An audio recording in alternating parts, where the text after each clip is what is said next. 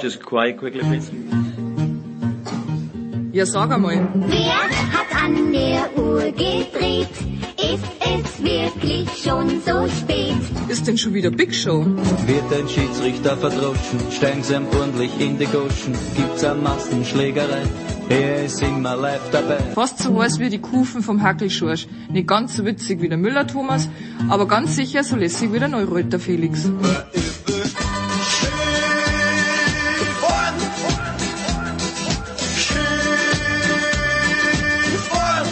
Hockt euch hin, vielleicht ein Weißbier oder zwei und auf jeden Fall ein paar Würst. Mit einem gescheiten Senf dazu. Muss kein Händelmeier sein. Kann aber. Plötzlich Müller vor dem Kasten, das Volk schreit Uwe, wie mir scheint. Da schießt der Müller knapp daneben, denn er war ja nicht gemeint. Die Big Show. Jetzt!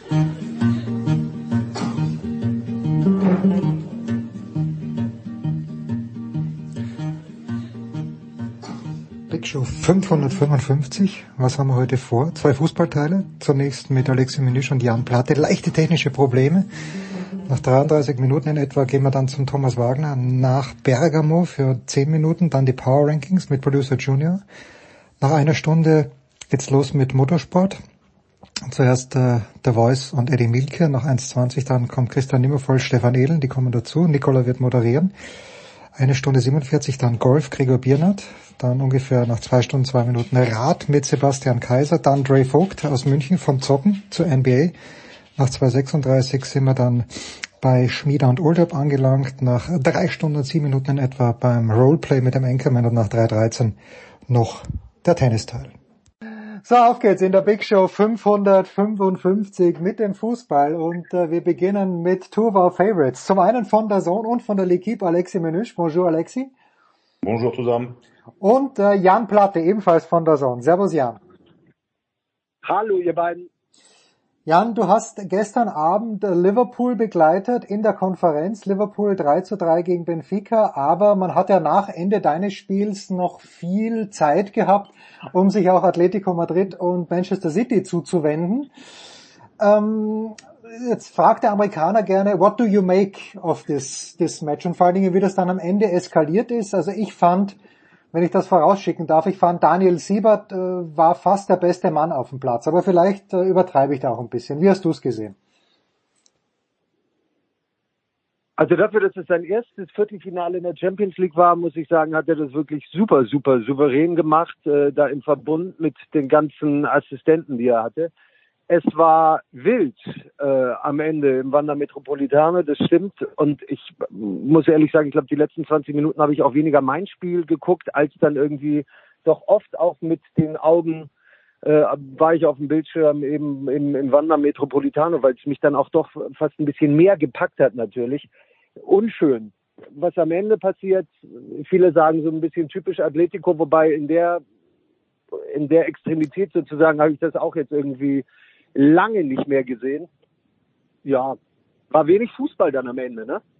Leider ja, aber Alexi, ich glaube, die zweite Halbzeit am Mittwoch hat er gezeigt, dass Atletico, wenn sie denn möchten, die können ja offensiv Fußball spielen. Da haben sie es dann auch versucht, aber irgendwie, äh, es ist halt zu wenig und ich weiß nicht, Alexi, äh, mir geht Simeone schon länger auf die Nerven und gestern ist mir dann wieder eingefallen, auch mit diesem Applaus dann am Ende, diesem hämischen Applaus, warum er mir auf die Nerven geht. Ja, mir gehen die Spanier auf die Nerven. Ähm, Real Madrid. Könnt ihr euch erinnern, einmal in der Geschichte, dass Real Madrid ausgeschieden ist wegen einer Schiedsrichterentscheidung? Bei Villarreal, Respekt, das haben die gut gemacht, auch wenn sie schön eine klare Strategie hatten in München, immer schön viel Zeit zu gewinnen und mit dem äh, Medizinstab zusammen. Also es war einfach eine, eine, eine super Taktik von denen und das hat funktioniert. Da das sage ich auch bravo. Und Atletico de Madrid, ja, das ist immer das Gleiche mit Simeone. Vielleicht ist der aber schon ein bisschen am Ende gekommen. Ich meine, der ist jetzt über elf Jahre, glaube ich, bei den Conchoneros äh, der Trainer und in der Liga läuft nicht unbedingt rund, auch wenn man wohl doch noch die Champions League erreichen wird. Und äh, man hat schon gesehen, in der Champions League sind sie trotzdem immer noch in der Lage, sich äh, über sich hinauszuwachsen. Das war schon auch nicht unbedingt nötig, weil einfach der Gegner schwach war, aber es war ja, fast äh, kleine Überraschung, dass man Manchester United ausgeschaltet hat im Achtelfinale und dann ja, hat man schon gegen City lange mitgehalten und äh, man hätte sogar 1-0 gewinnen müssen gestern. Das wäre ähm, verdient gewesen von den 90 Minuten. Äh, und dann hätte man Verlängerung gehabt. Aber wie kann man immer wieder die Nerven verlieren? Wie, kann, wie können die Zuschauer dermaßen aggressiv sein und, und respektlos dem Gegner gegenüber sein? Das war auch bei Real gegen PSG und Chelsea der Fall. Also dieser Patriotismus der Spanier, der stört mich gewaltig seit Jahren. Und äh, deswegen bin ich froh, dass nicht drei, sondern nur zwei Spanier im Halbfinale sind. Ja, Jan, du kommentierst ja La Liga auch äh, ausführlich auf der Zone. Äh, wie ist denn dein Take zu Atletico und vor allen Dingen zu Diego Simeone? Ähm, ich mag den Kerl tatsächlich ganz gerne. Nicht unbedingt den Fußball, den er spielen lässt, aber ich habe höchsten Respekt dafür, was der da Jahr für Jahr für Jahr immer wieder macht. Klar sind die finanziellen Möglichkeiten auch ganz okay. Der hat eben auch Mannschaften ja auch in den letzten Jahren immer wieder gehabt, die auch super Einzelspieler irgendwie mit dabei hatte. Ich war dieses Jahr tatsächlich ein bisschen erstaunt über diesen Rückschritt, den sie wieder gemacht haben. Denn letztes Jahr gab es sogar Atletico-Fußball, den man richtig, richtig gut gucken konnte. Mit der Ankunft von Luis Suarez hat ein, ein kleines Umdenken auch bei Simeone stattgefunden in der letzten Saison was dazu geführt hat, dass sie häufig nach dem 1-0 dann auch aufs zweite Tor gegangen sind. Und das war letztendlich auch einer der großen Gründe dafür, dass sie Meister geworden sind, verdientermaßen. Letzte Saison in einem ziemlich engen Meisterschaftsrennen gegenüber Real Madrid sich dann eben durchgesetzt haben. Und ich hatte sie in dieser Saison in der Liga und ich muss ehrlich sagen auch in der Champions League sogar ein bisschen mehr auf dem Zettel, aber sie haben sich nur durchgemogelt. Sie haben hunderte Schwierigkeiten gehabt, die sie irgendwie gar nicht gehandelt bekommen haben. Es gab mehr denn je Kritik äh, und Zweifel an Diego Simeone, der aber der Vereinsheilige ist natürlich, ob der acht Titel, die er da insgesamt ähm, hat, hat sammeln können. Ähm, aber ja, es ist schon eine kleine Enttäuschung irgendwie in dieser Saison. Atletico Madrid und man fragt sich ja doch auch immer wieder, vor allen Dingen auch dieser Tage, warum in Gottes Namen spielen sie nicht zumindest ein bisschen mehr Fußball? Und äh, ihr habt es ja schon angerissen. Es gab Chancen in der zweiten Halbzeit, aber ja, letztendlich, ich würde auch sagen, über zwei Spiele hinweg ist es völlig okay, dass sie, dass sie ausgeschieden sind. Ja, Alexi, jetzt ähm, trifft äh, Manchester City auf Real Madrid und wenn Jan gerade sagt, dass sich Atletico durchgemogelt hat, also ich finde noch viel mehr durchgemogelt, weil äh, Real muss gegen PSG schon rausfliegen, wenn Donnarumma nicht äh, die, sich diese Dummheit leistet. Okay, Benzema, das zweite Tor hat er natürlich brillant gemacht, und eigentlich muss Real Madrid auch gegen Chelsea rausfliegen. Äh, und ich, ich habe wirklich gejubelt beim Tor von Marcos Alonso, das dann natürlich zu Recht, wahrscheinlich zu Recht zurückgenommen wurde. Aber geht die Strähne von Real zu Ende oder mogeln die sich vielleicht sogar ins Finale, Alexi? Das ist nicht auszuschließen. Ähm, vor allem habe ich jetzt gerade nachgeschaut, die spielen wieder äh, das zweite Spiel zu Hause. Und äh, in Bernabeu gibt es immer diese besondere Stimmung, diese besondere ja, Flair wo man immer in der Lage ist, jeden Gegner im Endeffekt doch noch zu, an die Wand zu schlagen. Das war gegen PSG der Fall. Man war eigentlich so gut wie raus nach einer Stunde. Und äh, auf einmal ein kleiner Fehler des Gegners wurde bestraft und ausgenutzt und dann äh, rollte der, der Zug. Das war auch gegen Chelsea der Fall. 0-3, die schlechteste Leistung seit Monaten unter äh, Carlo Ancelotti und dann dachte man ja jetzt Real wirklich draußen. Nein, dann kam wieder der künftige Ballon d'Or ums Eck und hat wieder äh, Real auf, die, auf der Siegesstraße äh, geschossen, beziehungsweise hat Real zwar das Spiel verloren, aber trotzdem ins Halbfinale ähm, geführt. Und äh, normalerweise kannst du so ein, ein, ein Hin- und Rückspiel für dich drehen, wenn du schon unterlegen bist, spielerisch. Einmal, vielleicht zweimal, aber dreimal glaube ich nicht. Deswegen für den Fußball und auch wie, wie City auftritt, auch wenn City gestern wirklich enttäuschend war, weil es extrem defensiv kaum Chancen kreiert, ähm, werden die viel mehr Räume haben gegen Real und die sind cleverer und äh, ausgeglichener, reifer in ihrem Spiel, in ihrer Entwicklung als PSG und Chelsea, die letzten zwei Gegner von Real und deswegen glaube ich schon dieses Mal, dass die Fans von Manchester City den Stade de France bald äh, entdecken werden. Äh, Jan, hast du das jetzt auch so verstanden wie ich? Alexei Menüsch fordert den Ballon d'Or für Luka Modric. Nee, nicht wirklich. ah, ja, wie gut ist, wie gut ist Real, Jan? Auch wieder La Liga. Ich, also ich, ich tue mir immer schwer, wenn Carlo Ancelotti so gelobt wird, weil ich glaube, man hat bei den Bayern gesehen, das ist ein Menschenversteher, war ein herausragender Fußballspieler selbst, aber ich bin mir nicht sicher, ob der wirklich so ein wahnsinnig herausragender Trainer ist. Er hat zwar viel gewonnen, aber gut, äh, ganz ehrlich, in, in, in Deutschland mit Bayern Meister zu werden, Cheftrainer Alexi Melüsch traue ich das problemlos zu. Absolut. Ich auch. Ja. Das ist äh, mit, mit, mit großem Vorsprung würde Alexi Meister werden mit den Bayern, bin ich ganz bei dir. Du, du bist nicht der Einzige, der zweifelt irgendwie an den taktischen äh, Kniffen, Fähigkeiten des Carlo Ancelotti, aber er schafft es eben und deswegen passen sie, finde ich, gerade wieder so gut zusammen. Real Madrid und er. Diese Mannschaft, der du ja eigentlich gar nicht mehr wirklich viel beibringen musst. Ähm, wenn wir weiter über Casemiro, über Kroos, über Modric, über Benzema reden, ähm, diese Mannschaft sich wohlfühlen zu lassen. Also sie hat diese wahnsinnigen Schwankungen drin. Sie war gegen PSG sehr unterlegen über anderthalb Spiele.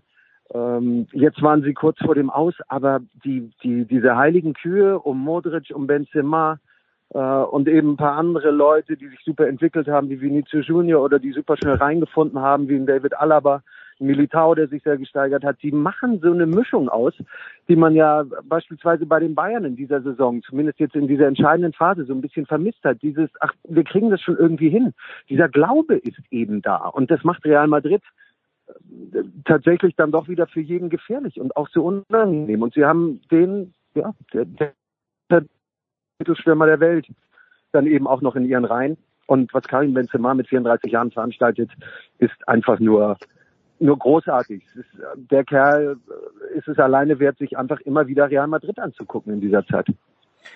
Hat er sich massiv verbessert, Alexi, oder ist es einfach, dass er nach dem Abgang von Cristiano Ronaldo eben wirklich jetzt derjenige ist, der es machen muss da vorne? Was ist mit Benzema passiert? Ja, ein kurzes Wort zu Carlo Ancelotti, der insbesondere in Frankreich dermaßen überschätzt wird. Äh, klar, als Mensch war er immer top, ähm, aber wie ihr sagt, auch taktisch, rein taktisch gesehen nicht der, nicht immer auf der Höhe. Bei Paris Saint-Germain hat er schon die Mannschaft irgendwie entwickelt, aber da vergessen meine Landsmänner immer wieder, dass Paris Saint-Germain nur Vizemeister wurde. Er übernahm die Mannschaft im Januar, da war man Herbstmeister und dann war man äh, am Ende nur Vizemeister hinter die unglaubliche Mannschaft von Montpellier. Und äh, bei Bayern München nur 15 Monate im Amt geblieben dann äh, ging es zu äh, Neapel. Keine, also die Ziele dort nicht erreicht. Genau das gleiche dann bei Everton. Also ich glaube schon, dass er zu den meist überschätzten Trainern der Geschichte gehört. Bei Karim Benzema, unfassbar. Ich glaube aber, dass seine Rückkehr in der Nationalmannschaft ihn äh, ja irgendwie für eine gewisse Befreiung gesorgt hat. Seitdem ist er noch effizienter, noch konstanter in seinen Leistungen.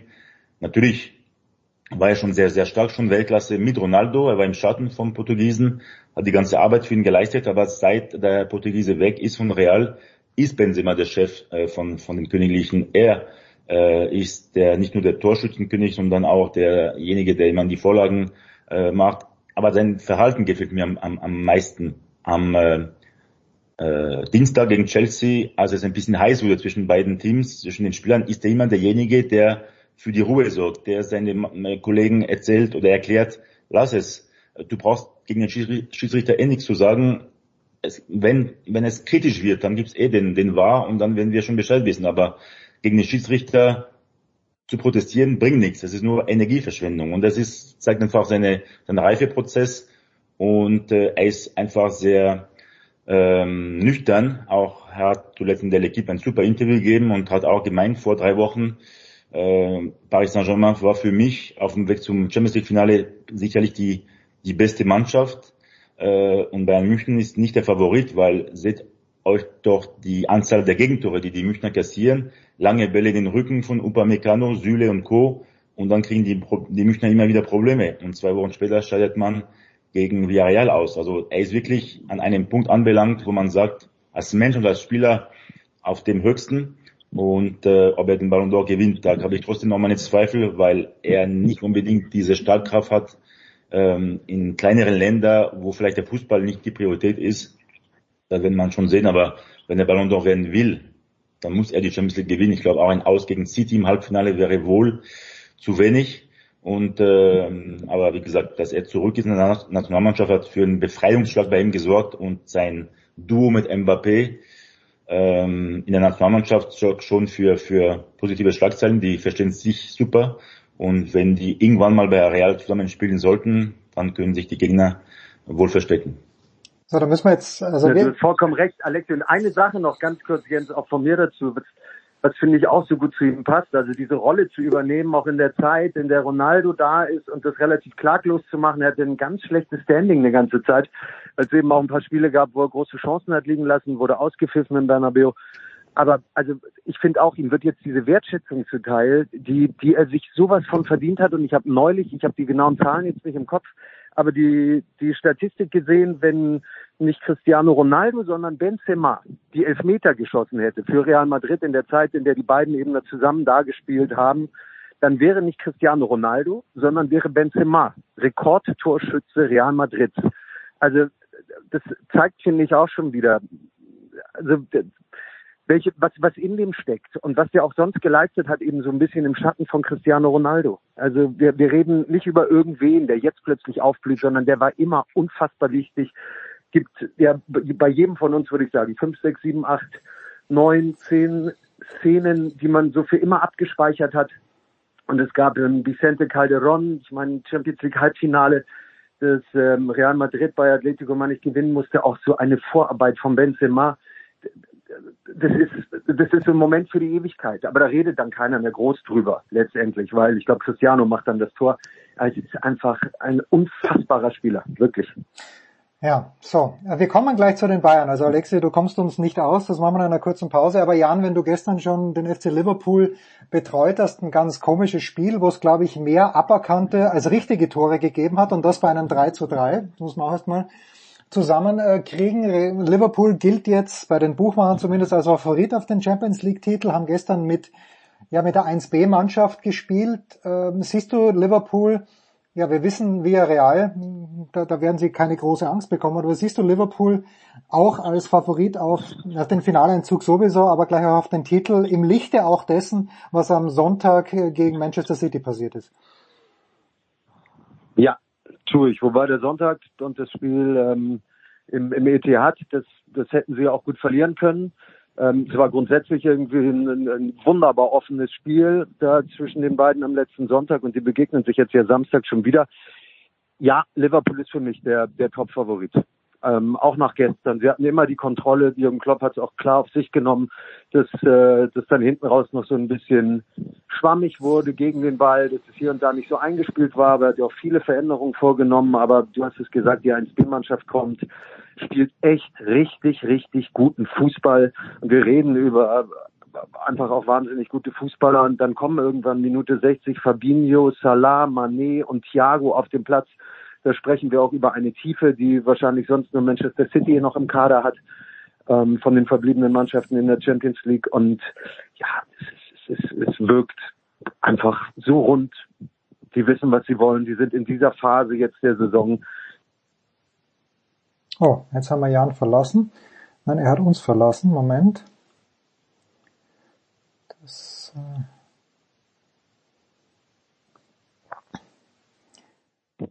Da ist er wieder. Die sind in, die sind in dieser Phase der Saison. Da bitte ansetzen.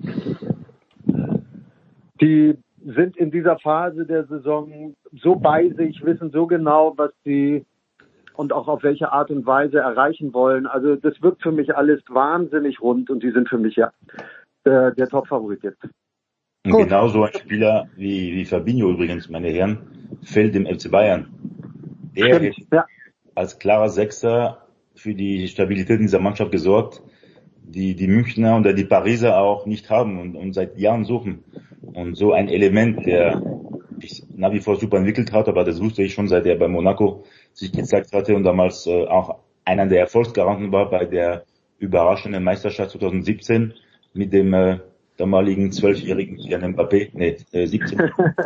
aber äh, Fabinho hat so eine ja, ein Stahlkraft an sich, so ein Talentpotenzial, den er ausschöpft, dass er, solange er bei Liverpool ist, wird Liverpool seine Ziele erreichen und vielleicht im schlimmsten Fall die Champions League Finale verlieren, aber frühestens. Pause.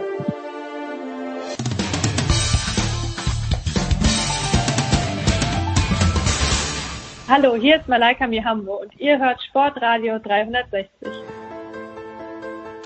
Ist das schön, die Big Show 555 äh, mit einem Überraschungsgast, möchte ich sagen, äh, weil er unterwegs ist, der fantastische Thomas Wagner in Bergamo. Thomas, du sagst mir, Bergamo ist eine fantastische Stadt. Hast du deine Laufschuhe mitgenommen? Äh, ich habe meine Laufschuhe mitgenommen. Schönen guten Morgen. Ähm, ich bin zum ersten Mal hier und muss sagen, ich bin also wirklich total tief beeindruckt. Für mich Top 5 in Europa. Nein. Das und doch, doch, definitiv. Ähm, und ich habe die Laufschuhe dabei und werde gerade, ich sehe gerade schon die Sonne, blauer Himmel, 18 Grad, ich werde gleich laufen gehen. Jetzt pass auf, Thomas, ich war gerade, äh, wir, wir nehmen es ja früher, ich war gerade am österreichischen Libro und habe gesehen, die DVD James Bond, keine Zeit zu sterben. Ich habe der Versuchung widerstanden, diesen Film zu kaufen. Habe ich richtig gehandelt? Äh, du hast ihn aber natürlich schon gesehen. Na, ne? natürlich habe ich ihn gesehen. Wir sprachen sogar schon drüber, ja. Ja, ja, wollte ich doch gerade sagen. Nein, nein, äh, also äh, ja, also nein, man, man kann ihn kaufen, aber dann einfach, ich habe ihn tatsächlich, ich war ja bei der WM-Auslosung in Katar und da gab's ähm, überraschenderweise bei Qatar Airways, ich glaube, es gab sechs oder sieben James Bond-Filme in der in der Flugmediathek. Ich habe ihn nochmal geschaut, ich hatte wieder echt einen richtigen Kloß im Hals. Äh, für mich, wir, wir sprachen darüber, ist, ist dieser Zyklus abgeschlossen. Aber dann kann man sich ihn als letzten Film, den man geguckt hat, auch nochmal mal kaufen. Also es bleibt dabei kein James Bond mehr mit mir. Naja, also was immer noch verstörend ist, ist diese Szene in Kuba, finde ich, die so locker leicht von der Hand geht, wo er viermal dahinscheiden müsste. Und deshalb finde ich das Ende dann auch nicht stimmig. Weißt du, zuerst ist so wieder, er macht alles ganz geschmeidig und es passiert nichts und am Ende passiert dann doch was. Das, das irritiert mich ja, immer noch. Aber, aber das, aber das ist ja die, in 25 offiziellen Filmen, plus Sag niemals nie, ist das ja eigentlich der, der, der Kern der Bond-Filme. Jede einzelne Szene könnte natürlich so sein, dass also dass Erich Kriegler Ja, bevor er zehnmal trifft, dann 15 Mal nicht trifft, könnte man ja so noch erklären, okay, bewegliches Ziel und sowas, obwohl es eigentlich auf die Anfolge von Schüssen dann irgendwann unrealistisch ist. So, und das ist in Kuba genauso. Aber das hier, das kann er jetzt einfach nicht überlebt haben, weil wenn er es überlebt hat, dann ist es wirklich lächerlich. Also zu sagen, ja, er hat dann jetzt diese Bomben überlebt und dann gibt's irgendwann doch ein Mittel, dass es nicht mehr bei Berührung, du weißt, was ich meine. Ja, ja. Ähm, nein, also das ist, es hat irgendwie alles gepasst. Ich habe den Film mir auch nochmal angeguckt. Ich finde, er hat ja auch so viele Rückbesinnungen auf, auf Bond, wie er mal verheiratet war, nicht nur das Lied. Also ich finde den Film als letzten, wenn du sagst, damit ist etwas abgeschlossen, finde ich den schon stimmig. Aber für mich ist es dann auch abgeschlossen. Ich werde es mir nicht mehr angucken. So, was für ein Stichwort, Thomas. Wird der heutige Abend die Europacup-Auftritte der deutschen Mannschaften in der, in der diesjährigen Spielzeit beschließen? Frankfurt spielt in Barcelona, du bist aus gutem Grund in Bergamo, äh, Leipzig hat zu Hause 1 zu 1 gespielt. Wie ist das Bauchgefühl, mein lieber Thomas? Also erstens mal ähm, muss man sagen, ist die Bundesliga auf dem Weg immer schlechter zu werden. Also ich sage manchmal so mit Anführungszeichen, wir müssen auch die 41 Tore von Robert Lewandowski mal in, äh, in einen ganz klaren Zusammenhang setzen. Nein, muss man wirklich, weil für mich ist die Bundesliga auf dem besten Weg, eine Kirmesliga zu werden. Ähm, das lächerliche Ausscheiden der Bayern krönt das ganze Jahr. Also es ist äh, fast beschämend, wie die Deutschen in, in, äh, in, der, in Europa auftreten. Die Eintracht nehme ich natürlich gerne raus, weil die machen sehr, sehr viel aus ihren Möglichkeiten. Ich glaube, es gibt eine kleine Chance. Auf der anderen Seite glaube ich doch, dass Barcelona letztlich jetzt fast wieder auf altes Niveau zurückkommt und noch ein bisschen zu cool ist. Also da würde ich ein 3-1 äh, für Barcelona tippen, obwohl ich mich sehr für die Eintracht freuen würde. Hinspiel ganz toll, war, Ja. war ein Fußballfest, Fußballereignis, auch sehr mutig die Eintracht vom ähm, hervorragend eingestellt vom österreichischen Top-Trainer Oliver Glasner. ähm, und ähm, ja, Bergamo Leipzig würde ich tatsächlich sagen, ist, ist ganz offen. Also da würde ich eigentlich unentschieden tippen äh, auf dem Tippzettel und ich rechne sogar mit dem Elfmeterschießen heute Abend. Du hast ja schon viele Mannschaften begleitet in der, in deiner Karriere. Ich erinnere mich an diese legendäre Geschichte, wo Dortmund, ich glaube ich, in Russland gespielt hat. Du musstest dann weiter über ein Kriegsgebiet fliegen, um Leverkusen zu betreuen oder so ähnlich war's. Ähm, Ist, ist der Zugang zu den Leipzigern ähnlich einfach, wie es bei Dortmund war? Ähm, ich war damals, das war damals so eine Pressereise. Ich war erst in Moskau und hatte damals äh, Champions League mit Wolfsburg und bin Das dann in war's. der Nacht äh, nach Krasnodar und mit den Dortmundern wieder zurück. Also mit den Dortmundern tatsächlich habe ich damals, das war ja diese Saison, die dann von Jürgen Klopp in Enfield gestoppt wurde, mit 4 zu 3 nach 1 zu 3. Habe damals die ganze Europa League mit Dortmund gemacht. Das wär, war sehr angenehm, also mit den Beteiligten.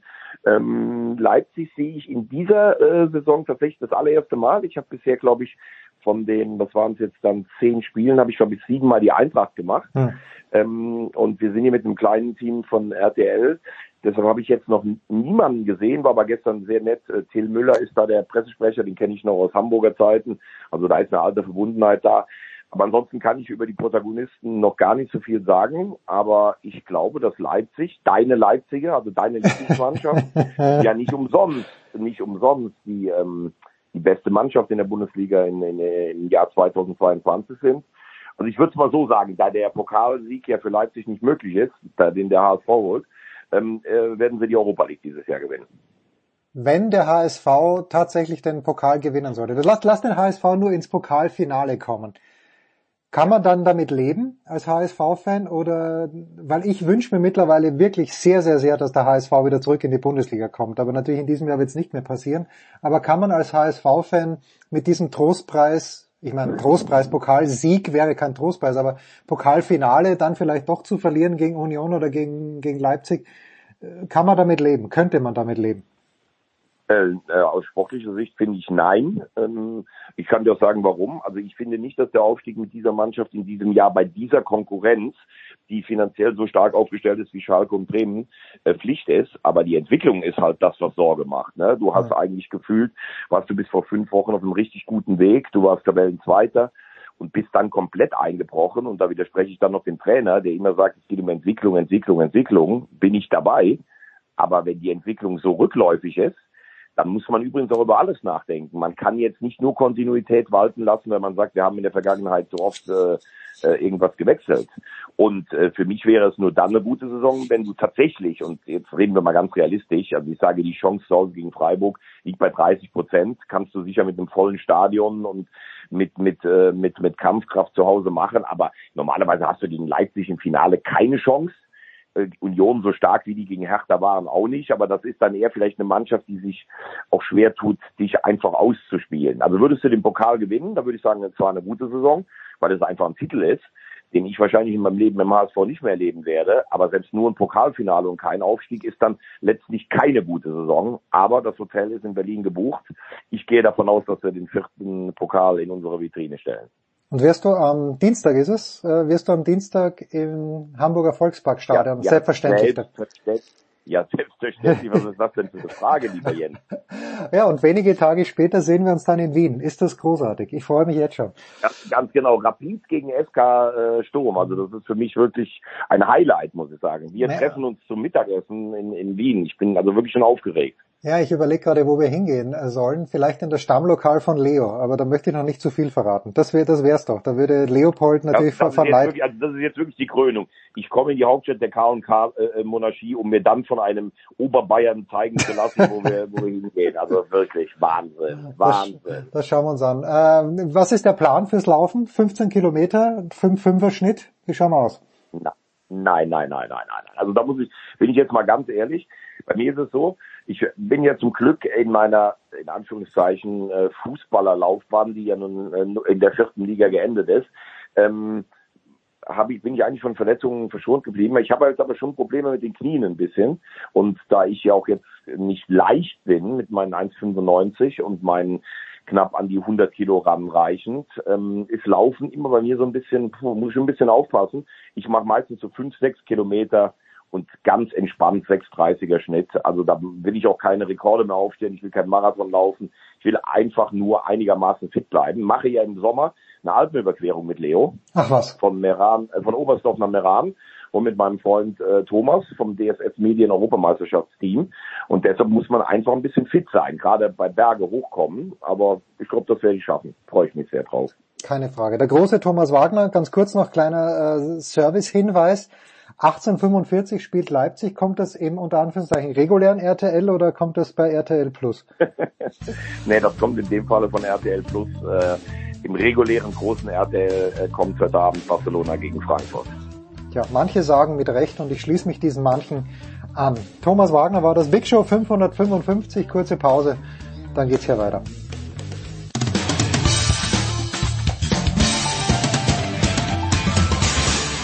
Ja, hallo liebe Sportradio 360-Hörer, hier ist der Jürgen Melzer und ich wünsche euch einen schönen Tag. Ist das schön, die Big Show 555 äh, mit einem Überraschungsgast, möchte ich sagen, äh, weil er unterwegs ist, der fantastische Thomas Wagner in Bergamo. Thomas, du sagst mir, Bergamo ist eine fantastische Stadt. Hast du deine Laufschuhe mitgenommen? Äh, ich habe meine Laufschuhe mitgenommen. Schönen guten Morgen. Ähm, ich bin zum ersten Mal hier und muss sagen, ich bin also wirklich total tief beeindruckt. Für mich Top 5 in Europa. Nein. Stadt und doch, doch, definitiv. Ähm, und ich habe die Laufschuhe dabei und werde gerade, ich sehe gerade schon die Sonne, blauer Himmel, 18 Grad, ich werde gleich laufen gehen. Jetzt pass auf, Thomas. Ich war gerade, äh, wir, wir nehmen es ja früher, ich war gerade am österreichischen Libro und habe gesehen, die DVD James Bond, keine Zeit zu sterben. Ich habe der Versuchung widerstanden, diesen Film zu kaufen. Habe ich richtig gehandelt? Äh, du hast ihn aber natürlich schon gesehen. Na, ne? natürlich habe ich ihn gesehen. Wir sprachen sogar schon drüber, ja. Ja, ja, wollte ich doch gerade sagen. Nein, nein, äh, also äh, ja. Also nein, man, man kann ihn kaufen, aber dann einfach, ich habe ihn tatsächlich, ich war ja bei der WM-Auslosung in Katar und da gab's ähm, überraschenderweise bei Qatar Airways, ich glaube es gab sechs oder sieben James Bond-Filme in der in der Flugmediathek. Ich habe ihn nochmal geschaut, ich hatte wieder echt einen richtigen Kloß im Hals.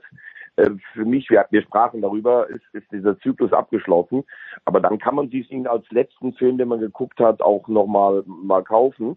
Also es bleibt dabei kein James Bond mehr mit mir. Naja, also was immer noch verstörend ist, ist diese Szene in Kuba, finde ich, die so locker leicht von der Hand geht, wo er viermal dahinscheiden müsste.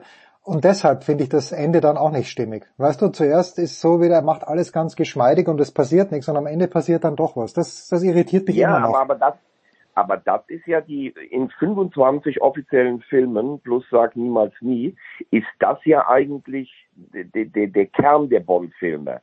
Jede einzelne Szene könnte natürlich so sein, dass also dass Erich Kriegler, Ja, bevor er ja. zehnmal trifft, dann 15 Mal nicht trifft, könnte man ja so noch erklären, okay, bewegliches Ziel und sowas, obwohl es eigentlich auf die Anfolge von Schüssen dann irgendwann unrealistisch ist. So, und das ist in Kuba genauso. Aber das hier, das kann er jetzt einfach nicht überlebt haben, weil wenn er es überlebt hat, dann ist es wirklich lächerlich. Also zu sagen, ja, er hat dann jetzt diese Bomben überlebt und dann gibt es irgendwann doch ein Mittel, dass es nicht mehr bei Berührung, du weißt, was ich meine. Ja, ja. Ähm, nein, also das ist, es hat irgendwie alles gepasst. Ich habe den Film mir auch nochmal angeguckt. Ich finde, er hat ja auch so viele Rückbesinnungen auf, auf Bond, wie er mal verheiratet war, nicht nur das Lied. Also ich finde den Film als letzten, wenn du sagst, damit ist etwas abgeschlossen, finde ich den schon stimmig. Aber für mich ist es dann auch abgeschlossen. Ich werde es mir nicht mehr angucken. So, was für ein Stichwort, Thomas. Wird der heutige Abend die Europacup-Auftritte der deutschen Mannschaften in der, in der diesjährigen Spielzeit beschließen? Frankfurt spielt in Barcelona. Du bist aus gutem Grund in Bergamo. Äh, Leipzig hat zu Hause 1 zu 1 gespielt. Wie ist das Bauchgefühl, mein lieber Thomas? Also erstens mal ähm, muss man sagen, ist die Bundesliga auf dem Weg immer schlechter zu werden. Also ich sage manchmal so mit Anführungszeichen, wir müssen auch die 41 Tore von Robert Lewandowski mal in, äh, in einen ganz klaren Zusammenhang setzen. Nein, muss man wirklich, weil für mich ist die Bundesliga auf dem besten Weg, eine Kirmesliga zu werden. Ähm, das lächerliche Ausscheiden der Bayern krönt das ganze Jahr. Also es ist äh, fast beschämend, wie die Deutschen in, in, äh, in, der, in Europa auftreten. Die Eintracht nehme ich natürlich gerne raus, weil die machen sehr, sehr viel aus ihren Möglichkeiten. Ich glaube, es gibt eine kleine Chance. Auf der anderen Seite glaube ich doch, dass Barcelona letztlich jetzt fast wieder auf altes Niveau zurückkommt und noch ein bisschen zu cool ist. Also da würde ich ein 3-1 äh, für Barcelona tippen, obwohl ich mich sehr für die Eintracht freuen würde. Hinspiel ganz toll, war, Ja. war ein Fußballfest, Fußballereignis, auch sehr mutig die Eintracht vom ähm, hervorragend eingestellt vom österreichischen Top-Trainer Oliver Glasner. ähm, und ähm, ja, Bergamo Leipzig würde ich tatsächlich sagen, ist, ist ganz offen. Also da würde ich eigentlich unentschieden tippen äh, auf dem Tippzettel und ich rechne sogar mit dem Elfmeterschießen heute Abend. Du hast ja schon viele Mannschaften begleitet in der, in deiner Karriere. Ich erinnere mich an diese legendäre Geschichte, wo Dortmund, ich glaube ich, in Russland gespielt hat. Du musstest dann weiter über eigentlich ein Kriegsgebiet fliegen, um Leverkusen zu betreuen oder so ähnlich war's. Ähm, ist, ist der Zugang zu den Leipzigern ähnlich einfach, wie es bei Dortmund war? Ähm, ich war damals, das war damals so eine Pressereise. Ich war erst in Moskau und hatte damals äh, Champions League mit Wolfsburg und bin dann in der Nacht äh, nach Krasnodar und mit den Dortmundern wieder zurück. Also mit den Dortmundern tatsächlich habe ich damals, das war ja diese Saison, die dann von Jürgen Klopp in Enfield gestoppt wurde, mit 4 zu 3 nach 1 zu 3. Habe damals die ganze Europa League mit Dortmund gemacht. Das war sehr angenehm, also mit den Beteiligten. Ähm, Leipzig sehe ich in dieser äh, Saison tatsächlich das allererste Mal. Ich habe bisher, glaube ich, von den, was waren es jetzt dann, zehn Spielen, habe ich glaube ich siebenmal die Eintracht gemacht. Hm. Ähm, und wir sind hier mit einem kleinen Team von RTL. Deshalb habe ich jetzt noch niemanden gesehen, war aber gestern sehr nett. Äh, Till Müller ist da der Pressesprecher, den kenne ich noch aus Hamburger Zeiten. Also da ist eine alte Verbundenheit da. Aber ansonsten kann ich über die Protagonisten noch gar nicht so viel sagen. Aber ich glaube, dass Leipzig, deine Leipziger, also deine Lieblingsmannschaft, ja nicht umsonst, nicht umsonst die ähm, die beste Mannschaft in der Bundesliga in, in, im Jahr 2022 sind. Also ich würde es mal so sagen, da der Pokalsieg ja für Leipzig nicht möglich ist, da den der HSV holt, ähm, äh, werden sie die Europa League dieses Jahr gewinnen. Wenn der HSV tatsächlich den Pokal gewinnen sollte, lass, lass den HSV nur ins Pokalfinale kommen.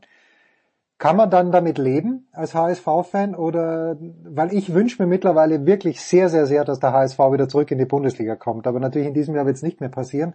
Aber kann man als HSV-Fan mit diesem Trostpreis, ich meine, Trostpreis, Pokalsieg wäre kein Trostpreis, aber Pokalfinale dann vielleicht doch zu verlieren gegen Union oder gegen, gegen Leipzig, äh, kann man damit leben? Könnte man damit leben? Äh, äh, aus sportlicher Sicht finde ich nein. Ähm, ich kann dir auch sagen, warum. Also ich finde nicht, dass der Aufstieg mit dieser Mannschaft in diesem Jahr bei dieser Konkurrenz, die finanziell so stark aufgestellt ist wie Schalke und Bremen, äh, Pflicht ist. Aber die Entwicklung ist halt das, was Sorge macht. Ne? Du hast ja. eigentlich gefühlt, warst du bis vor fünf Wochen auf einem richtig guten Weg. Du warst Tabellenzweiter und bist dann komplett eingebrochen. Und da widerspreche ich dann noch dem Trainer, der immer sagt, es geht um Entwicklung, Entwicklung, Entwicklung. Bin ich dabei. Aber wenn die Entwicklung so rückläufig ist, dann muss man übrigens auch über alles nachdenken. Man kann jetzt nicht nur Kontinuität walten lassen, wenn man sagt, wir haben in der Vergangenheit so oft äh, äh, irgendwas gewechselt. Und äh, für mich wäre es nur dann eine gute Saison, wenn du tatsächlich, und jetzt reden wir mal ganz realistisch, also ich sage, die Chance gegen Freiburg liegt bei 30 Prozent, kannst du sicher mit einem vollen Stadion und mit, mit, äh, mit, mit Kampfkraft zu Hause machen, aber normalerweise hast du gegen Leipzig im Finale keine Chance. Äh, Union so stark wie die gegen Hertha waren auch nicht, aber das ist dann eher vielleicht eine Mannschaft, die sich auch schwer tut, dich einfach auszuspielen. Also würdest du den Pokal gewinnen, da würde ich sagen, es war eine gute Saison, weil es einfach ein Titel ist, den ich wahrscheinlich in meinem Leben im HSV nicht mehr erleben werde. Aber selbst nur ein Pokalfinale und kein Aufstieg ist dann letztlich keine gute Saison. Aber das Hotel ist in Berlin gebucht. Ich gehe davon aus, dass wir den vierten Pokal in unsere Vitrine stellen. Und wirst du am Dienstag ist es? Äh, wirst du am Dienstag im Hamburger Volksparkstadion? Ja, ja, selbstverständlich. Selbstverständlich. Ja, selbstverständlich. Was ist das denn für eine Frage, lieber Jens? ja, und wenige Tage später sehen wir uns dann in Wien. Ist das großartig? Ich freue mich jetzt schon.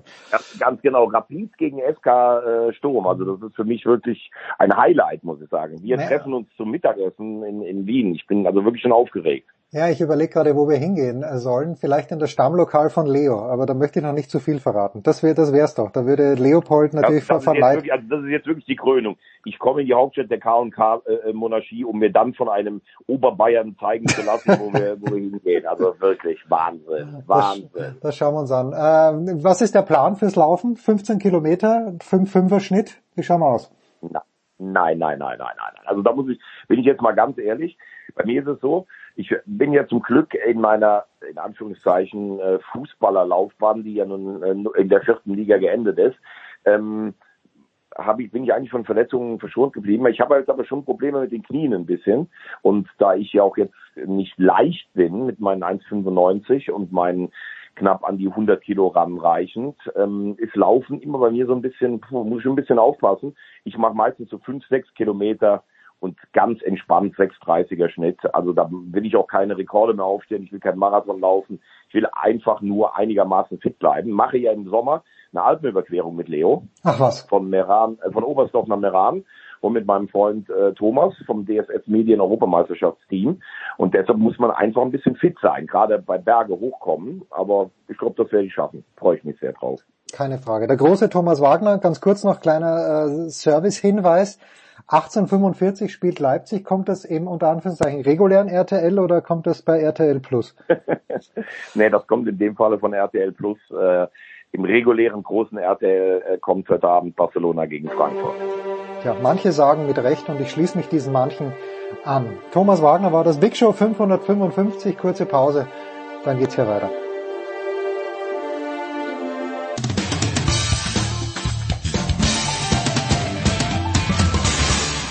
Hi, hier ist Marcel Kittel und ihr hört Sportradio 360. Und jetzt ist es Zeit für die German Power Rankings, die wöchentliche völlig subjektive Rangliste aller deutschen Sportler, Teams, Trainer, Spielerfrauen. Exklusiv produziert, verantwortet und dem gesamten Internet zur kritischen Würdigung hingeworfen von sportradio360.de. Dann endlich machen wir es heute. Geht ja nicht anders. Der Producer Junior, ihm geht's nicht gut. Was ist los? Ähm, der, der Hals ist angeschlagen. Deswegen wird heute, sonst rasten wir immer aus, aber heute wird ruhig geblieben. Ja, also ich bin gestern ausgerastet. Wir nehmen am Mittwoch auf. Ich bin ausgerastet, als Marcos Alonso das 3 zu 0 schießt. Deine, also. deine Großeltern sind Zeuge. Ich habe mich gefreut wie ein Schnitzel. Dann wird das Tor zurück aberkannt. Das nächste Tor, ist hier in Österreich gibt's ja die Konferenz. Das nächste Tor ist dann gefallen, als wir nicht am Start waren von Timo Werner. Und das hat mich dann natürlich schon massiv geärgert, dass Real Madrid nicht ausgeschieden ist. Aber man kann nicht alles haben. Ja, immerhin, also immerhin wie Real. Man kann wirklich nicht alles haben. Ja, da sitze ich da in meinem gelben Sportreiter 360 Pulli und schaue aus, als ob ich gestern noch für Villarreal gespielt hätte. Herrlich. Oder für Chelsea. Die sind ja gestern beide in Gelb aufgelaufen. Das stimmt. Ja, wäre spannend gewesen. So, wir nehmen auf, bevor das wird heute natürlich eine spannende Geschichte, wie Atletico gegen Manchester City gespielt haben wird. Und das, äh, eine Sache, wir wissen zwei Sachen nicht. Wenn wir unsere Einzelsportler anschauen, beziehungsweise unseren Einzeltrainer, den wir haben, dann ist halt schwierig, weil wir würden den Pöltl gerne nehmen, oder? Aber, was ist das Aber? Mm, der spielt ja erst heute in der Nacht, ich glaube um drei Uhr. Das ist, glaube ich, das zweite Spiel. Im Play-In gegen die Pelicans. Ja. Und wenn er gewinnt, dann ist er natürlich drinnen. Ja, er hat jetzt gegen Minnesota, die ja schon gewonnen haben gegen die Clippers, hat er am, am 8., sprich am letzten, was war das, am letzten Freitag, glaube ich, 15 Punkte, 17 Rebounds und dann gegen Dallas nochmal 12 Punkte und 10 Rebounds. Okay, für Dallas ist um nichts gegangen. Äh, also der Pöltl, den muss Ja, aber sie wollten ja schon auch den, also es ist im Endeffekt um nichts gegangen, weil ja Golden State auch gewonnen hat. Aber hätten die verloren, dann hätten sie ja den dritten Platz machen können. Also bis zum dritten Viertel haben sie sich angestrengt. Na okay, also Pöltl ist auf jeden Fall ein Kandidat, den wir, den wir haben müssen. Und der zweite Kandidat, von dem wir es auch nicht wissen, aber wo wir zuversichtlich sind. Sehr zuversichtlich, dass der Klopp mit Liverpool weiterkommen wird. Als einziger Deutscher. Oder habe ich irgendjemand übersehen? Spielt ein Deutscher bei, doch, doch, doch, äh, Joel Matip spielt bei, ist das ein Deutscher? Ich glaube schon, oder? Nein, kein Deutscher. Kein Deutscher. Kein Deutscher. Okay, bin mir nicht, bin mir nicht mal ganz sicher. Na, anyway, dann ist Jürgen Klopp wirklich, wenn Toni du, Kroos. Ah, stimmt, Toni Kroos, um Gottes Willen, aber der ist so früh ausgewechselt worden, der war richtig angefressen. Wer es gesehen hat. Das hat Ja. ihm nicht gepasst. Stimmt, Toni Kroos, da hast du völlig recht. Und, und Alaba natürlich auch, also so gesehen. Aber nein, das, das war ja nicht Deutsch, den hätte ich schon sonst genannt. Ja gut, aber deutschsprachig im, äh, im Halbfinale, die zwei habe ich jetzt komplett übersehen.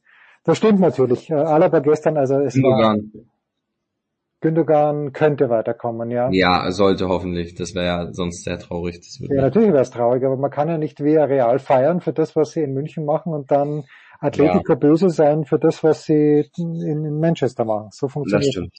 Das stimmt. Okay, wir hätten auch noch zwei junge deutsche Männer eigentlich als Kandidaten gehabt, für, aber ausscheiden ist halt nicht gut genug. Ja, da hätten wir als Doppelpack den Chelsea Doppelpack mitnehmen können mit Timo Werner und ähm, dem Rüdiger.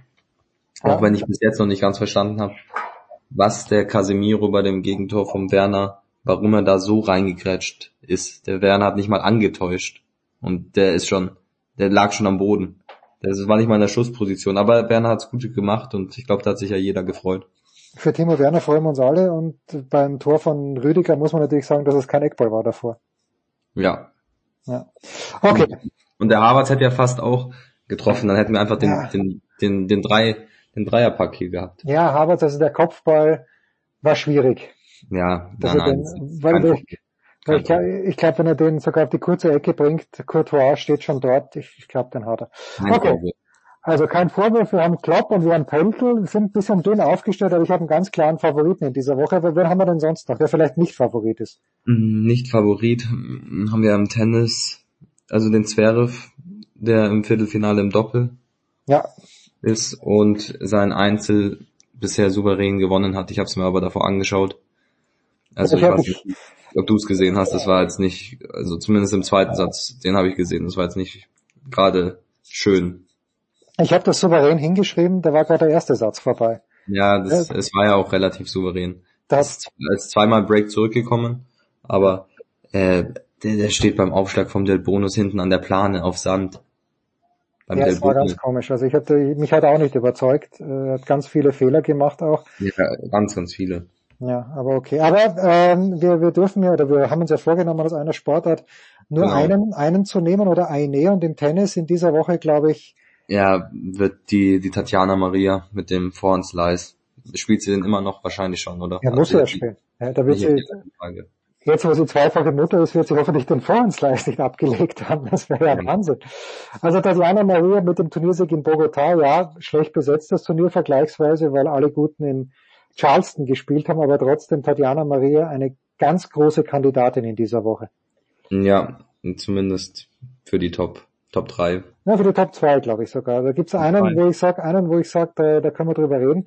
Ja, wollen wir ihn jetzt gleich nehmen? Nein, ganz kurz noch die Erwähnung vom, vom Strakaset, der in Augusta ja das erste Mal mitgespielt hat, das Masters. Ich werde dann auch mit, während der Hund hier komplett wahnsinnig wird, warum auch immer, aus welchen Gründen.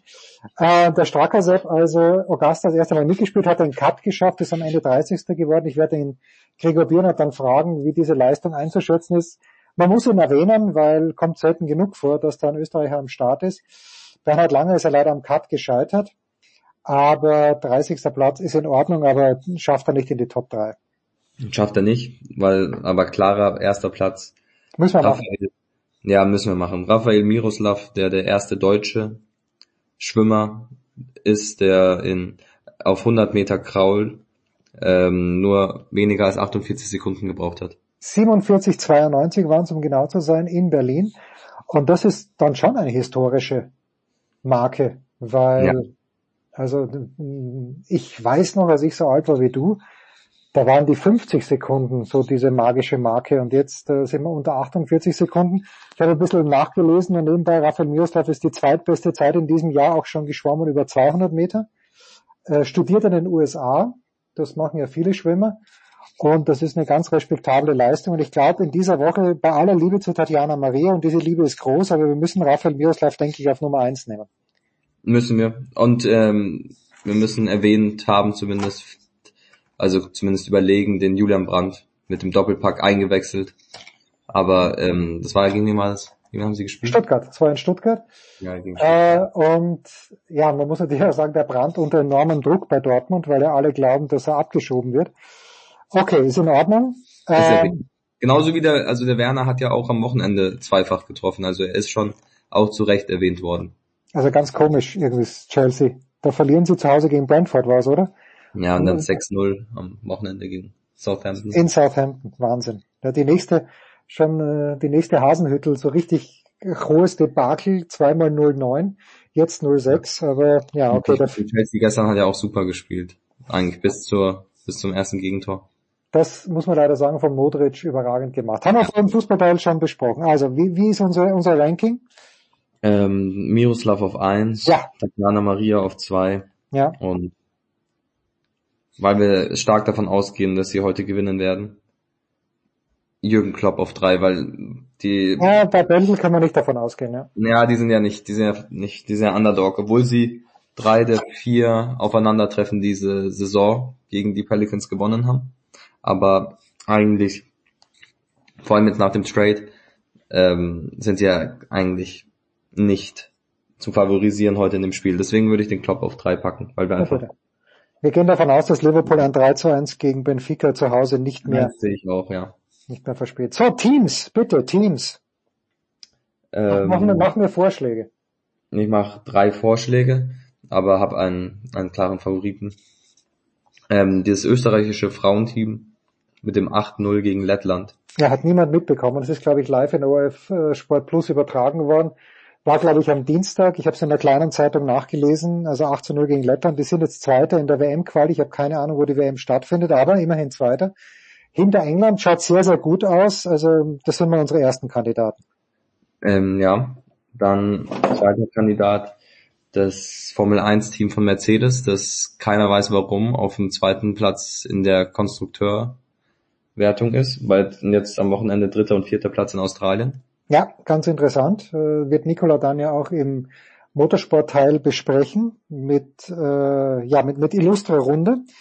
Aber der dritte und vierte Platz spiegelt natürlich nicht ganz das wider, was sie können, weil Verstappen auf jeden Fall vorne gewesen wäre. Ob Sainz noch vorgekommen wäre, weiß ich nicht. Aber okay, das ist ein bisschen Rennglück muss sein. Ja, dritter und vierter. Haben wir sonst Mhm. noch jemanden? Und dann meinen persönlichen Favorit, Nein. was auch gerade überrascht hat, dass Schalke 04 plötzlich Tabellenführer ist. Zweite Liga, ja, Schalke. Ich, äh, Mike Büskens Coach und seitdem läuft.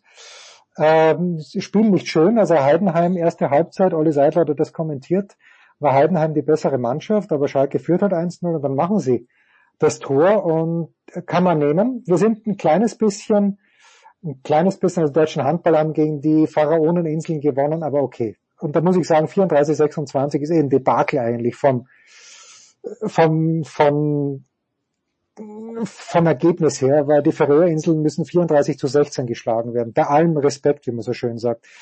Aber okay, äh, hier fünf Treffer, Lukas Zerbe, Kai Heffner, äh, Marcel Schiller, okay, alles gut.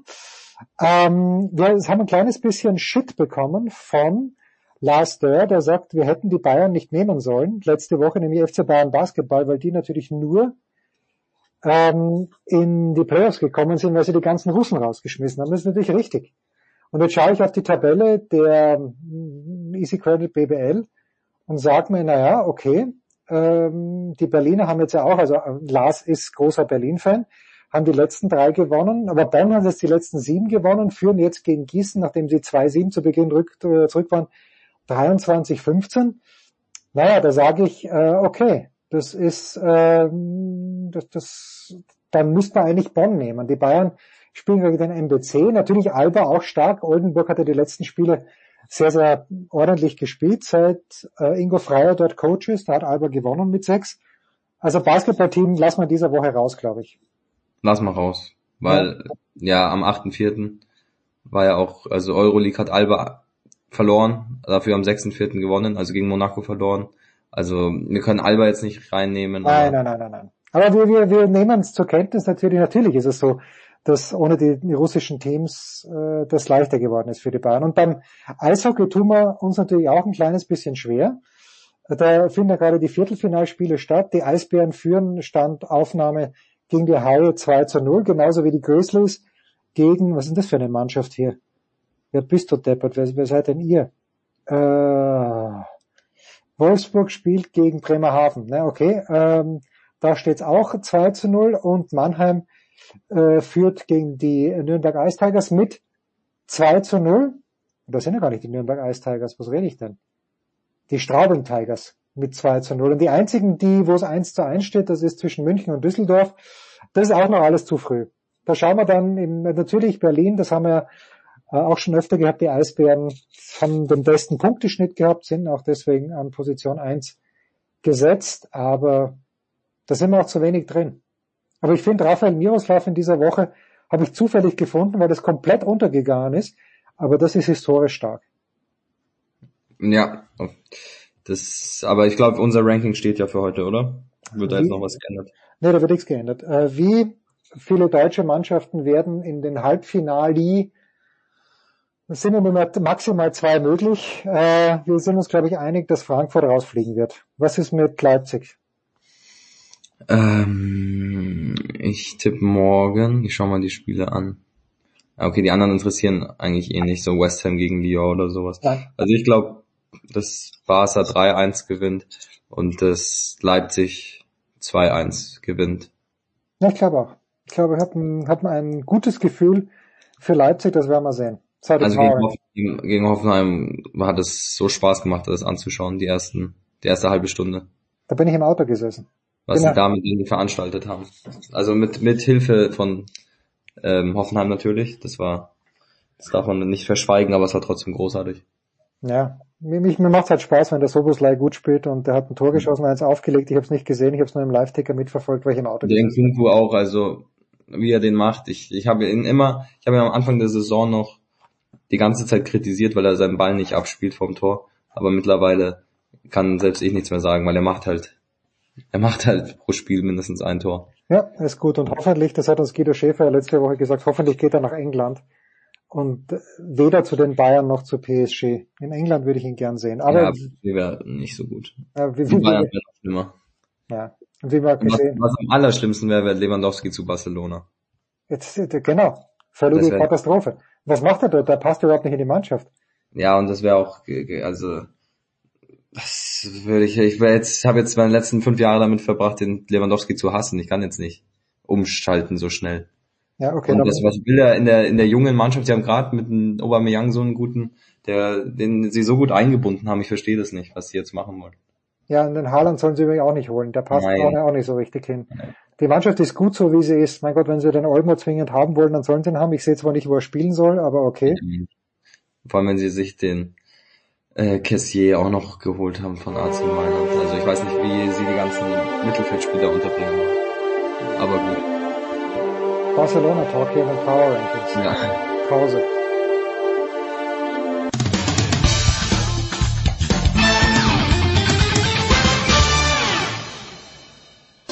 This is Christopher Mandor Russo, and you are listening to Sports Radio 360.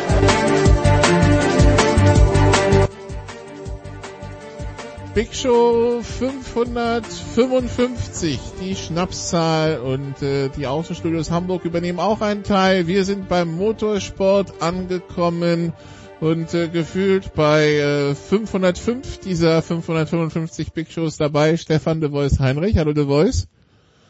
Ja, das ist lästerlich. Dann habe ich etwa bei 50 gefehlt. Das geht hier eigentlich gar nicht. Inakzeptabel. Ja, aber über den Zeitraum von fast zwölf Jahren dann ist das ja okay. Ja, aber im Motorsport gibt's gibt's zwar viele Ausreden, aber wenig, die wirklich greifen. Das weiß der Eddie auch. Der ist auch lang genug dabei. Und Eddie Mika haben wir auch am Start. Hallo Eddie. Ja, das stimmt. Äh, ich frage mich gerade, okay, ich komme vielleicht auf, keine Ahnung, 50 Shows oder so, äh, warum ihr mich erst so spät angerufen habt. Aber äh, ich bin gerne dabei, freut mich immer, äh, weil es eine illustre und kompetente Runde und macht Spaß.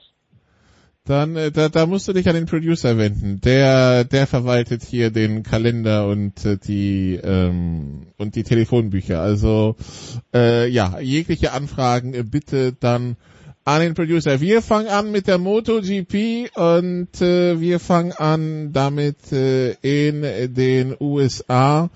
Wir äh, haben ein Rennen gesehen, in äh, dem äh, Eddie Marc Marquez beim Starten kompletten Fehlstart hingelegt hat. Irgendwie das sah aus wie so ein Smart, der gegen BMWs antritt. Dann gab es eine große Aufholjagd. Am Ende war es Platz 6 und äh, vorne Enea Bastianini mit dem zweiten Saisonsieg, aber packendes Rennen. Also natürlich habe ich mir MotoGP angeguckt, als ich letztes äh, Wochenende dann aus Rom am Montag von der Formel E zurückgekommen bin. Ja, und was für Geschichten wieder. Enea Bastianini aus dem Kundenteam von Fausto Vesini gewinnt seinen zweiten Grand Prix in dieser Saison. Und Marc Marquez, ja, der wirkt die Kiste quasi ab. Mittlerweile weiß man, war ein technisches Problem am Start, aber flügt dann durch das Feld und wird Sechster. Und das Bemerkenswerte ist, er ist nicht gestürzt. ist, ist das schon das Bemerkenswerte? Äh, The Voice ist, äh, sein Bruder sammelt dafür ja Rekorde, habe ich gesehen. Äh, also bei Marc muss ich sagen, äh, scheint er tatsächlich, das zeigt auch die Qualifikationsleistung, tatsächlich nachhaltig jetzt nach Indonesien, seinem wilden Highsider und so einen hohen Highsider habe ich seit vielen Jahren nicht gesehen. Äh, Eddie wird das wahrscheinlich unterstreichen können, bestätigen können. Zumindest nicht Absolut. in der Motorrad-WM. Ähm, das scheint tatsächlich bei ihm jetzt doch was bewirkt zu haben. Gott sei Dank ist die Doppelsichtigkeit ja dann doch relativ schnell weggegangen. Ähm, wir hatten so ein bisschen Bauchweh, glaube ich, vor dem großen Preis der USA. Es war klar, dass er da antreten will, weil auf dem Circuit of the Americas in Texas und Austin, da hat er in den letzten Jahren eigentlich regelmäßig dominiert. Und wenn er nicht mal in Führung liegen die Maschine weggeschmissen hätte, hätte er, glaube ich, zehn, zehn Siege nacheinander geholt. Also ist einer seiner Lieblingskurse neben dem Sachsenring. Dass er da zurückkommen will, um wieder ein bisschen Selbstbewusstsein zu tanken, äh, ist klar. Aber er hat es wirklich vorsichtig äh, angehen lassen. Zumindest auf einer schnellen Runde hat er gesagt, da habe ich noch nicht das richtige Gefühl fürs Vorderrad. Und Einlenken ist natürlich ein ganz, ganz wichtiges Thema bei diesen vielen Kurven auf diesen tollen Kurs, dem Circuit the Americas. Und das Einlenken war dann ja auch das Problem, was unter anderem die bisher so starken KTM hatten. Ja, aber äh, vorsichtig, äh, vor, äh, Stefan, war Marc Marquez nicht. Also ich erinnere mich an die eine Slow-Mo-Wiederholung. Also der hat schon da äh, volle Attacke gemacht, ist am Ende Sechster geworden. Das Im Rennen reicht. ja, im Qualifying, ja, Qualifying hinter den Ducatis war er doch ziemlich, ja. ziemlich vorsichtig. Und ich glaube tatsächlich, wir hatten ja schon drüber spekuliert, Eddie, wie er das jetzt Richtig. angeht, nachdem ihm so viele Leute von außen gesagt haben, Junge, äh, deine Gesundheit geht vor, du hast nur einen Körper. Im Rennen war das alles wieder weg. Das ist richtig, die Vorsicht. Ja, weil da gab es diese eine Szene, also unfassbar, das war ja typisch Marc Marquez und allein von ganz hinten in der MotoGP-Klasse 2022 auf sechs fortzufahren, äh, das schaffen nicht so viele. Ja, also Ma äh, Marc Marquez äh, zwischen also nach dem Start letzter am Ende Platz 6 und äh, ja, ein ein Wochenende über das sich wahrscheinlich äh, Ducati freuen kann, äh, The Voice im Qualifying auf den ersten fünf Plätzen. Zwei haben sie es auf, auf den, aufs Podium gebracht, fünf unter den Top 9, äh, fünf Maschinen eines Herstellers auf den ersten fünf Plätzen nach dem Qualifying. Erstmals seit 2003 äh, liegt die Strecke den Ducatis. Gibt es irgendeinen anderen Grund? Weil also gerade Yamaha und KTM hätten solche Probleme gerne wahrscheinlich. Ja, die hätten gern solche Probleme, wobei KTM ganz offensichtlich und auch Suzuki von der Leistung gegenüber dem Vorjahr tatsächlich äh, aufgestockt hat. Die haben nachgelegt, was man von Yamaha nicht sagen kann. Dann Quattararo und auch sein äh, Werksteamkollege Morbidelli waren in der Top-Speed-Liste in Austin allerletzte und denen fehlten 13 respektive 17 Kilometer pro Stunde auf den langen Geraden. Also Austin hat auch tatsächlich eine, eine über ein Kilometer lange Gerade. Da war klar, dass die Ducati stark sein werden. Was mich aber wieder mal überrascht hat, und das zeigt, dass offenbar die Ducati GP21 aus dem Vorjahr ein sehr, sehr gutes Allround-Motorrad ist. Wir haben es in der zweiten Saisonhälfte des Vorjahres gesehen, als tatsächlich ja Pekka Bagnana der erfolgreichste war. Jetzt mit dem ein Jahr alten Motorrad müssen wir sagen, Enea Bastanini hat wieder die aktuellen Werksmaschinen geschlagen und der hat Topspeed, aber die Maschine scheint insgesamt auch wirklich sorgsam mit den Reifen umzugehen und die aktuelle neue Werksmaschine, ähm, vor allem mit Jack Miller, ähm, der hat wirklich am Ende Tempo eingebüßt, weil die Reifen zu sehr gefordert waren. Deswegen hat er nach langer Führung am Ende nicht gewonnen, ist Dritter geworden. Aber ich glaube, der Australier kann damit auch leben ähm, nachdem er ja bisher in diesem Jahr äh, nicht so richtig zum Tragen kam und wir schon im Fahrerlager Gerüchte hören, Eddie, dass er auch äh, abgelöst werden soll. Ja, äh, das ist eine Möglichkeit, aber er hat ja jetzt im Interview direkt geantwortet, ja, dann fährt er halt bei Pramac Ducati. Das äh, stört dann Jackass auch nicht. Hauptsache, er lebt seinen MotoGP-Traum. Aber nochmal zur Ducati-Dominanz. Austin hat die längste Gerade im gesamten Kalender. 1,2 Kilometer. Das gibt's sonst nirgendwo. Und es war eigentlich fast vorherzusehen, dass die Ducati Performance da so aussieht, wie sie am Ende ausgesehen hat. Aber nochmal zu Enea Bastianini. Äh, der fährt in seinem zweiten Jahr MotoGP und der macht das einfach unglaublich clever, so wie er das vorher schon gemacht hat. Äh, ist ein Riesentyp. Ich bin mal gespannt, wohin die Reise noch geht. Hm. Die Cleverness drückt sich dann wie aus, Eddie? Indem er die Reifen schont und dann am Ende, wenn bei den anderen, zum Beispiel bei Jack Miller oder eben Alex Rins, äh, den anderen beiden auf dem Podest die Reifen einbrechen, dann hat er noch ein paar Prozent in petto und dann kann er den wegfahren und äh, das ist die Cleverness von Enea Bastianini, Spitzname La Bestia, kommt ja irgendwo her. Ja, so wird, wird er so für seine Konkurrenten vielleicht La, La Bestia Nigra irgendwann. Äh, ist ja noch jung, hat noch äh, viel äh, vor sich. Apropos Yamaha und Quattararo The Voice, äh, du hast es gesagt, äh, äh, speedtechnisch so fährt er im Grunde genommen eine Krücke. Was ist da drin? Und weil ich meine gelesen zu haben, da wird jetzt der Manager auch schon aktiv und schaut sich nach Alternativen um? Ja klar, sein Vertrag läuft Ende des Jahres aus. Der Weltmeister des Vorjahres ähm, hat intensiv auch schon bei den Wintertestfahrten darauf hingewiesen, dass Yamaha nachlegen muss. Ähm, nicht nur was die Leistung angeht, aber auch was die Leistung angeht. Und das in Austin jetzt die Topspeed-Werte, die waren dann doch äh, augenöffnend. Tatsächlich Quattararo und Teamkollege Morbidelli 23. und 24. Ähm, das ist ein überdeutlicher Hinweis, dass da ganz offenbar die Yamaha-Ingenieure äh, schlicht gepennt haben. Äh, es ist natürlich beim reinen 14. nicht ganz einfach, äh, entsprechend Leistung zu kriegen, aber bei Suzuki hat das wirklich funktioniert, wie Alex Rins deutlich zeigt, der im letzten Jahr permanent beim Versuch, die Suzuki zu überfahren, die Defizite zu kompensieren, permanent gestürzt ist und jetzt in diesem Jahr, Anfang der Saison, einen sehr, sehr guten Eindruck macht. Alex Rins ist äh, in der Tat, da hat Stefan völlig recht, äh, eine absolute Option. Auch ein überaus cleverer Fahrer. Ja, und jetzt läuft die Suzuki auf einmal. Und diese Top-Speed-Nachteile, die du gerade geschildert hast, Stefan, ja, wer soll die kompensieren in den Kurvengeschlängeln? Äh, das geht nicht. Dann hast du 1,2 Kilometer und dann bist du weit mehr als 15 kmh langsamer als die Ducatis, als die Suzukis, aber mittlerweile auch als die Aprilias, da hast du keine Chance. Da kannst du Weltmeister sein, wie du willst, äh, da hast du verloren. Kommen da unter Umständen kurvigere äh, Layouts wie in Europa den Yamahas dann entgegen, dass man vielleicht eher eine Chance hat oder ist man trotzdem chancenlos, Eddie? Nein, natürlich gibt es Strecken, die dann äh, dem Ganzen entgegenkommen, aber äh, das wird nicht dazu führen, dass man das komplett umdrehen kann, dieses Momentum. Das ist einfach da und äh, das wird ein Problem bleiben für Yamaha, weil die Motoren sind ja homologiert und zwar wird das ein Problem bleiben für den Rest der Saison. Und ich befürchte, Yamaha wird äh, Fabio Quattararo verlieren, an wen auch immer. Also die MotoGP, die zu Saisonanfang jetzt also vier Rennen in Asien, Fernasien, Südamerika und Nordamerika gefahren hat, kommt jetzt erstmal nach Europa. Nächster Grand Prix, der außerhalb Europas stattfindet im September. Bis dahin zwölf, zwölf Rennen in Europa und damit hoffentlich kürzere, kürzere Wege und auch weniger Logistikprobleme, als was man jetzt gehört hat von den letzten Wochen. Dann war Eddie natürlich in Rom letztes Wochenende für Formel E und äh, wenn ich das äh, richtig gehört habe, verstanden habe, dann äh, wird, äh, wurde in Rom äh, eine Statue gebaut, nämlich Mitch Evans.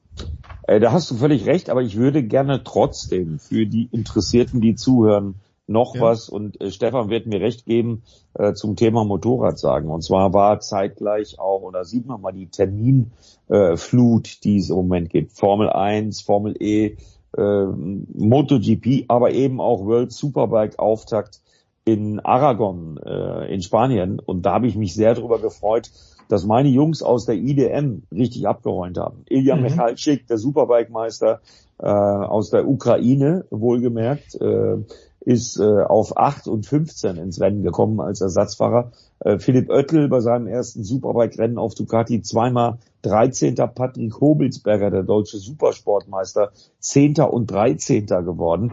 Und dann vor allen Dingen in der Supersport 300 Kategorie. Team Freudenberg, Lennox Lehmann, 16 Jahre jung, wird zweimal Dritter in der WM-Kategorie Supersport 300 mega Wochenende. Äh, das war mir jetzt wichtig, das zu erwähnen, weil Lennox Lehmann zeigt, wir haben sehr wohl deutschen Nachwuchs und auch nochmal auf Austin, Texas zurückzugehen. Wollen wir ja nicht vergessen, wir haben noch einen Deutschen, der in der MotoGP-Weltmeisterschaft fährt, in der Moto2, Marcel Schrötter. Der ist endlich WM-Vierter geworden und hat seine Ergebniskrise hoffentlich gelöst. Äh, schauen wir mal. Das war mir noch wichtig, bevor wir zu Mitch Evans und zu Formel E kommen. Aber du hast recht, Mitch Evans hat sich ein römisches Denkmal gebaut. Äh, war das zu erwarten oder kam das überraschend? Das kam überraschend, weil Jaguar hat komplett abgedust in den ersten drei Saisonrennen. Ähm, aber dann hat er zugeschlagen. Also er hat vorher schon mal in Rom gewonnen. Nur Samstag alleine von neun vor auf eins mit drei Prozent Restleistungen. Also schlaue Menschen haben 71 Positionswechsel in den Top 6 äh, an dem Wochenende gezählt. Das war so ein Spektakel und äh, jeder, der da noch sagt, das hat mit Motorsport nichts zu tun, sollte sich die Rennen vom letzten Wochenende auf ran.de nochmal real life angucken. Ich weiß nicht, Stefan ist ja ein alter Motorsportler. Äh, ich weiß nicht, ob Stefan geguckt hat, ob er Zeit hatte bei dem umfangreichen Restprogramm in Sachen Motorsport. Aber mir hat's totalen Bock gemacht, mir hat's totalen Spaß gemacht, äh, die beiden Rennen Samstag und Sonntag mit dem, wie ich finde, in beiden Fällen verdienten Sieger Mitch Evans zu kommentieren, mit Daniel Abt zusammen. Äh, das hat einfach Bock gemacht. Das war Rennsport vom Allerfeinsten. Ja, vor allem die Balance inzwischen tatsächlich zwischen, zwischen Energiemanagement und Speed, ähm, also Effizienz äh, optimal einsetzen. Man muss sagen, es geht wirklich hin und her. Äh, die Rennstrecke in Rom äh, ist jetzt nicht dazu geeignet, wirklich zum Überholen einzuladen, aber die können überall aktuell überholen. Das macht natürlich die Vorfreude dann auf die nächsten Saison-Highlights noch größer denn am, am 30. April Grand Prix-Kurs dann der Formel E ah, in Monaco, da fahren sie tatsächlich die Formel 1 Rennstrecke. Und dann haben wir das Heimspiel in Berlin-Tempelhof äh, Mitte Mai.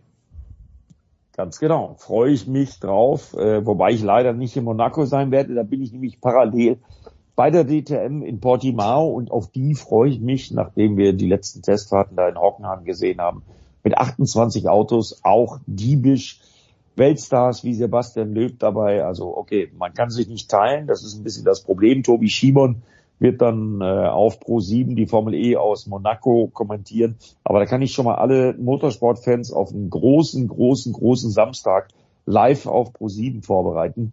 DTM Saisonstart in Portimao auf der für mich schönsten Rennstrecke Europas, äh, neben der Nordschleife natürlich. Ähm, und dann eben noch parallel dazu die Formel E in Monaco.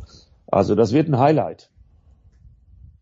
Ist das sowas wie ein, wie ein Ritterschlag, Eddie, wenn, wenn man jetzt sagt, die Formel E fährt genau die gleiche Strecke wie die Formel 1 ohne die, ich glaub, die, die Hafenschikane war der Unterschied, ne? Ja, ja, die machen da so ein bisschen was, was unterschiedliches. Ja, Ritterschlag weiß ich nicht, aber Monaco mit der Streckencharakteristik passt einfach zur Formel E. Was nicht zur Formel E passt, sind Grand Prix Kurse wie Valencia, äh, wie wir es gesehen haben in der Vergangenheit. Nein, nein, die Formel E muss sich schon ihren Charakter erhalten. Ja, und wo kann man mehr nach Downtown mitten in die Stadt reingehen als in Monaco? Also von daher, das passt schon. Und ich erinnere mich mit großer Freude ans letzte Jahr. Das letztejährige Rennen in Monaco war auch ein Highlight. Wenn da die Fortsetzung von Rom stattfindet, dann bin ich begeistert. Äh, Rom war jetzt auch ein Stadtkurs? Rom war auch ein Stadtkurs. Und zwar ein klassischer Stadtkurs mit Höhenunterschieden länger noch als Monaco, 40 Meter länger, aber eben auch 22 Meter Höhenunterschied. Ich würde es mal Mini-Nordschleife, äh, Mini-Macau nennen. Mini-Macau, das, das klingt doch super, der Voice. Ja, äh, das ist ja die, die, die verschiedenen Layouts, die wir haben, die verschiedenen Stationen. Man zeigt, man zeigt allerdings, das ist insofern richtig und deswegen der, der, der Teilantwort noch auf die Frage, ob das ein Ritterschlag ist. Ich glaube schon, denn inzwischen können tatsächlich diese zweite Generation der Autos, diese Batmobile, ähm, den kompletten Grand Prix-Kurs fahren. Wir haben auch nicht mehr das, was wir in der Anfangsphase so als Brückentechnologie hatten, aufgrund der mangelnden Reichweite der ersten Generation der Batterien, den Fahrzeugwechsel sondern die fahren jetzt durch auf dem großen Kurs und damit ist dann tatsächlich äh, ein Vergleich mit der Formel 1 durchaus erlaubt. Äh, und man muss sagen, äh, das letztjährige Rennen in Monaco war von der Formel E deutlich spannender als das der äh, Formel 1. Denn in der Formel E hatten wir auch in Monaco im kleinen Fürstentum in den winkeligen Straßen eine Menge Überholmanöver, eine Menge, Menge Action, mehr Action als in der Formel 1. Genau, und äh, ganz wichtig, im Rahmen Monaco wird das Gen 3 Auto, also das zukünftige Fahrzeug ab der nächsten Saison vorgestellt. Und da redet man von Top-Speed-Werten über 300 kmh, einer noch längeren Batterieleistung. Da bin ich mal gespannt. Also äh, ich, ich, ich kann euch sagen, ich bin die letzten Wochen ein paar Mal Taxi in Amsterdam gefahren. Die haben fast alle Teslas. Ich kann euch sagen, Taxifahrer und Elektromotor, da bewerben sich einige für die Formel E. Meine Güte, also so ein Elektromotor gibt schon was her. Liegt am Drehmoment, ist ja normal. Ja, ja, ähm, aber als Passagier eine interessante Erfahrung kann ich euch sagen. Gut, bevor wir jetzt gleich, also die, die Daten übrigens, Monaco Grand Prix, also am Wochenende vom äh, 30. April, sprich 1. Mai und dann zwei Wochen später, also zwei Rennen in Berlin am 14. und am 15. Mai als, als Überschlag äh, The Voice zur Formel 1. Wir hatten Formel 1 Fahrer, die sich in australische V8 Supercars gesetzt hatten und anscheinend mächtig Spaß hatten in Melbourne. Naja, natürlich, diese Donnervögel äh, der australischen V8 Tourenwagen sind einfach brachiale Autos, die wahnsinnig Spaß machen. Ähm, nicht zu viel Hightech drin, da muss der Fahrer wirklich noch was tun. Sie klingen fantastisch, du kriegst ein wahnsinniges Trommeln aufs Gehör. Man muss ja sagen, Australien nach zwei Jahren Corona-Pause jetzt wieder Teil also der Formel 1 das war ein Fest für die Fans. Melbourne allerdings auch eine Stadt mit sehr viel junger Bevölkerung, die sehr sportbegeistert ist. Das muss nicht nur Motorsport sein, das können auch andere Dinge sein. Aber dieses äh, Fest mit über 300.000 Zuschauern der Formel 1 plus eben auch Rennen zur australischen V8, die in Down Under extrem populär ist, da hat sich so ein, so ein Fahrzeugwechsel äh, tatsächlich angeboten. Und ich weiß, der Alonso ist ausgestiegen. Der ist ja auch schon mal ein Nesca Cup Auto gefahren aus den USA in seinen zwei Jahren Pause von der Formel 1 vor seiner Rückkehr, vor seinem Comeback. Der hat irre Freude dran gehabt und das Lächeln ging ihm an dem Nachmittag gar nicht mehr aus dem Gesicht. Also äh, ganz kurz Einwand von mir. Äh, ich äh, habe mir das auch angeguckt, Melbourne, Australien. Aber den Menschen, der in Melbourne, Australien, egal zu welchem Event, keinen Spaß hat, äh, den muss man mir mal zeigen. Eine der faszinierendsten Metropolen der Welt, Traumstadt, ja. Traumwochenende für den Rennsport. Äh, wie, wie sehr holt ich diese, diese V8 Supercars ab? Das hört sich ja relativ touristisch an. Also äh, äh, Alonso hat gesagt, das Auto ist irgendwas zwischen GT3 und Nesca. Ja, alles was gut klingt, Spaß macht, Shepard macht mir auch Spaß, holt mich ab. Aber ich bin jetzt erstmal sehr, sehr happy, dass ich in der DTM live auf Pro7 die DTM kommentieren darf mit 28 Autos. Äh, das wird auch. Also reicht mir. Also, es ist äh, für alle Freunde des Motorsports anscheinend was im Programm in diesen Tagen. Äh, und äh, das, was in Melbourne dann sonst noch geschah, wenn als die als die Fahrer, zumindest die beiden Formel 1 Fahrer, auch das machen, wofür sie bezahlt werden und nicht nur Spaß in den V8 hatten, das besprechen wir nach einer kurzen Pause. Danke, Eddie. Bitteschön, schönen Gruß in die Runde. Tschüss.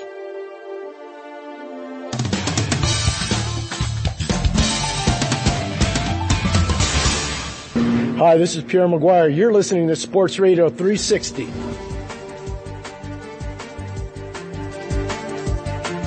Big Show 555, äh, die Schnapszahl Edition und äh, natürlich reden wir da auch über Formel 1. The Voice ist dazugeblieben und mit dazugekommen in die Runde, um äh, das ein oder andere alkoholische Kurzgetränke zu vernichten. Stefan Ehlen, hallo Stefan. Servus. Wenn ich gewusst hätte, dass es heute alles um Schnaps geht, dann hätte ich mir natürlich noch eine reingebechert. Aber jetzt halt nüchtern. Und Christian Nimmervoll ist auch am Start. Hallo Christian. Ebenfalls nüchtern, aber das klingt doch gut. Wollen wir länger machen heute? Gut, genau. Dann äh, schauen wir mal auf Melbourne und äh, wir fangen an bei Stefan und wir gehen mal ein paar Monate, Jahre zurück, 2020, so die Zeit, Stefan. Da konnte ich einfach einen Hammer in die Runde legen und ich war mir ziemlich sicher, irgendwer greift sich ihn und hämmert damit auf Ferrari. Und äh, jetzt haben wir einen Ferrari-Piloten, der von den ersten drei Rennen zwei gewonnen hat, der mit über einem Sieg Vorsprung in der Tabelle führt und man fragt sich schon, was macht Ferrari plötzlich alles richtig, was sie vorher falsch gemacht haben? Naja, die Konstellation dieses Jahr ist natürlich schon so, dass Ferrari jetzt ein gutes Auto hat, weil sie sich über die vergangenen Jahre doch eher haben etwas gehen lassen und dann nicht mit letzter Konsequenz durchentwickelt haben. Also man hat ja schon 2020 gewusst, es kommt ein neues Reglement. 2021 war dann auch nochmal Sparflamme bei denen und die haben sich wirklich schon frühzeitig einfach darauf konzentriert, das neue technische Reglement gut hinzukriegen. Das war bei Ferrari nicht immer der Fall die vergangenen Regeländerungen, da hat man sich eigentlich eher in den Sand gesetzt mit den neuen Autos. Aber jetzt scheint Ferrari tatsächlich endlich mal wieder ein Auto hingestellt zu haben, das wirklich was kann. Also das ist technisch innovativ, das schaut gut aus, rundrum einfach ein guter Wurf. Und auch das ist ein Hauptfaktor, der Motor ist plötzlich wieder richtig da. Wir haben ja über die Jahre immer gesagt, der Mercedes ist der stärkste Motor, ähnlich wie vor knapp 20 Jahren der BMW vielleicht. Ne? Und jetzt ist aber der Mercedes nicht mehr die erste Kraft im Feld, sondern der Ferrari. Warum und wieso genau, das weiß man natürlich nicht so richtig. Im Prinzip sind es ja die gleichen Motoren wie vor ein paar Jahren auch noch, die wurden lediglich modifiziert. Aber interessant ist es ja schon, weil die FIA hat ja mal eine sogenannte Einigung mit Ferrari erzielt. Und diese Einigung, wer weiß, ob die nicht inzwischen ausgelaufen ist, äh, nichts, genau, nichts genaueres weiß man nicht. Auf jeden Fall hat der Ferrari-Motor auffällig deutlich mehr Puste als in der vergangenen Saison, was man auch daran ganz gut sieht. Alfa Romeo, letztes Jahr Hinterbänkler, auf einmal im Mittelfeld solide dabei. Oder Haas, letztes Jahr ganz hinten auf einmal solide im Mittelfeld dabei, hat ja auch schon Punkte geholt. Also da ist definitiv was passiert. Und das erweist sich jetzt tatsächlich als Trumpfkarte. Und man hat mit Charles Leclerc natürlich auch einen Könner am Lenkrad. Das sieht man ganz auch eindeutig im Qualifying zum Beispiel, wenn der die Konkurrenz regelmäßig um Zehntel distanziert in diesem Fahrzeug. Also da passt momentan einfach sehr, sehr viel Gutes zusammen. Der Fahrer, der es umsetzt, das Fahrzeug an sich, also das Chassis, das wirklich gelungen ist offenbar und ein kraftvoller Motor. Und das sind einfach die Vorteile, die Ferrari gerade hat. Christian, habt ihr das als Experten so kommen sehen? Also es war schon ein bisschen zu erwarten, dass Ferrari möglicherweise äh, den etwas besseren Start erwischen würde, als das bei Mercedes und Red Bull der Fall ist, insbesondere nach den Testfahrten. Ähm, dass Ferrari jetzt aber gerade zuletzt in Melbourne wirklich so dominant war, denn wenn man sich das durchrechnet auf die Renndistanz, war es ja im Schnitt äh, eine Distanz zum Red Bull von einer halben Sekunde. Also vergessen wir mal die Zuverlässigkeit, schieben wir die mal ganz außen vor, schauen wir uns nur den Speed an, dann war der Ferrari erdrückend dominant. Ähm, jetzt müssen wir natürlich ein bisschen auf die Bremse steigen, denn Melbourne ist immer eine besondere Strecke mit einem besonderen Layout. Das heißt nicht, dass das beim nächsten Rennen äh, in Imola genauso weitergehen wird. Aber zumindest hat äh, Stand jetzt mal Ferrari da wirklich ein Ausrufezeichen gesetzt, wo man sagen muss, das ist für die Konkurrenz schon Batzen aufzuholen. Also das ist nicht was, wo du sagst, du tunst ein bisschen am Setup und dann ist alles wieder gut. Ähm, da müssen sich Mercedes äh, und Red Bull ein bisschen mehr strecken. Äh, The Voice, also Ferrari jetzt, äh, also Leclerc 34 Punkte Vorsprung auf Russell, 46 auf Verstappen nach drei Rennen. Äh, wie groß sind die Sorgen, die sich der Rest machen muss, wenn er sich das so anschaut über die ersten drei Rennen? Naja, schon, äh, weil wir drei verschiedene Rennstrecken auch am Anfang hatten. Ähm, aber äh, der Christi hat es ja gerade gesagt, äh, wir wussten schon von den Wintertestfahrten, ähm, dass tatsächlich Ferrari ganz offenbar sehr gut gearbeitet hat. Sie haben ja letztes Jahr abgeschenkt und haben gesagt, es hat gar keinen Sinn im letzten Jahr ähm, äh, diese, dieser bisherigen Chassis-Regel, dass wir da nochmal sehr viel Geld und Zeit äh, investieren, sondern wir fahren so durch und konzentrieren uns schon ab Frühjahr 2021 auf das neue Auto. Das scheint tatsächlich äh, sehr gut funktioniert zu, zu, haben. Das heißt nicht automatisch, dass sie überall so gut sind, da gebe ich äh, dem, dem Christian recht, aber äh, das Auto ist schnell. Auf eine Runde zündet die Reifen offenbar, die aktuellen Reifen, die ja auch deutlich größer sind als im Vorjahr, offenbar richtig an äh, im Qualifying und schont sie aber trotzdem. Äh, also das scheint alles sehr gut zu sein. Bei dem man sich bei Ferrari, wenn man da überhaupt äh, irgendwas finden kann, wohl ein bisschen Sorgen machen muss, ist aktuell Carlos Sainz, denn der kriegt es aktuell bei weitem nicht so hin wie Charles Leclerc. Und der war letztes Jahr in der WM-Tabelle vor Leclerc, der Sainz. Also äh, bei ihm klappt es mit dem neuen Auto noch nicht so richtig. Äh, Pleiten, Pech und Pannen. Insofern ist da ein Ferrari gerade vorne, während wir bei Red Bull inzwischen gesehen haben, Perez mit einem äh, guten Rennen äh, ist zwar die Nummer zwei äh, bei äh, Red Bull, aber klar, äh, kann eben auch Rennen gewinnen, wie im letzten Jahr gesehen. Und bei Mercedes haben wir mit George Russell einen, der bei drei Grand Prix bisher zweimal vor Lewis Hamilton ins Ziel gekommen ist. Ähm, aktuell wohl das fünftbeste Auto nur, der Serienkonstrukteursweltmeister, die Silberpfeile. Aber sie haben zumindest, das haben wir in Melbourne, in Australien gesehen, schon ein bisschen aufgeholt. Äh, da fehlt es allerdings, das sind dann nicht eine halbe Sekunde, äh, die Red Bull momentan vom Tempo fehlt, sondern äh, Mercedes sagt selbst, uns fehlt etwa eine Sekunde. Und das ist natürlich schon ein wirklich äh, großes Brett. Das kannst du in der Tat nicht innerhalb von 14 Tagen oder einem Monat aufholen. Zumal man so ein bisschen den Eindruck hat, sie arbeiten zwar und sie äh, robben sich ein bisschen vor, aber so große Entwicklungsschritte haben sie nicht. Es ist ein sehr wildes, sehr, sehr ähm, äh, ja, sehr, sehr ein Konzept mit Seitenteilen, die tatsächlich ähm, sehr, sehr innovativ ist. Vielleicht haben sie ein bisschen zu viel riskiert. Es war von Mercedes eher ungewöhnlich, ein solches Konzept, die ja eigentlich eher Evolution als Revolution in den letzten Jahren umgesetzt haben. Und was interessant auch ist bei Mercedes, Toto Wolf mit einer Menge Äußerungen eckt gerade aus meiner Sicht bisschen an und hat bei weitem nicht mehr die Souveränität und die Ruhe in seiner Öffentlichkeitsarbeit wie noch in den letzten Jahren. Ja, das, äh, das hat man mitbekommen. Aber bleiben wir noch mal kurz bei Ferrari. Äh, Stefan, äh, Sainz ist das Pech oder oder mangels Talent und Vermögen, man weiß es nicht. Also letztes Jahr war ja besser, was ist da los? Also ich glaube, es war jetzt in Melbourne konkret eine Verkettung von Umständen. Da war ja im Qualifying die Situation, dass das Auto nicht pünktlich angesprungen ist. Das heißt, er kam nicht rechtzeitig auf die Strecke, konnte seine Reifen nicht so aufwärmen, weil dann die Session zu Ende war, hat dann also nur eine 0 nach 15 Runde hingekriegt, so erklärt er zumindest mit kalten Reifen, weil halt eine Runde zum Aufwärmen gefällt hat. Er hätte sonst zwei gefahren und dann stand er halt weiter hinten in den Top Ten, hat den Start irgendwo verhauen, war dann noch weiter hinten und hat dann entsprechend in Runde zwei mit der Brechstange versucht, gegen Nick Schumacher zu überholen, wo es halt vielleicht nicht unbedingt so einfach geht. Und da muss man ganz klar sagen, das war halt dann vielleicht Übereifer. Da hat es dann auch weggeschmissen. Und dann ist halt Melbourne auch eine Strecke, da gibt's halt links und rechts Gras und Kiesbett. Und dann bestraft das sowas natürlich auch zu Recht, dass man dann halt da einen Versuch wagt, der vielleicht nicht so ganz clever war. Und da muss man dann schon sagen, also wenn du weißt, und das tun wir jetzt inzwischen nach drei Rennen oder zwei Rennen zu dem Zeitpunkt, drei Qualifyings, zwei Rennen, dass dein Auto wirklich dazu in der Lage ist, konstant um Siege zu fahren und wahrscheinlich auch WM-Titel fähig ist, dann darfst du halt so dir ein Fauxpas nicht leisten. Dieses Rennen hätte einfach zu Ende fahren müssen.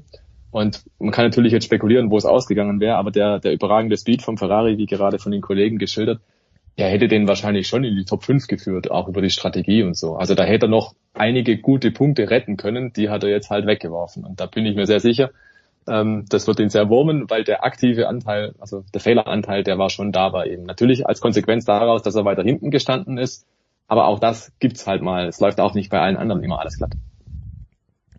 Als jemand, der vor drei Jahren, drei Wochen vorm Rennen in Melbourne spazieren ging an dieser Strecke entlang und gesehen hat, wie es eng das ist, kann ich mir denken, wie schwer das ist, da die Brechstange rauszuholen und dass es dann gut geht. Das ist schon immer wieder beeindruckend, durch was für enge Kanäle die da durchpacen.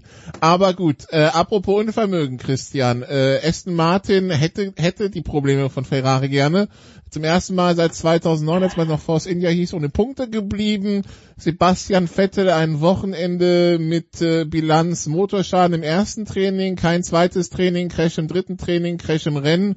Alles prügelt auf ihn ein. Äh, selbst das Safety Car von Aston Martin äh, wurde kritisiert. Wochenende zum Vergessen und wie geht's weiter bei, bei Aston Martin, Christian? Ich hoffe, dass es besser wird, aber ehrlich gesagt fehlt mir so ein bisschen der Glaube. Ich muss dazu vielleicht äh, ein bisschen ausholen. Ich habe am Sonntagabend nach dem Rennen, Aston Martin macht ja als eines der wenigen Teams immer noch Zoom-Meetings und ich war nicht vor Ort in Melbourne, sondern ich war im, Homeoffice ähm, und konnte da Mike Krag, dem Teamchef, die Frage stellen, ob er denn glaubt, dass das ein konzeptionelles Problem ist, das man bei Aston Martin hat oder ob so ist wie bei Mercedes, wo man ja nach wie vor drauf hofft, zumindest oft, wir sagen nicht, dass es so ist, aber man hofft drauf, dass man mit dem Setup das Pole-Positioning in den Griff kriegt und dann lösen sich plötzlich alle Probleme auf und vom einen Rennen aufs andere ist man super konkurrenzfähig. Und Mike Krag hat gemeint, ähm, dass er schon glaubt, dass das Potenzial im Auto steckt und dass man das nur anlocken muss, dieses äh, berühmte neudeutsche Wort, das jetzt alle verwenden. Also man muss nur irgendwie den Dreh rauskriegen und dann wird dieses Auto schon schnell sein. Dem steht aber eine Aussage von Sebastian Vettel, der nämlich gesagt hat, auch am Sonntag in Melbourne, äh, ich sehe sehr viele Fragezeichen bei uns, aber ich sehe keine Antworten. Das heißt, ich wünsche mir für Sebastian Vettel, weil ich glaube, wenn er motiviert ist äh, und wirklich Biss hat, dass er nach wie vor zu den schnellsten Fahrern der Formel 1 gehört. Aber ich glaube, dass aktuell die Situation eher ein bisschen die ist, dass dieses Auto so schlecht ist und es auch keine Perspektive gibt, dass das unmittelbar besser wird, ähm, dass dann bei ihm auch ein bisschen die Motivation fehlt. Denn das gehört bei aller deutscher Brille, die wir auf dieses Thema haben, zur Wahrheit dazu. Sebastian Vettel hat sich jetzt in Melbourne auch nicht gerade mit Ruhm bekleckert. Also es war nicht sein schönstes und bestes Wochenende. Er hat unnötige Fehler gemacht. Ähm, man muss natürlich dazu sagen, es war sein erster Renneinsatz in diesem Jahr. Die anderen hatten schon zwei Rennwochenenden auf dem Buckel. Aber das war auch nicht seine Sternstunde. Da läuft einfach momentan gar nichts zusammen. Und ich möchte hier nicht den Schwarzweiler spielen, aber ich sehe nicht die Rettung am, am Horizont schon herbeireiten. Äh, The Voice, dann darf Vettel auch noch lesen. Ich habe heute Morgen ein Interview von äh, von mit äh, mit äh, Formel 1 äh, Veteran Minardi gelesen beziehungsweise den Sportchef und äh, der sagt, der gewinnt eh nichts mehr, der kann auch aufhören. Das ist bestimmt sehr motivierend, sowas zu lesen aus Sicht von Vettel. Ja gut, das hat er im letzten Jahr das ein oder andere Mal auch schon äh, gelesen. Klar ist, äh, es wird schwierig sein, da aus der Situation rauszukommen. Der Christian und der Stefan, die haben das ja gerade schon ein bisschen umrissen. Ich glaube auch nicht. Ich glaube, dass bei bei Mike Krag ist es so ein bisschen das Rufen im, im, im Walde. Ich sehe momentan nicht, wie innerhalb absehbarer Zeit, also innerhalb der nächsten drei Monate, da ein, ein, ein Riesenschritt nach vorne gemacht werden kann. Und dann ist die Saison eigentlich im Grunde für Vettel gelaufen und sein Vertrag läuft Ende des Jahres aus.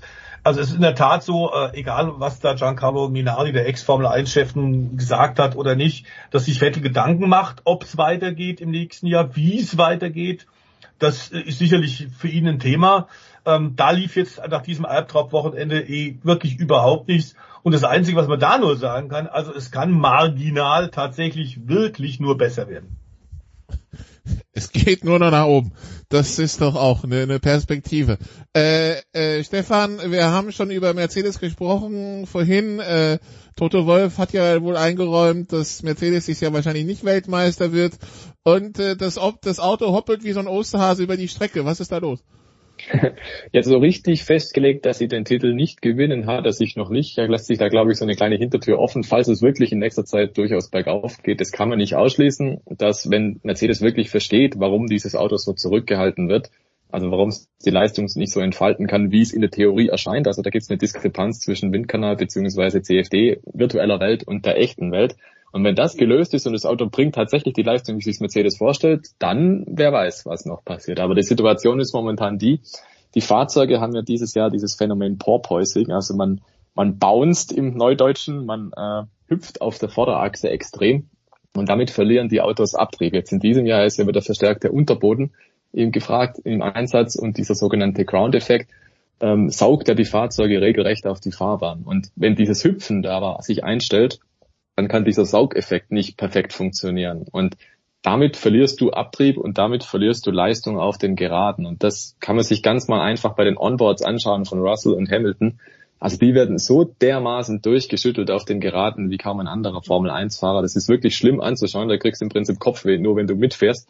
Und solange dieser Zustand anhält, solange wird Mercedes nicht auf gescheite Zeiten kommen. Aber der Stefan hat es ja vorhin auch schon gesagt, naja, sie schwimmen halt momentan so mit und schnappen die Punkte halt auf, die es zu holen gibt. Und solange andere ja irgendwie patzen, siehe Carlos Sainz, siehe Red Bull, schwuppdiwupp ist Mercedes auf dem zweiten Platz in der Konstrukteurswertung und mit Russell auch auf T2 in der Fahrerwertung. Also ganz so der große Reinfall ist es ja bisher nicht. Und das habe ich auch in meiner Kolumne vom Montag geschrieben. Jetzt lass mal den Mercedes wirklich noch ein bisschen schneller werden und da ein bisschen an Tempo zulegen und dann holt er noch mal ein paar Punkte und dann wer weiß, wie die ganze Sache ausgeht. Also Deswegen mal Kirche im Dorf lassen. Der äh, Toter Wolf befindet sich natürlich jetzt in seiner Lieblingssituation. Er ist der Underdog und äh, das hat er uns ja seit 2014 immer wieder regelmäßig erzählt, dass eigentlich Mercedes nicht Favorit ist. Jetzt ist es tatsächlich so, dass Ferrari Favorit ist und Mercedes mal hinten dran.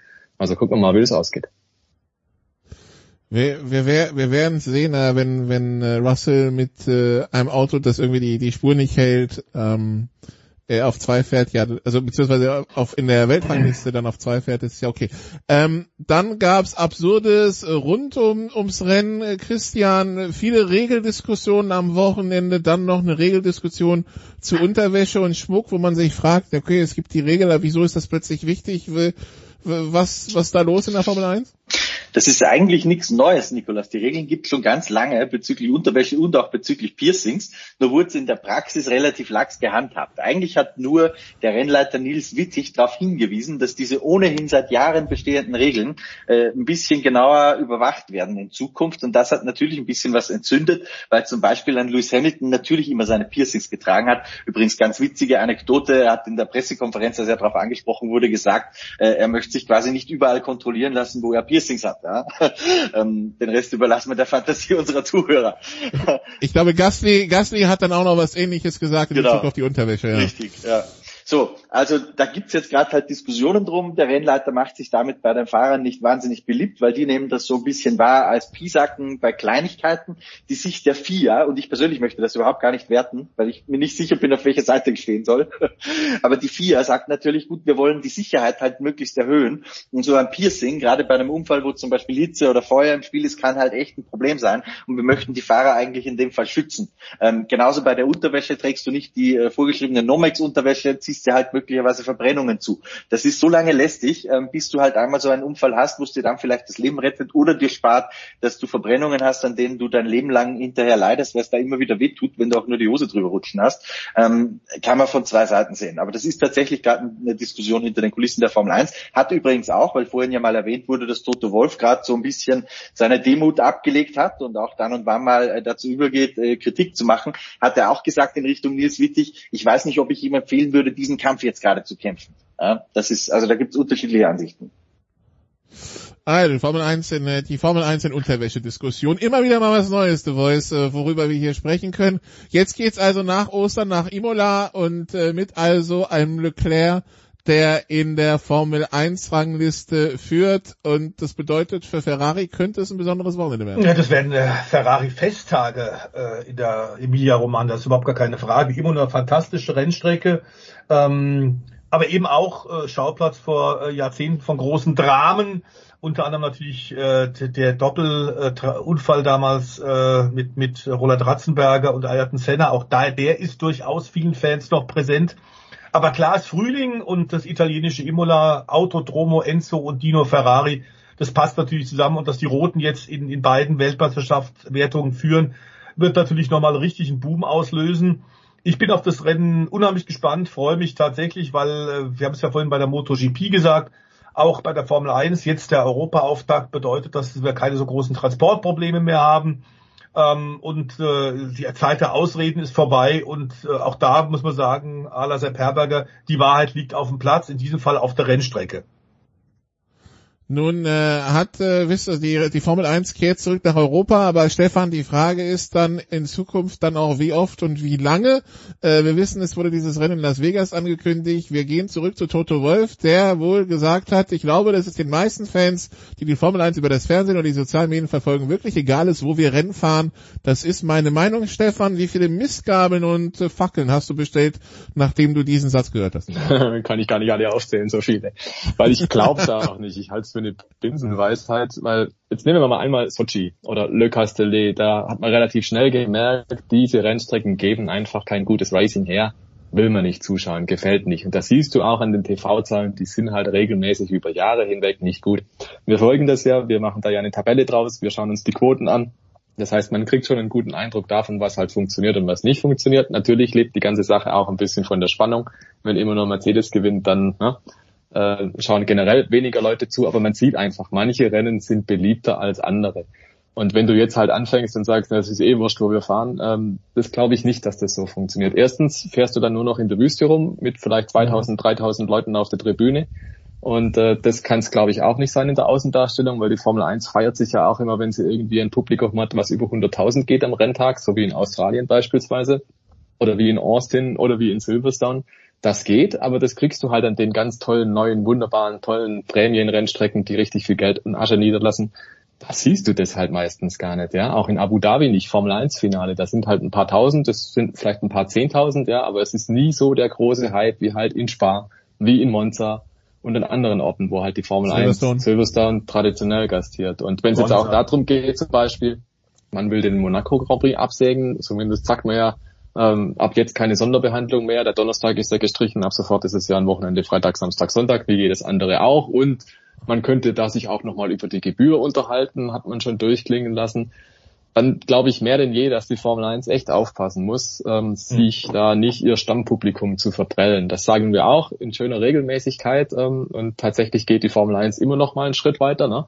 Und irgendwann ist es vielleicht auch mal Zeit, mit alten Sachen, mit viel Tradition aufzuräumen, gar keine Frage. Aber so ein paar Eckpfeiler, glaube ich, da muss man echt aufpassen. Und zu solchen Eckpfeilern würde ich tatsächlich Monaco zählen, weil Formel 1 und Monaco das sind so Synonyme. Du kennst das Indy 500, du kennst Le Mans und du kennst Monaco. Das sind so die drei großen Autorennen, die es gibt auf der Welt. Ne? Und wenn du jetzt sagst, eins davon nehme ich mir weg, weil ich will künftig im zwölften Wüstenstaat fahren vor einer menschenleeren Kulisse und dann vielleicht auch noch bei Flutlicht, weil es so toll ist, ähm, dann muss ich halt sagen, naja, das x-te Nachtrennen unter Flutlicht reißt halt dann vielleicht doch nicht raus. Ne? Und deswegen wäre mein Plädoyer, dass man vielleicht tatsächlich sich auf ein paar Traditionen beruft und diese beibehält. Also Spa, Monza, Monaco, das sind meiner Meinung nach Strecken, die dürfen einfach nicht fehlen. Die müssen drin bleiben und müssen sie sich halt anderweitig auf den Kopf stellen und irgendwas versuchen, damit diese Rennen erhalten bleiben. Aber das kann nicht sein, dass die Formel 1 dann nur noch auf irgendwelchen seelenlosen Parkplätzen rumfährt und dahin geht, wo der große Dollar gemacht hat. Also das ist ja auch was, was man den anderen Weltverband vorwerfen kann, den mit den vier Buchstaben FIFA, ähm, dass die es ja auch nicht anders machen, dass die ja auch tatsächlich dahin gehen, wo der Dollar wächst. Und die FIA hat da auch inzwischen eine Tendenz dazu, dass es halt, dass es halt so gemacht wird. Aber die Hoffnung stirbt ja bekanntlich zuletzt, dass man da vielleicht irgendwann noch ein Einsehen hat und sich darauf besinnt, dass es vielleicht doch noch ein paar Grundwerte gibt, die man vielleicht besser einhält, damit man auch ein Publikum sich noch erhält. Christian, ich brauche dich wahrscheinlich nicht fragen, ob du lieber Monaco schaust oder ein Rennen auf dem Stadionparkplatz von Miami. Ja, doch, eindeutig Monaco. Wobei ich bei Miami sagen würde, lass uns mal abwarten, äh, wie, wie gut oder wie schlecht es dann wird. Vielleicht, äh, die Erwartungen sind so niedrig, dass wir eigentlich nur positiv überrascht werden können. Es bleibt der Stadionparkplatz. Ja, das, Aber das gut, stimmt. ja, ja. Aber klar, Vegas hat Äh, auch gelernt. Die, die sind ja auch auf dem Parkplatz gefahren vom Caesars Palace damals und es war nicht wahnsinnig aufregend. Und was man jetzt gesehen hat von der neuen Strecke, äh, das ist dann doch deutlich attraktiver geworden. Also ich kann mir nicht vorstellen, dass die Formel 1, die so viel Wert auf Show legt, äh, und gerade in Nordamerika und in den USA, dass die dann sagen werden, ey Miami, da, da kriegen wir nicht irgendwie tolle Bilder hin. Also das sind Profis, aber ich glaube schon, dass das einigermaßen funktionieren wird. Ja, und äh, alles läuft darauf hinaus, The Voice, jetzt Gerüchte, das Rennen in Sochi wird ersetzt durch ein zweites Rennen in Singapur, holte ich das ab. Ja, weil Singapur tatsächlich schon ein bisschen äh, eine Tradition hat. Es ist eine gute, sehr selektive Rennstrecke. Es ist große Begeisterung auch dort. Aber insgesamt glaube ich schon, dass da ein Umdenken stattfinden sollte. Ich äh, würde da genau äh, den Stefan Ehlens Meinung und Christian sieht es ähnlich äh, unterschreiben und genau sehe das genauso. Also ganz auf Traditionsrennen zu verzichten, ist Quatsch. Ich fand auch diese Aussage von Toto Wolf, mit dem ich oft nicht einer Meinung bin, jetzt schon gar nicht bei diesem Thema. Also TV-Zuschauern ist nicht egal, wo die Rennen stattfinden. Und ich glaube tatsächlich, dass auch diese Balance, er hat da unter anderem auch gesagt in diesem Interview, ähm, dass äh, Stefano Domenicali, der CEO der Formel 1, es bisher gut gemacht hat, die richtige Balance zu finden zwischen Traditionsrennen und neuen Orten. Äh, ich glaube, dass das bisher nicht so toll gel gelungen ist. Man sieht es am großen Preis von Deutschland. Ich glaube, das brauchen wir, aber nicht nur wir in Deutschland, die Fans, sondern ich glaube, das braucht die Formel 1 auch. Und da muss man einfach vom hohen Rost ein bisschen runtergehen. Seit Jahren diskutieren wir darüber. Und auch jetzt 2022 ist kein Rennen in Deutschland mit einem Serienkonstrukteursweltmeister äh, Mercedes-Benz. Ich finde es äh, nicht, nicht gut und es geht aktuell ein bisschen in die falsche Richtung. Glaub aber auch wie Christian, dass Miami mit dem Layout und auch Las Vegas mit dem Strip, dass das schon gute Events werden werden. Wir haben in Amerika in den USA auch eine große äh, Formel 1 Begeisterung dank der Netflix-Serie. Ähm, ich glaube, dass wir den NASCAR-Fans tatsächlich ein paar rüberziehen können. Das Problem sind mehr diese ganzen äh, mittleren Osten, Nahen Osten äh, Rennen, wo überhaupt keine Motorsporttradition ist und wo du ein paar Scheiß am Ende auf der Tribüne sitzen hast äh, mit ihren Familien und das war's dann. Das ist das Hauptproblem und das sind wir zu häufig, das sind wir zu oft und äh, ich, ich würde mir wünschen, äh, im Sinne der Formel 1, dass da tatsächlich man eine bessere Balance in Zukunft hinkriegt. Ja, Stefan, das Beispiel, was Toto Wolf genannt hat, wo er so begeistert war mit der richtigen Entscheidung, war Baku. Ja, großartig, ne? Wieder eine Autokratie und Menschenrechtssituation sehr fragwürdig. Ähm, ja, weiß nicht. Also wenn das die Orte sind, wo die Formel 1 dann überall hin muss, ähm, weil da die großen Geldscheine wedeln, ja. Die Strecke tatsächlich ist wirklich ja ganz nett, ist ja auch ein besonderer Stadtkurs, allerdings glaube ich, wird es mir inzwischen ein bisschen sehr, sehr viel Stadtkurs. Und man geht weg von dem, wo die Formel 1 einfach herkommt. Und das sind halt Rundstrecken oder mehr noch Straßenstrecken. Und es gibt ja auch viele schöne, die äh, eine Lizenz haben, eine entsprechende Freigabe. Also man muss auch gar nicht hergehen und sagen, man baut jetzt überall rund um die Welt neue Stadtrennkurse auf. Also sehr nachhaltig ist das sowieso nicht. Man sollte eigentlich eher die Infrastruktur nutzen, wie es ja hier und dort und überall schon gibt. Es gibt, glaube ich, insgesamt 40 Rennstrecken oder so, wo die Formel 1 fahren könnte. Und da sind die noch nicht mal dabei, wo die Formel 1 aktuell schon fährt. Also es gäbe schon Auswahl an Rennstrecken, die aktuell schon im Bestand sind, die gar nicht neu gebaut werden müssen. Aber das passt offensichtlich nicht mehr zum Image, das die Formel 1 sich verpasst hat mit Liberty Media und das ist nun mal auch äh, in sehr großem Maßstab Entertainment. Der Stefan hat es gerade gesagt, die Netflix-Serie Drive to Survive. Da nimmt man es ja auch mit der Wahrheit nicht ganz so genau. Und äh, dieses, ja, dass man es einfach auf mehr Show und Unterhaltung trimmt, ähm, das sieht man ja halt auch daran, dass es mehr und mehr Stadtrennen gibt, sogenannte Destination Cities. Es sind nicht mehr einfach Austragungsorte oder schlichte Rennstrecken, sondern man geht nach Miami, man geht nach Las Vegas, man wäre in Hanoi gefahren und das sind alles so Sachen. Also da, da merkst du einfach, da steckt jetzt ein ganz anderer Drive dahinter und so leid es mir tut, aber so ein bisschen blutet einem da schon das Herz als Traditionalist, als Purist, als normaler Formel 1-Fan auch, glaube ich, wenn du einfach siehst, ja, die, die Tradition, die ist heutzutage einfach nicht mehr viel wert. Und das, was die Formel 1 groß gemacht wird, das ist jetzt äh, groß gemacht hat, das wird mehr und mehr vergessen. Schade. Gut, dann äh, lassen wir mal der Formel 1 ein, Wochen, ein Osterwochenende Pause, um zu reflektieren und dann, zu, und dann schauen wir, was in Imola passiert. Danke an die beiden Stefans, danke an Christian, das war's auch von den Außenstudios Hamburg in der Big Show 555 und äh, jetzt darf der Producer über, wieder übernehmen mit der nächsten Gesprächs- und vielleicht auch Trinkrunde.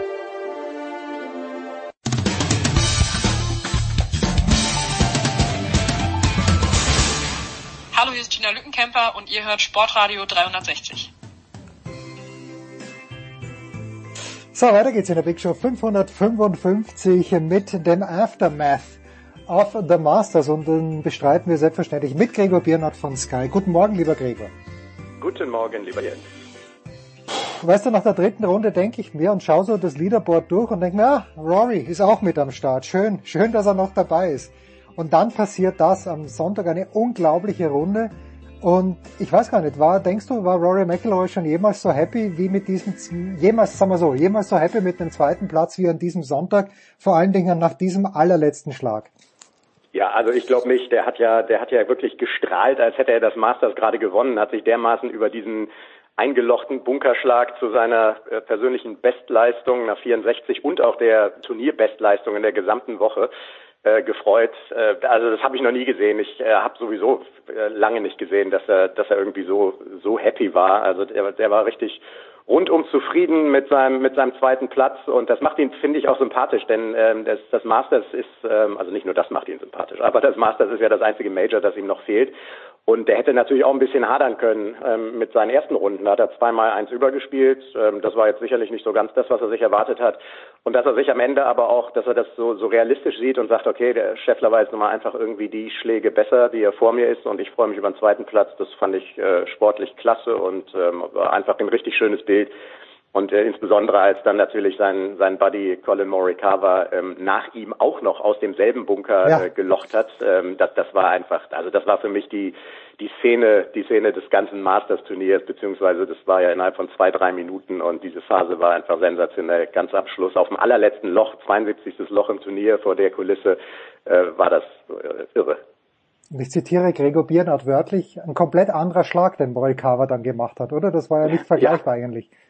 Ja, ja, total. Der, ähm, also ja, Rory McIlroy ist jetzt so ein bisschen schwierig für die für die Zuhörer, die das nicht vor Augen haben, aber der lag einfach ein paar Meter weiter an einer anderen Stelle in demselben Sandhindernis und musste deswegen ähm, so einen einen Slope, eine dicke Welle im Grün mit ins Spiel bringen und die hat er so perfekt angespielt, dass der Ball quasi an dieser Welle so einen 90 Grad Bogen eingeschlagen hat und äh, links runtergerollt ist, weil äh, Ewigkeiten überhaupt unterwegs war, bis er im Loch war.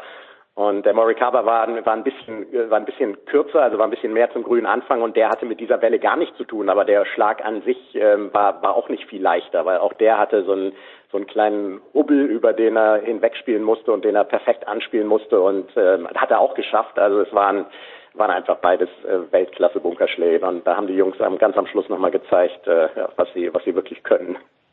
Was gibt's denn eine Theorie, warum sich Rory beim Masters bislang immer so schwer getan hat? Ja, es, es, es ist mit Sicherheit so, dass, ähm, dass ihm der Platz vielleicht liegt, aber ähm, dass, dass einfach so ein paar Prozent fehlen und du musst dich, wenn du ähm, wenn du gegen die Besten der Welt auf einem der, der wirklich schwersten und anspruchsvollsten Golfplätze bestehen willst, beziehungsweise ganz oben landen willst. Ich meine, ein zweiter Platz mit sieben unter ähm, hätte der in einem anderen Jahr das Masters auch gewonnen. Da war jetzt einfach ein Scotty Scheffler so dominant. Ähm, ich würde würd gar nicht sagen, dass er sich so schwer tut. Es ist sicherlich in den letzten Jahren äh, einfach noch dazu gekommen, dass er, dass er natürlich wusste, wenn ich das gewinne, dann habe ich den Karriere Grand Slam, dann habe ich alle vier Majors gewonnen. Und da sagt er auch, da hat er sich ähm, zuletzt einfach immer ein bisschen zu sehr unter Druck gesetzt und das ist keine gute Kombination. Also jeder will gewinnen, aber wenn daraus so ein bisschen sowas, sowas Zwanghaftes wird, dann fehlt ja die nötige Lockerheit. Und ich glaube, das hat er erkannt, ähm, weil das auch ähm, kommuniziert hat äh, in der Presse gegenüber im Vorfeld. Und das war jetzt schon der erste Schritt dafür. Wie gesagt, mit sieben unter hätte er das Ding auch gewinnen können, wenn da nicht ein Scotty Scheffler gewesen wäre. Also vom Ergebnis und vom Spielerischen her ähm, ist er ist er parat und der wird auch das Masters einfach noch gewinnen. Das kann eigentlich gar nicht anders in den nächsten Jahren. Hat denn Scotty Scheffler das Masters eher gewonnen oder haben es die anderen eher verloren, weil Scheffler eben der einzige war, der ja, dass sich keine groben, keine groben Schnitzer geleistet hat. Cameron Smith äh, haut den einen Ball ins Wasser, danach war, war Land unter. Wie, wie hast du das denn? Wie beurteilst du den Sieg von Scotty Scheffler? Also ich, äh, ich würde tatsächlich sagen, dass er, dass er das eindeutig gewonnen hat und nicht die anderen verloren. Wenn ich mir auch anschaue, dass es waren gerade mal neun Spieler, die unter Paar lagen, zum Beispiel die die auf dem geteilten achten landen, das ist jetzt auch nicht schlecht, die sind neun Schläge hinter Scheffler und äh, die auf dem geteilten dritten, das sind Lowry und Smith, die sind auch fünf zurück. Und das letzten Endes auch nur, weil er sich am Ende nochmal auf dem letzten Loch ein Vierpad geleistet hat. Da würde ich sogar sagen, das war der einzige tatsächlich fette Ausrutscher im gesamten Turnier, da wo es dann auch echt nicht mehr drauf ankam und er sicherlich auch so ein bisschen zittrige Hände hatte, aber okay, sei es drum. Das haben sie dann mit Humor genommen und er hatte immer noch drei Schläge Vorsprung. Aber der hat ja jetzt mittlerweile in der, aus seinen letzten sechs Turnieren war das der vierte Sieg, inklusive einem, einem World Golf Championships Turnier, ähm, wo er im, im Matchplay bestehen musste und bestanden hat, was ja wirklich auch dieses One-on-One -on -One ist ja irgendwie eigentlich auch so mit das, das nervenaufreibendste Format so im Golf. Und wenn du dich da gegen die Besten durchsetzt und davor auch schon auf wirklich anspruchsvollen Golfplätzen, der ist einfach so gut drauf und hat so ein, so ein Selbstvertrauen, und hatte sich so einen fetten Vorsprung rausgespielt. Der lag vor dem letzten Loch fünf Schläge vorne, zwölf unter und der nächste halt mit McElroy sieben unter. Das sind auf so einem Platz echt schon Welten. Also da ist einfach kein anderer rangekommen. Die anderen haben gut gespielt. Sieben unter McElroy, fünf unter die anderen, Morikawa mit vier unter. Das sind für die Woche und den Golfplatz sind das super Ergebnisse. Und wenn dann einer zehn unterliegt wie Scheffler, dann hat er das Ding gewonnen, weil er einfach gerade so genial drauf ist. Wer war der Letzte, der wirklich jetzt als Favorit, als dermaßen großer Favorit angereist ist? War es Jordan Spieth?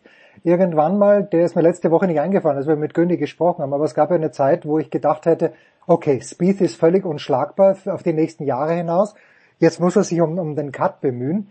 Wer war denn der Letzte deiner Erinnerung nach, der wirklich mit so einer Serie gekommen ist und dann tatsächlich auch gewonnen hat? Also der letzte Weltranglisten-Erste, der das Masters gewonnen hat, das war Dustin Johnson 2020. Ähm, das war im November dieses Masters, das ja verlegt wurde um ein paar Monate. Da hat sich der Platz echt ein bisschen anders gespielt und der hat, glaube ich, am Ende 20 untergelegen. Das war auch noch so ein Rekordergebnis, ähm, weil ja, da war der Platz einfach ein bisschen leichter. Das kam DJ entgegen. Also das war letzten Endes so der der letzte Favorit, der dann auch wirklich gewonnen hat als Weltranglisten-Erster, was ansonsten gar nicht selbstverständlich ist, denn davor der letzte Weltranglisten-Erste, der zu der Zeit, als er ganz oben stand, ähm, das Masters gewonnen, das war Tiger 2001 und 2002, meine ich. Ähm, und dazwischen haben das Masters eigentlich immer, ja, immer andere gewonnen. Auch jetzt nicht gerade der Weltranglisten 500 logischerweise, aber auf jeden Fall auch nicht der Weltranglisten Erste.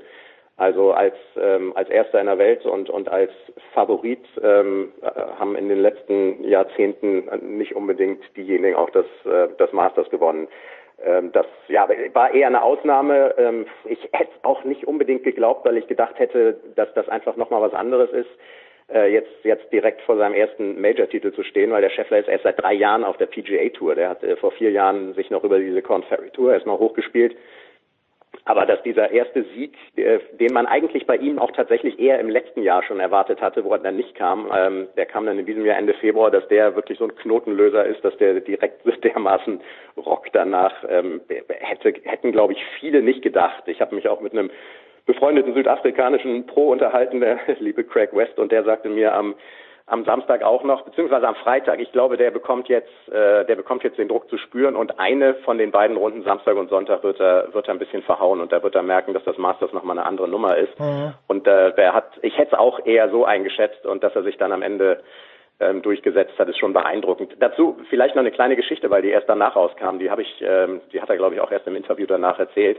Der hatte am Sonntagmorgen vor der Runde hat er hat er geheult, hat er gesagt, weil er mit dieser Situation und dem Druck überhaupt nicht umging. Er hat seiner Frau gesagt, ich kann da nicht rausgehen so und nach dem Motto, ich bin irgendwie, ich weiß gar nicht, wie ich mit dem, wie ich mit der ganzen Geschichte jetzt als Führender am Finaltag ins Masters zu gehen umgehen soll. Das hätte ich echt nicht gedacht. Ich war echt überrascht, weil der auf dem Platz dann am Ende so einen souveränen und entspannten Eindruck gemacht hat. Aber da sieht man mal, das sind dann auch immer zwei Gesichter, wie du, wie du privat vor der Runde unterwegs bist und wie du dich dann aber wirklich auf den Punkt so souverän geben kannst auf dem Platz. Das ist halt auch so ein Schalter, den musst du erstmal umlegen. Also morgens völlig verunsichert sein, ähm, und sich dann ähm, durchsetzen und das grüne Jackett holen. Also das ist äh, wirklich, habe ich so auch noch nicht gehört und äh, macht, macht das Ganze irgendwie noch beeindruckender. Das ist natürlich eine spannende Frage. Jetzt haben wir beim Tennis gesehen, bei Dominik Thiem zum Beispiel, der gewinnt die US Open, Lebensziel erreicht und fällt danach in ein emotionales Loch. Jetzt kann man Tennis wahrscheinlich nicht eins zu eins mit Golf vergleichen, aber es könnte natürlich schon sein, dass Scheffler jetzt komplett ohne Druck weiterspielt und, und eine wirklich schöne Serie hinlegt, weil er unfassbar solide wirkt. Ja, da gibt's, da, ich finde schon, dass da kann man Golf auch durchaus mit Tennis. Es sind ja letzten Endes auch ein, ein Einzelsport, kann man durchaus vergleichen. Danny Willett war zum Beispiel der, der letzte, das ist mittlerweile auch, wie lange ist es her, fünf, sechs Jahre, als der das Masters gewonnen hat, der Engländer, der ist danach ein paar Jahre in komplettes Loch gefallen und hat wirklich ähm, salopp ausgedrückt keine Mummel mehr getroffen. Das ist das eine Beispiel, wenn es dich, wenn dich so überraschend trifft. Andere wiederum ähm, laufen so richtig heiß und äh, denen, denen gibt so ein Sieg einen dermaßen einen Boost, weil sie wissen, okay, also wenn ich, wenn ich das hier schaffe, mich gegen die Besten der Welt beim Major durchzusetzen, dann ist ja noch viel mehr drin und die wollen dann ein Turnier nach dem anderen gewinnen. Und ich glaube, eher dazu, gepaart mit der nötigen Lockerheit, gehört auch, ähm, gehört auch Scotty Scheffler. Er hat jetzt einfach vier Turniere innerhalb von zwei Monaten gewonnen. Erstes Major, das Ganze mit 25 ähm, das ist jetzt so eine Mischung aus, äh, okay, ich bin Weltranglisten-Erster, ich kann es spielerisch sowieso. Der hat jetzt die Lockerheit, dass er schon mal ein Major gewonnen hat. Der kann jetzt echt entspannt auch direkt in die PGA Championship zum Beispiel gehen. Und dann bin ich echt gespannt, was daraus wird. Also wenn der so weiterspielt, ähm, dann, dann ist der der nächste Kandidat, der, der irgendwie mal auf 18 Majors gehen könnte. Aber warten wir mal ab. Äh, wie du gesagt hast, äh, keine Ahnung. Vielleicht ist jetzt tatsächlich, vielleicht ging das jetzt alles so schnell mit seinen vier Siegen in sechs Turnieren inklusive gleich dem dem ersten Major, dass er, dass er wirklich auch erstmal in so ein kleines Loch fällt. Äh, da bin ich direkt auf seinen nächsten Auftritt gespannt, wann auch immer der ist. Ich weiß gar nicht, ob er diese Woche spielt. Ich habe nämlich mal frei. Ähm, aber das, das wird sich dann zeigen. Ah, Gregor Biernat hat frei. Länger freigenommen hat sich Tiger Woods, ist zurückgekommen, hat den Cut geschafft, äh, hat ja. dann äh, irgendwie, ich glaube auf Sports Illustrated habe ich gelesen, dass er irgendwann mal einfach die, diese Mutter, diese Mutation oder der Metamorphose gemacht hat von jemandem, von einer Legende, die zurückkommt zu einem ganz normalen Spieler, der sich dann am 16. Loch über einen schlechten Putt ärgert. Wie hast du Tiger gesehen, alles in allem? Ähm, er hat sich echt zurückgemeldet äh, mit, seiner, mit seiner ersten Runde unter Paar gespielt. Äh, da sah das Ganze auch noch rund aus mit seinem ledierten Bein und das ist halt echt im Laufe der, der Woche was, was zu befürchten war äh, was eigentlich auch gar nicht hätte anders kommen können. Ich meine, vor 14 Monaten hätten sie ihm das rechte Bein fast amputiert. Da war ganz, ganz kurz davor, das muss dermaßen lediert gewesen sein, dass die Operateure gesagt haben, okay, das, da ist, besteht ja kaum eine Chance, haben sie Gott sei Dank nicht gemacht. Jetzt ist er zurück, hat natürlich, also da fehlt natürlich die Kondition. Der, der kann mit dem Bein jetzt irgendwie nicht, nicht großartig Konditionen ähm, pumpen äh, und äh, dieser Platz ist einer der hügeligsten ähm, Golfplätze, auf denen überhaupt äh, Profigolf gespielt wird. Das, ähm, das erkennt man an den Kameraeinstellungen häufig nicht so richtig, aber wenn man da mal rüberläuft, ich durfte auch schon zweimal über die über das heilige Gras vom Augusta National laufen. Es geht schon gut rauf und runter und auch wenn du wenn du so ein bisschen schräg stehst ähm, und das Gewicht geht auf dieses ledierte rechte Bein, also der hat schon echt gehumpelt. Samstag Sonntag hat er zweimal 78 gespielt. Das waren, glaube ich, seine schlechtesten Masters-Runden überhaupt. Aber da, ich, da war einfach auch platt. Der hat im Interview, wenn er gefragt wurde, wie, wie ist eigentlich mit Schmerzen, dann, dann druckste er rum und hat einmal, glaube ich, gar nicht geantwortet. Und das erste Mal aber gesagt, ja, die sind da und zwar immer. Also ich meine, äh, Golf spielen mit einem mit einem Knie, das gerade mit einem Bein, das gerade jetzt wieder im Aufbau ist und das tut irgendwie dauerhaft weh. Respekt dafür, dass er da den Cut geschafft hat. Er hat sich schon für die Open, für die 150. auf dem Old Course in St. Andrews im Juli, hat er schon sicher zugesagt. Aber die PGA Championship in ein paar Wochen spielt, das ist das zweite Major des Jahres, das, das hat er noch offen gelassen. Da muss man einfach gucken, wieso die Entwicklung ist. Aber Respekt davor. Das ist einfach ein, ein Beißer und selbst, selbst nicht im, im Vollbesitz der physischen Kräfte ähm, spielt er da mit und lag äh, zwei Runden auch noch relativ weit äh, mit vorne und, und äh, ist wieder zurück. Die Leute haben geschwärmt, seine Mitspieler von seinem Golfschwung. Also wenn das Bein in, sich in die richtige Richtung entwickelt, dann, dann kommt der auch nochmal zurück. Ähm, das war, denke ich mal, zumindest diese ersten zwei Runden beim Masters waren ein Beweis dafür. Und wenn man sieht, die Stimmung an den Löchern, selbstverständlich, also äh, ich glaube schon, er war ja immer distanziert, fand ich, auch in jungen Jahren. Sicherlich hat er auch seine Gründe dafür gehabt, aber seit ein paar Jahren, die Leute lieben ihn einfach. Ja, ja, absolut. Sie, ähm, ich glaube sogar, ja, äh, grundsätzlich schon schon zu Zeiten, da war ich nicht so ein Tiger-Fan. Das waren seine seine ganz dominanten, wo er irgendwie alles gewonnen hat. Aber ja gut, er ist so ein bisschen unnahbar, das ist er immer noch, aber da ist eine Lockerheit dazugekommen und was gerade auch halt die Amerikaner mögen, ist, äh, ist wenn solche Leute menscheln und ähm, so mit so ein bisschen Schadenfreude sehen die dann auch immer, ach ja, okay, der, der hundertfache Millionär und dann irgendwie seine Eskapaden hatte irgendwie auch ziemliche ziemliche Gesundheitsprobleme mit Rücken und Knie, das hat ihm keiner gewünscht, aber das hat ihn einfach menschlich gemacht. Und jetzt diese, diese Comebacks, das sind einfach so, so Cinderella-Geschichten irgendwie, die sind einfach auch sensationell. Ähm, und, und die Zuschauer sind ja schon zu Tausenden ähm, mitgelaufen in seiner Proberunde. Ich meine, da, da haben sich irgendwie 35.000 in Bewegung gesetzt am Montag, als der neun Löcher gegangen ist mit ähm, seinem Kumpel Justin Thomas und mit Fred Couples. Äh, das ist ja unfassbar. Ich meine, 35.000 Zuschauer hast du bei so bei so durchschnittlichen European Tour Turnieren an, an allen vier Turniertagen so ungefähr. Ähm, das ist, das zeigt einfach, wie, wie der die Leute irgendwie immer noch äh, immer noch anzieht und dabei dabei wird es auch bleiben und das ist auch gut so. Alle alle seine Kollegen haben im Interview gesagt, es ist so gut, dass er wieder zurück ist und die die Einschaltquoten beweisen das auch. Die Leute wollen Tiger nach wie vor sehen. Ja, und ich, wenn ich sehen möchte, ist früher oder später Charlie, seinen Sohn. Ich bin echt gespannt, ja. ob, ob, ob das was hilft, dass der Papa wahrscheinlich der, zumindest der aufregendste Golfer aller Zeiten gewesen ja. ist. Gregor, äh, eine Frage habe ich noch. Ähm, Sepp Stracker, der Papa wurde interviewt von Florian Bauer. Das Interview hat jetzt nicht viel hergegeben, muss ich leider sagen. Ähm, Erkenntniswert geht gegen Null, was nicht an, am Sky Reporter lag, aber wurscht. Sepp Stracker schafft den Cut, wird insgesamt 30. Wie gut ist diese Leistung? Äh, Finde ich auch stark. Äh, die Entwicklung von Sepp ist einfach auch klasse. Der hat ja auch vor ein paar Wochen sein erstes PGA Tour Turnier gewonnen. Äh, für den ging es die letzten Jahre ja immer eher so ein bisschen rauf und runter. Corn Ferry Tour, dann wieder PGA Tour, dann wieder Tourkarte verloren. Ähm, jetzt hat er hat auch der äh, irgendwie so diesen diesen so so schwierigen ersten Sieg, sich einmal das erste Mal durchzusetzen. Das bedeutet so viel und ist auf der anderen Seite auch so zäh gegen 150 äh, Weltklasse-Spieler, hat er in Florida gewonnen.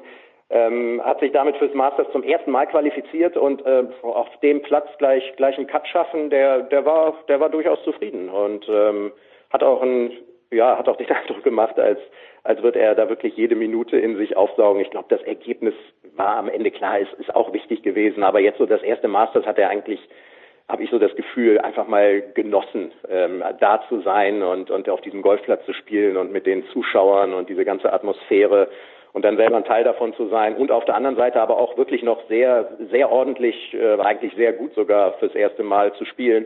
War einfach eine schöne Mischung, hat mich gefreut für ihn. Der ist ja nun irgendwie nicht so, so präsent gewesen, jetzt auch, äh, auch für uns als deutsche Golfmedien bis zu seinem Sieg, weil er halt nicht so häufig so vorne mitgespielt hat. Ich habe auch nicht so viele Interviews vorher mit ihm gesehen und gehört und äh, auch der hat irgendwie macht einen entspannten macht einen entspannten Eindruck und ähm, wünsche ihm wünsche ihm eine weitere klasse Saison wäre wär schön wenn so ein deutschsprachiger ähm, noch ein, vielleicht noch ein paar Mal gewinnt die nächsten Jahre und äh, traue ich ihm durchaus zu. Also wer einmal gewonnen hat äh, auf der PGA Tour der der hat so dieses Gefühl dafür da ist dann die Nervenanspannung beim nächsten Mal, wenn er am Sonntag oben mitspielt, nicht mehr dieselbe wie beim vor, vor dem ersten Sieg und äh, sowas sowas kann immer helfen.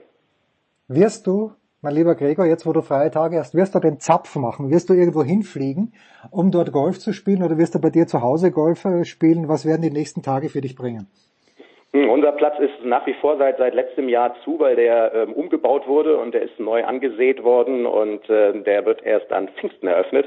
Das heißt, meine Freundin und ich, wir werden ähm, zu ihren Eltern fahren nach Hessen. Da gibt's auch ein paar schöne Golfplätze. Wir werden da mal in Altenstadt spielen und äh, in Lich vielleicht und ein paar schöne Tage genießen mit ein bisschen Grillen und und so ein bisschen bisschen zu Hause entspannen. Also ich mache ich mach nicht den Zapf, aber ich habe ich hab gehört irgendwie sein sein Flug war überbucht, hat er glaube ich geschrieben und der der hat, hatte er nicht erstmal am am Flughafen gehangen. Ähm, er hatte zumindest gepostet, super Flug überbucht und er war irgendwie in der Lounge und wusste dann glaube ich gar nicht so ganz genau, wann er wann er loskommt, aber ich habe es dann auch nicht weiter verfolgt. Aber das äh, mein, mein Auto ist nicht überbucht und mit dem geht's nach Hessen und dann ganz entspannte Ostertage. Aber da müssen wir König gleich ansprechen, weil ich glaube nicht, dass die Legende eine Senator-Lounge ist. Da muss noch eins drüber geben. Also der, der Hon selbst der Hon Circle ist für die Legende nicht gut genug. Danke dir, Gregor. Kurze Pause. Big Show 555.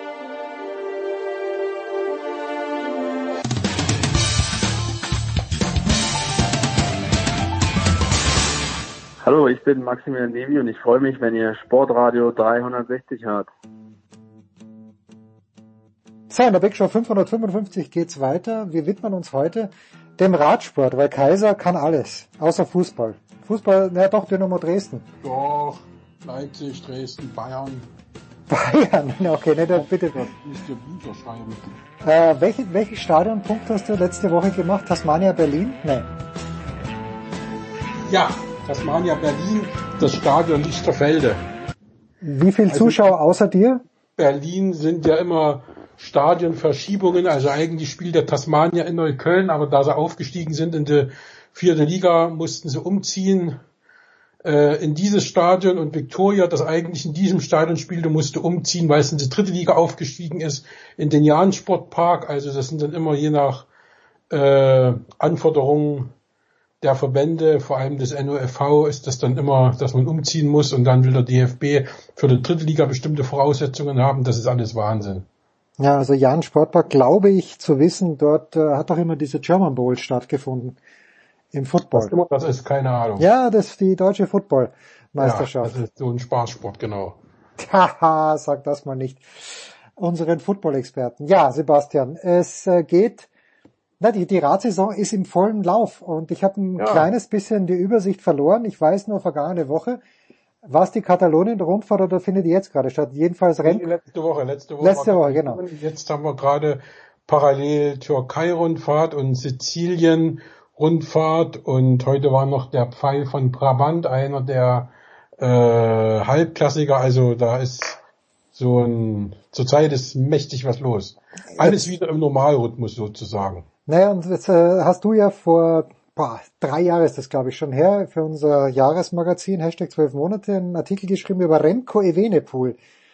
Besser wird der Name nicht mehr und damals der aufsteigende Star am Horizont, ich weiß, er ist dann mehrmals schwer gestürzt oder zumindest einmal so schwer gestürzt, dass er länger nicht fahren konnte. Der hat bei der Katalonien-Rundfahrt, glaube ich, auf der vorletzten Etappe die Führung übernommen, sie auf der letzten Etappe dann wieder abgegeben. Ist dieser Stern nach wie vor im Steigen begriffen oder ist er jetzt mal ein kleines bisschen eingebremst? Weil es gibt ja mit Tadej Bogacar jemanden, der jünger ist, glaube ich, und äh, schon die Tour de France gewonnen hat.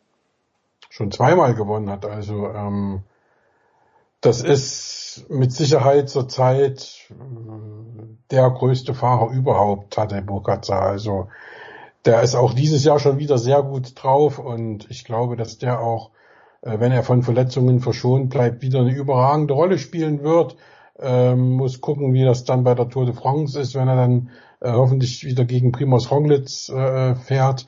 Das war jetzt gar nicht, ob die beide jetzt dieses Jahr wieder die Tour fahren, aber ähm, das wäre schon ein tolles Duell wieder und da kann man gespannt sein und irgendwann, der Wennepool muss halt irgendwann mal guten Tag sagen. Also ähm, von dem war, ja, ich meine, das sehen wir auch in anderen Sportarten, wenn jemand hochgejubelt wird, ähm, Alexander Zverev spielt gerade, ne, der jagt auch schon seit acht Jahren oder seit sieben Jahren äh, einem Grand Slam Titel hinterher. Seinem ersten damals hieß es, der wird ihn sehr zeitig gewinnen, möglichst noch als Teenie. Jetzt wird er nächste Woche äh, 25 Jahre alt, hat immer noch keinen gewonnen.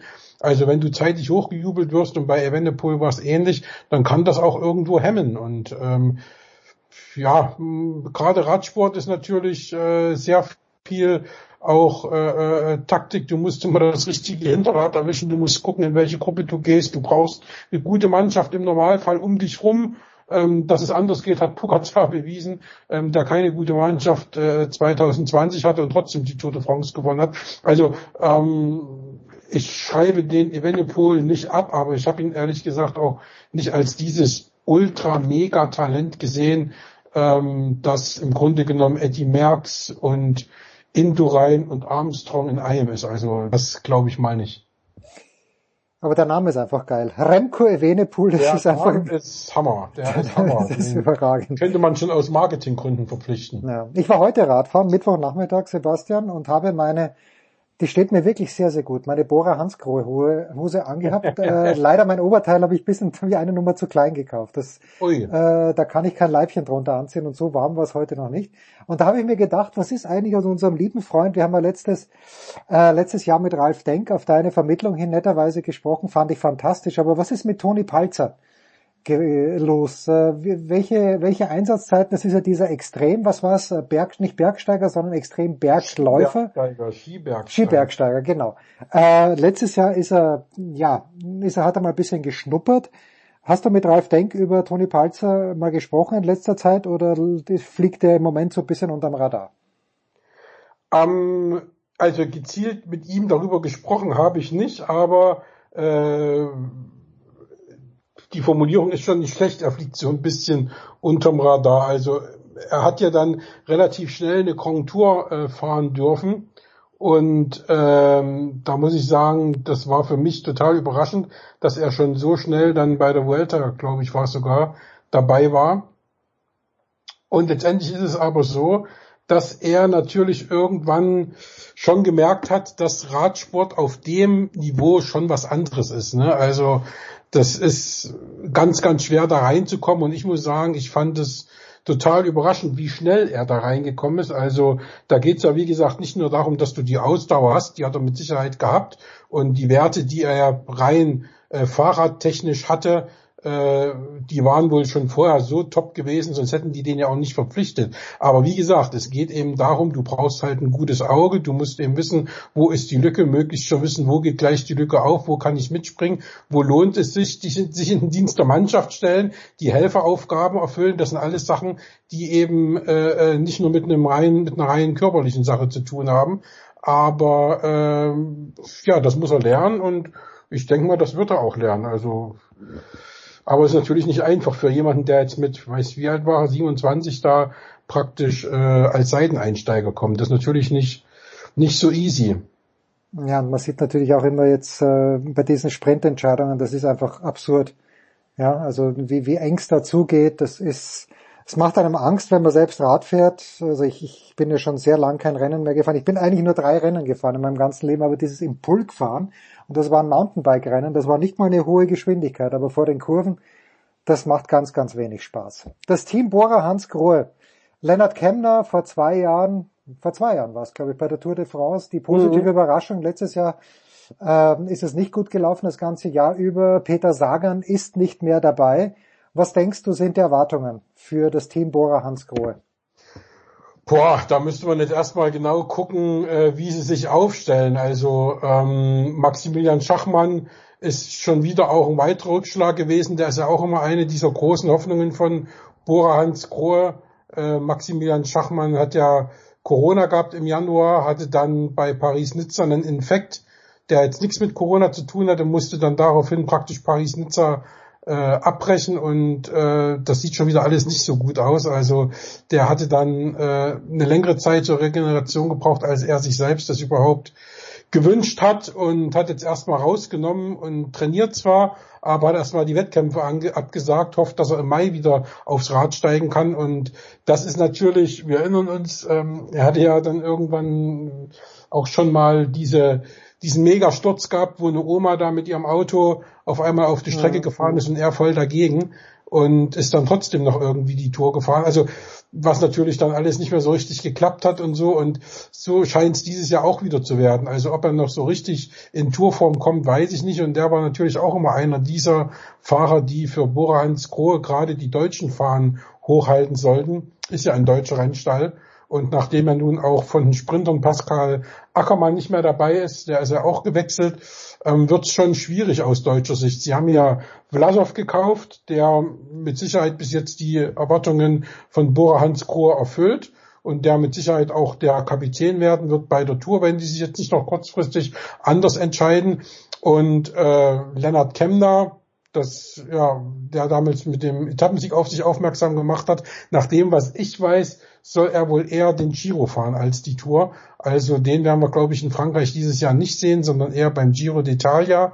Und da können wir halt nur gespannt sein. Ich meine, der hat seit Mai, glaube ich, 2021 kein Rennen mehr bestritten, hat rausgenommen, ist dann irgendwie nur noch trainieren gefahren, musste mal völlig äh, äh runterkommen und äh, hat dann beim Cap Epic in Südafrika ähm, so ein bisschen wieder Lunte gerochen, als er gesehen haben, dass da andere waren, die da richtig um den Sieg gekämpft hatten. Und da hat es wieder so ein bisschen angefangen äh, bei ihm ja zu arbeiten. Und da wollte er ein bisschen wettkampfmäßiger auch wieder ins Renngeschehen einsteigen und macht das auch. Und ja und da hoffen wir mal, dass der wieder gut in Form kommt. Und ähm, mein, wir wissen es ja, wir haben ja da schon auch drüber diskutiert, dass das natürlich einer ist, der irgendwann auf Sicht mal ähm, die Tour de France auf dem Podium beenden kann, rein vom Potenzial her, was er hat.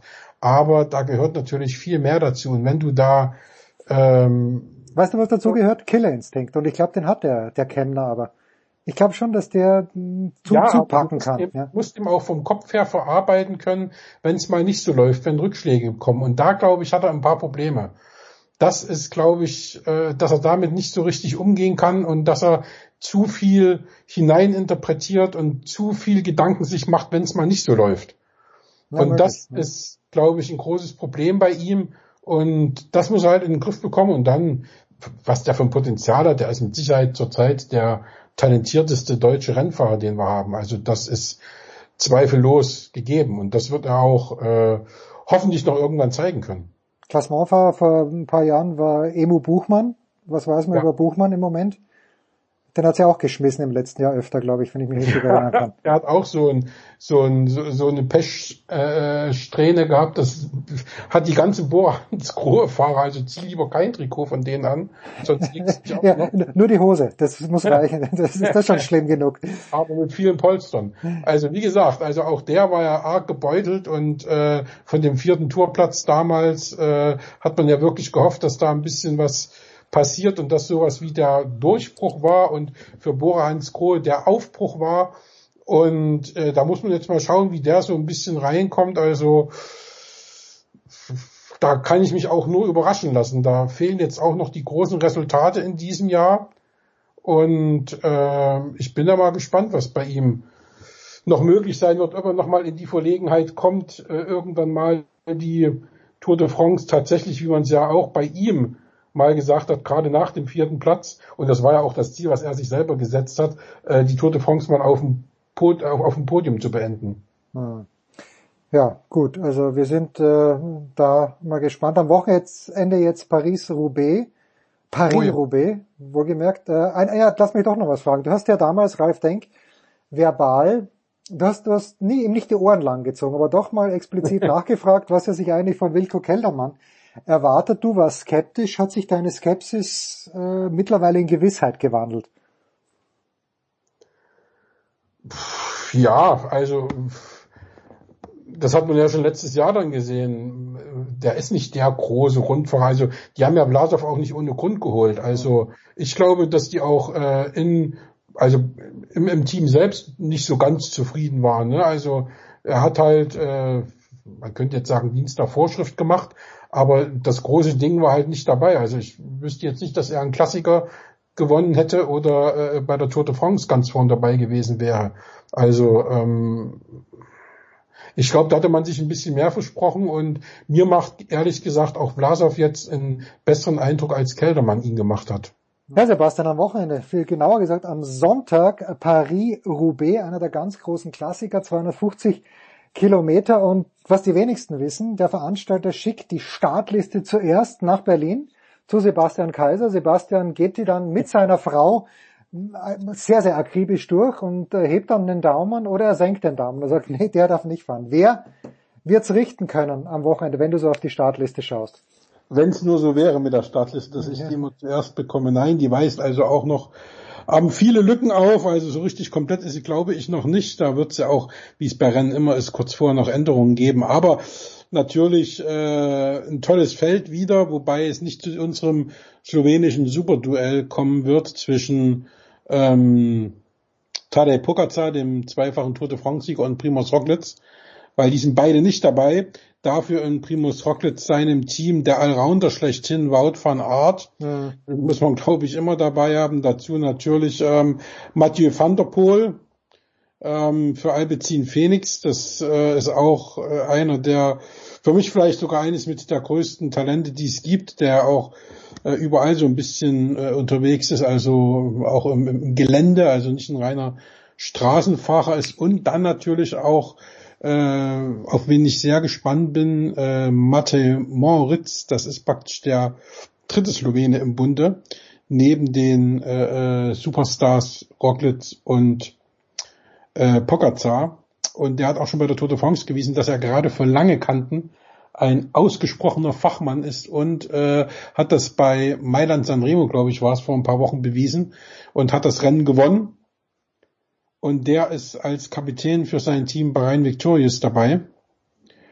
Ja, also da darf man gespannt sein, was das Rennen bringt. Also Kopfsteinpflaster ist auch immer so ein bisschen schwierig. Da geht's jetzt nicht nur nach sportlichen Kriterien, sondern da muss man auch Glück haben, dass man äh, nicht einen geplatzten Reifen irgendwann hat, wenn man auf dem Kieselstein fährt. Und das man richtig gut wegkommt, aber die Bilder sind natürlich beeindruckend. Also das ist wirklich so ein toller Tag fürs Fernsehen, gerade wenn es denn in Frankreich regnen sollte. Wir erinnern uns doch, glaube ich, ans letzte Jahr. Hat sich Tony Martin da hinge hingeschmissen? Verkrusteten Fahrer gab. Wie bitte? Hat sich Tony Martin da hingeschmissen?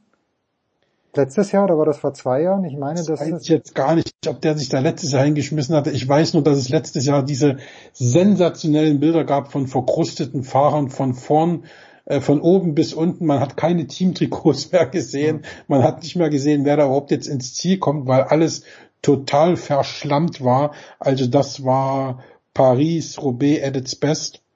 Und ähm, wir können uns da richtig drauf freuen. Also das ist auch ohne äh, äh, Schlechtwetter ein tolles Rennen und auch mit Schlechtwetter, zumindest für den Fernsehzuschauer, noch ein bisschen mehr. Und sind auch viele Deutsche dabei. Insofern macht das mit Sicherheit Spaß. Der aussichtsreichste mit Sicherheit Nils Polit, der schon mal Zweiter geworden ist. Und ja. Hilf, hilf mir mal, Nils Polit, für welches Team?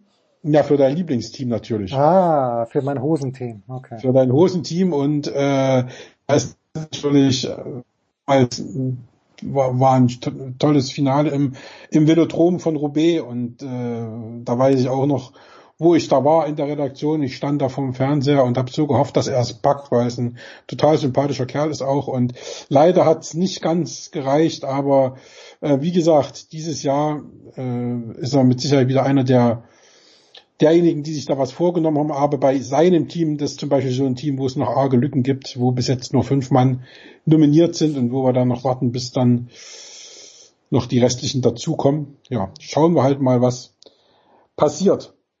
Sebastian, fantastisch. Was wirst du am Wochenende beruflich betreuen? Geht's in die dritte Liga? Geht's in die zweite Liga? Geht's in die erste Liga oder bist du beim Volleyball? Was, was ja, gibt's für dich? Kein, ich mache, ich mache keinen Fußball beruflich, sondern das mache ich ja wirklich nur spaßenshalber äh, als Hobby, weil ich da so herrlich entspannen kann, wenn ich da in der Sonne auf der Tribüne sitze und tatsächlich mal nicht arbeiten muss. Aber am Wochenende kann ich dir ehrlich gesagt noch gar nicht so genau sagen, was ich mache. Also ähm, am Sonnabend mit Sicherheit ein bisschen Volleyball gucken Siehst du? Bin ich gar nicht so falsch gelegen, ja? Da ist das erst richtig, da ist das erste Finale zwischen den BR Wallis und dem VfB Friedrichshafen. Und äh, am Sonntag, wie gesagt, Paris-Roubaix. Da freue ich mich auch drauf. Und äh, ansonsten muss man mal gucken. Also ich habe jetzt mir noch keine noch keine äh, Fußballspiele vorgenommen, wo ich dann äh, wo du das Gesicht in die Sonne hältst. So. Ja, wo ich das Gesicht in die Sonne halte, genau. Das ist jetzt noch nicht passiert. Oder das wird wahrscheinlich, also ich weiß gar nicht, wann das jetzt passieren könnte am Wochenende. Ich habe noch gar nicht auf den, auf den Spielplan geguckt, ob irgendwas dabei ist, was sich für mich lohnt. Tja, Union Berlin spielt zu Hause, aber dort äh, bist du ja, gehst du ja eher selten hin. Das Stadion habe ich schon. Okay. Kein Stadion. Kein neuer Stadionpunkt für Kaiser. Pause in der Big Show 555.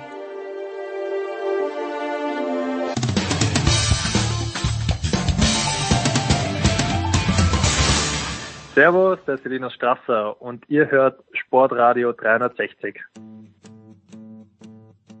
Der Big Show 555 und er ist in München, ich bin nicht in München. André Vogt, der große André Vogt von, vom God Next Magazin. Grüß dich, Dre. Mahlzeit, Jens. Wann, wahrscheinlich schon vor sehr langer Zeit, du hast in der Basketballgemeinde den prominenten Status erreicht, aber ich habe so ein Plakat gesehen, wo auch als prominenter Zocker für den heutigen, wir nehmen am Mittwoch auf, äh, genannt wurdest. Was ist der Anlass? Wie prominent bist du und wie gut hast du gezockt? Da gab es sogar Plakate, also prominent glaube ich bin ich ehrlich gesagt nicht. Also das äh, gewisse Nischenprominenz kann man sicherlich nicht abstreiten, aber äh, glaube ich drüber hinaus geht's nicht. Nee, wir haben hier am Audidom äh, so eine Aktion, weil die Bayern äh, haben ja wieder so ein äh, ja, E-Sports-Team und E-Sport-Sparte, die sie wieder aufbauen. Äh, mit denen zusammen, äh, mit Sport 5 wie sie da heißen, haben sie so ein Turnier gemacht mit ein paar Hip-Hop-Leuten äh, aus Deutschland und meiner Wenigkeit. Ja, ich habe underperformed, da will ich ehrlich sein. Äh, Halbfinale ausgeschieden, da habe ich mehr von mir erwartet. Aber äh, ich schlafe momentan auch wenig. Das ist das einzige, die einzige Ausrede, die ich parat habe. Äh, was wurde gezockt? Bei NBA 2K. NBA 2K ah, okay. 22 okay. natürlich. Ähm, und da, äh, wie gesagt, eigentlich Heimspiel, aber ja, hat's gehakt heute leider. Ich habe äh, die letzten Wochen ist Bill Simmons auf Twitter wieder ein kleines bisschen aktiver geworden. Ich habe so ein bisschen den Eindruck gehabt, je schlimmer es um die Lakers bestellt ist, umso mehr freut es ihn. Aber er hat sich auch in der Nacht von gestern auf heute sehr, sehr an den Clippers und äh, Tyron Lue erfreut. Äh, wie, wie, wie hast du dieses Spiel gesehen? Die Timberwolves haben gewonnen. Manche sagen, die, der größte Erfolg in der Vereinsgeschichte. nee, da, da würden manche aber Blödsinn erzählen. Weil ähm, sie waren ja auch schon mal in den Conference Finals gegen die LA damals 2004, wenn ich mich nicht ganz täusche. Ähm, und äh, damals hat man zwar verloren, aber da war man zumindest dabei. Das hat man da, danach davor nie erreicht. So. Von daher, das ist sicherlich äh, anders. Aber ähm, ja, meine Clippers haben sich gestern sehr gefreut. Patrick Beverly hat sich vor allem sehr gefreut gegen, gegen sein Ex-Team, ähm, für das er nicht viel Liebe übrig hat, glaube ich. Ähm, ich habe das Spiel im Endeffekt noch nicht sehen können, leider, weil ich heute Morgen dann nach ganz kurzer Nacht schon im ICE saß. Äh, aber ja, die Timberwolves dieses Jahr haben eine gute Saison gespielt und dass sie jetzt in den Playoffs dabei sind, auch richtig dabei sind, da müssen wir ehrlich sein, das darf jetzt auch keine große Überraschung sein. Ich, meine, ich hätte zwar erwartet, dass die Clippers das gewinnen, einfach weil sie für meine Begriffe dann so die, die reifere Mannschaft sind. Aber Hut ab von den, von den Timberwolves, gerade auch weil ja Carl Anthony Towns einen sehr, sehr gebrauchten Abend erwischt hat. Ja, ich habe gesehen, nachdem er ausgewechselt worden ist, hat es plötzlich begonnen zu laufen für die Wolves. Die Gesamtgemengelage, vielleicht haben wir Schmieder dann noch in der Show, äh, aber die Gesamtgemengelage in Los Angeles ist jetzt wie, die Lakers haben es nicht geschafft und die Clippers sind jetzt auch äh, Geschichte. Wer hat die besseren Aussichten in der kommenden Saison?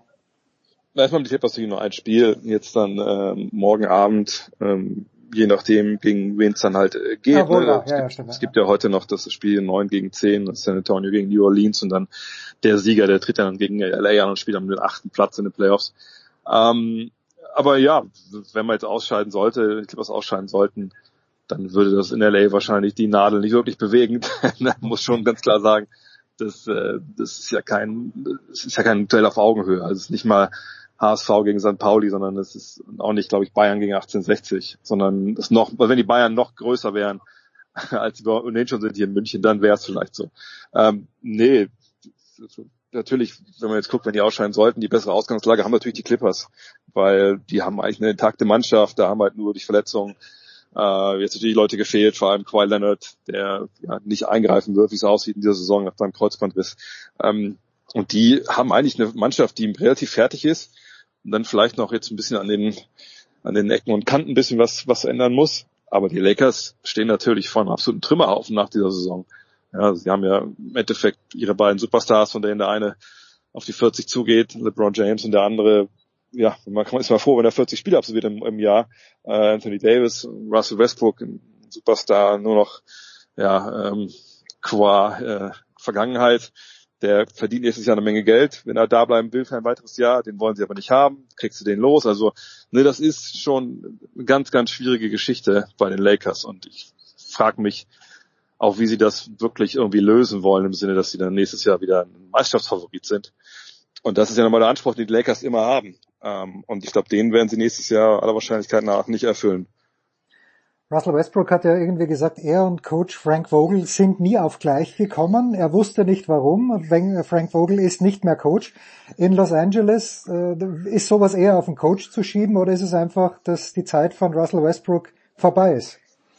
Naja, man muss schon sagen, dass das natürlich eine bemerkenswerte äh, Abschiedspresskonferenz ist. Es gibt diese Exit-Interviews am Ende von der Saison, dann reden ja die Spieler mit Trainer und Management oft und dann auch noch mit der Presse nochmal. Äh, und was er da auf dieser Pressekonferenz gesagt hat, da muss man schon sagen, ja, das, das war rich, wie Amerikaner sagen. Und zum einen, ähm, da zu, über den Trainer zu sagen, naja gut, ich weiß auch nicht, was er, was er Probleme mehr hatte. Ich hatte nie mit, mit irgendwelchen Coaches Probleme. Ähm, muss man sagen, ja gut, aber hast, hast du dich denn selber auch mal spielen sehen? Also du hast auch einen Fernseher. Guck doch doch mal rein, so, ne? Die Spiele von dir. Dann siehst du doch, was vielleicht der Trainer für Probleme hatte mit deiner, deiner Spielweise. Dann hat er sich ja auch um seine beiden Co-Stars äh, ja, dass er meinte, ja, die haben immer gesagt, ja, wir müssen Russ Russ sein lassen, aber haben sie ja gar nicht, deswegen hat es noch nicht so funktioniert. Okay, also waren die auch schuld. Und dann natürlich noch die Medien schuld, die nach seiner Aussage ja nur Lügengeschichten geschrieben haben. Und äh, mit dem Zusatz, also erstmal dann auf die Nachfrage hin, ja, welche, nenn doch mal ein Beispiel von einer Lügengeschichte, die einfach aus der Luft gegriffen war. Konnte natürlich nichts sagen, hat auch nichts gesagt und ähm, hat dann auch hinterher geschoben, na, ihr wisst doch, also wenn die Geschichte nicht von mir kommt, also wenn ich sie euch nicht erzähle, dann ist sie auf jeden Fall gelogen. Ja, okay. Hm. Na, okay. Ja. Danke. danke Oldschool, ja. ja. ja. Also das ist natürlich eine ziemliche, ziemlich krasse Fehleinschätzung seiner selbst da von Russell Westbrook und äh, ich kann mir keine Welt vorstellen, in der der nächstes Jahr bei den LA Lakers Basketball spielt. Ja, also da muss ich auch wieder Bill Simmons zitieren. Er sagt, er glaubt nur, wenn es heißt, irgendein Team hat Interest gezeigt an Russell Westbrook, wenn dieses Team aus Italien oder Spanien kommt. In der NBA kann er sich das nicht vorstellen. Aber wahrscheinlich kann man ihn auch gar nicht bezahlen, wenn jemand Interest zeigt. Was hörst du aus Dallas? Mit anderen Worten, was sagt der medizinische Staff? Was sagt Doktor, deine Frau? Was sagt deine Frau zum Status von Luka Doncic? Ich bin mir sicher, das ist euer Abendgesprächsthema. Naja, wenn er nicht schwanger ist, kann meine Frau da recht Okay, ja, man weiß es nicht. Das, das er schaut, er schaut manchmal sehr knapp dran, möchte ich sagen. ähm, ja, das ist natürlich richtig. Ähm, ja, nee, diese Wadenverletzung, also Wadenzerrung, wie es genannt wird, ähm, es gibt so eine schöne Seite in streetclothes.com, äh, die chartet halt so und erfasst so Verletzungsgeschichten, wie lange Spieler ausfallen etc. Äh, und äh, die haben geschrieben, dass also jetzt in dieser Saison also der, der längste Ausfall mit einer Wadenzerrung waren 16 Tage und der, der kürzeste Ausfall waren drei. So, und äh, jetzt natürlich so ein bisschen die Frage, ne, wo, wo landet da Doncic? Sie spielen Samstag ähm, direkt das erste Spiel um, um 19 Uhr gegen Utah. Das ist äh, nicht optimal. Hätte man sicherlich gewünscht, dass wir eher, dass wir eher Sonntag irgendwann angreifen. Ähm, ich bin gespannt, äh, ob er dabei ist oder nicht. Wenn es natürlich wirklich nur ein kleines Zwicken ist, dann kann das gut sein, dass er bis dahin am Start ist. Aber ich würde vermuten wollen, dass er dieses erste Spiel verpasst, auch weil natürlich eine Zerrung eine Verletzung ist, die durchaus sich dann verstümmern kann. Und das würde ich, wenn ich Dallas wäre, auf gar keinen Fall riskieren wollen. Ich habe vor kurzem, äh, ich glaube vor zwei Wochen habe ich das gesehen, in das Spiel in Milwaukee von Dallas, was sie auch gewonnen haben. Und also Doncic ist so unfassbar gut, ich hatte es echt schon vergessen. Wenn Dallas ohne Doncic spielt gegen Utah, das ist vier gegen fünf. Haben sie da überhaupt eine realistische Chance, dass sie ein Spiel gewinnen? Ja, das würde ich schon noch sagen. Natürlich ist, ist, ist alles zentriert sich da auf, auf Luka Doncic. Das, das ist nicht die Frage. Es ist in dem Sinne ähnliches One-Man-Team, wie es halt in Denver mit, mit Nikola Jokic ist. Also die beiden sind natürlich das Zentralgestirn der jeweiligen äh, Offense vor allem und ne, das läuft viel über sie. Also sie kreieren nicht nur für sich, sie kreieren auch für andere. Das ist natürlich wirklich extrem wichtig. Aber man muss sagen, dass der das mit, mit Jalen Brunson zum einen, aber auch jetzt durch den Trade von Christoph Posingis mit ähm, Spencer Dinwiddie, die natürlich zwei Leute hat, die durchaus auch mal den Ball bringen können. Sind das zwei Jungs, die auch nur annähernd eine Qualität haben wie Luka Doncic natürlich nicht. Aber sie sind nun mal wirklich in der Lage, ne, da phasenweise den Laden zu schmeißen. Und Utah ist nun wahrlich nicht kein Team, äh, was über jeden Zweifel erhaben ist. Ne? Defensiv auf dem Flügel krass angreifbar, äh, vorne klar, am Donovan Mitchell, Scorer, äh, der gerade in den Playoffs oft da aufdreht. Ähm, sie haben einen Primary mit Jordan Clarkson, der von der Bank kommen kann, aber davor, glaube ich, hast du als, als Dallas einfach auch keine Angst am Ende des Tages, sondern ne, das ist eigentlich eine Serie, die, ich glaube, da gehen die auch von aus, dass die das, dass die die gewinnen, ohne jetzt äh, ne, keinen Respekt vor, vor Utah zu haben, aber ähm, Dallas ist so weit auch, dass sie auch in Conference Finals kommen können und dann musst du auch ein Team wie Utah schlagen. Und ohne Doncic ist natürlich nicht leicht, nicht leichter geworden, aber dass sie dann 0-4 untergehen, das würde ich ehrlich gesagt nicht sagen. Wenn du Jokic schon ansprichst, äh, ich glaube, du, du weißt das natürlich aus dem Kopf, der hat doch jetzt irgendwie erstmals irgendeinen Rekord aufgestellt, glaube ich, mit, äh, mit Rebounds und was weiß ich noch. Äh, die sind nur Sechster geworden im Westen. Ist dieses nur gerechtfertigt? Müsste Denver besser sein mit dem wahrscheinlichen MVP wieder? Ich weiß nicht, ob besser sein müsste. Also, sie waren ein Sieg hinter Platz fünf. So macht das dann den Cole Fett wahrscheinlich nicht. Hm. Ähm, es ist natürlich in Denver eine Riesenproblematik mit dem Pech, das sie hatten. Ne? Letztes Jahr hat sich schon mal Murray ähm, eine Kreuzbandriss äh, zugezogen, ungefähr genau zu dieser Zeit. Ähm, ist seitdem draußen, versucht alles irgendwie zurückzukommen. Aber ja, alle so Versprechungen, die man dann gehört hat, ja, der wird, der wird spielen zu den Playoffs, sind einfach nicht wahr geworden. So, dann Michael Porter Jr. hat sich dieses Jahr mal wieder am Rücken verletzt, muss man sagen. Der hatte schon früher mit Probleme, hat ja auch früh seine erste Saison komplett verpasst. Ähm, ne, von daher auch, auch da, der ist auch noch nicht zurück. Und das sind die, die zweit- und drittbesten Spieler dieser Mannschaft. Und äh, ich tue mich schwer, in der NBA eine Mannschaft zu finden, wo, wenn du den zweiten und drittbesten Spieler einfach rausnimmst, dass sie die Playoffs erreichen, wenn ich ehrlich bin. Ja, also ja, ja. selbst das ist dann, glaube ich, für die allermeisten Teams äh, wirklich also äh, sehr, sehr unwahrscheinlich. So und die haben es halt geschafft. Wie gesagt, nur einen Sieg hinter Rang 5. Auch vielleicht in der Conference, wo die, die Spitze nicht so breit ist wie, wie im Osten. Aber das musst du erstmal hinbekommen und das haben sie geschafft. Und Jokic hat gezeigt, dass er, das für mich ist auch der MVP dieses Jahr, ähm, dass er einfach auf einem ganz, nochmal auf einem besseren Level spielt als letztes Jahr, wo er schon MVP geworden ist. Hm. Und die sind auch gefährlich. Ne? Ich weiß nicht, ob die die Substanz haben äh, für die Playoffs, für, für die ganz großen Wurf, aber wenn du einen wie Jokic hast, der den Spiel in allen Facetten auch dominieren kann, ja, dann, dann kann das immer auch dazu führen, dass, dass der dir einfach mal eine Serie gewinnt gegen ein Team, was vielleicht ja, ungefähr gleich gut ist oder vielleicht nur ein bisschen besser. Okay, also äh, ich bin mir sicher, du hast das in deinem Podcast schon erwähnt, aber gib mir dein äh, The Conference Finals für dich im Westen und im Osten. Äh, Habe ich eigentlich noch nicht erwähnt, weil wir gar nicht wissen, wer gegen wen spielt. So. Ja, komm, ähm, ja, okay, bitte. Aber, aber ähm, ja, es ist, es ist finde ich dieses Jahr echt schwer zu sagen, weil es viel von natürlich Matchups sowieso immer abhängt und dieses Jahr finde ich noch mal mehr abhängt als sonst, ähm, einfach weil gerade im Osten das ist schon wahnsinnig eng beieinander. Ähm, allerdings, wenn ich mich festlegen müsste jetzt bei dir so out of the blue, weil ich habe noch nicht meine, meine intern noch nicht meine Playoff Preview gemacht, ähm, dann finde ich, äh, dass Milwaukee schon sehr, sehr stark ist im Osten. Und ich ja, wahrscheinlich auf Miami dann auch setzen würde, je nachdem, was mit Robert Williams ist. Aber Miami, Milwaukee, das klingt für mich sehr plausibel momentan im Osten und im Westen ähm, Phoenix und also Phoenix auf jeden Fall ähm, und dahinter ist es ist es schwer. Also wir wissen nicht, was mit mit Doncic ist. Ähm, wissen wir, was mit Curry ist? Wissen wir auch nicht. Genau, das ist der nächste Punkt. Ähm, deswegen finde ich auch Golden State ziemlich schwer zu prognostizieren. Ähm, ja, am besten ist es wirklich, wirklich, wirklich, wirklich wahnsinnig schwer. Äh, am Ende des Tages. Ich würde mich vielleicht sogar für, für, für Dallas entscheiden. Aber wir wissen halt nicht, äh, was mit, ähm, mit Doncic ist und Memphis. Total geiles reguläres Saisonteam. aber die Sachen, die sie gut machen, also gerade so ne, Offensiv-Rebounds, Fast Breaks, das sind die Sachen, die in den Playoffs traditionell eben weniger äh, ins Gewicht fallen, positiv. Von daher, äh, aber Moment weg, lass uns, weil, weil Doncic nicht wissen, lassen aber Memphis und, und Phoenix sagen, eins und zwei ist ein bisschen langweilig. Ähm, aber das wäre jetzt momentan das Ding, für das ich mich entscheiden würde. Da. So, wann wirst du beginnen zu kommentieren auf der Zone? Frage ist ja, wann höre ich auf? Meine regulären Saison hatte ich äh, ja relativ wenig Einsätze da Mode, aber jetzt habe ich ja quasi gestern, äh, Wochenende habe ich schon kommentiert, habe ich das erste Play-in-Spiel gestern Nacht kommentiert. Ich werde äh, heute Nacht äh, das erste Play-in-Spiel wieder des Tages dann äh, kommentieren und dann äh, übermorgen nochmal dann werde ich Samstagabend äh, um 21.30 Uhr kommentieren. Ich weiß gar nicht genau, welche Partie.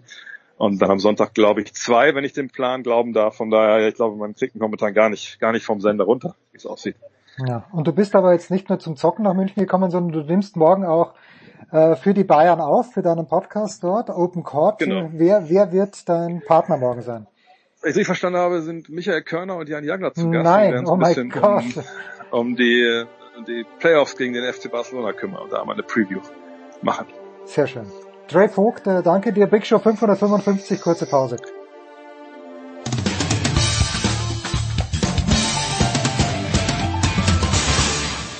Hallo, hier ist Thorsten Lieberknecht und ihr hört Sportradio 360 und vor allen Dingen hört es immer.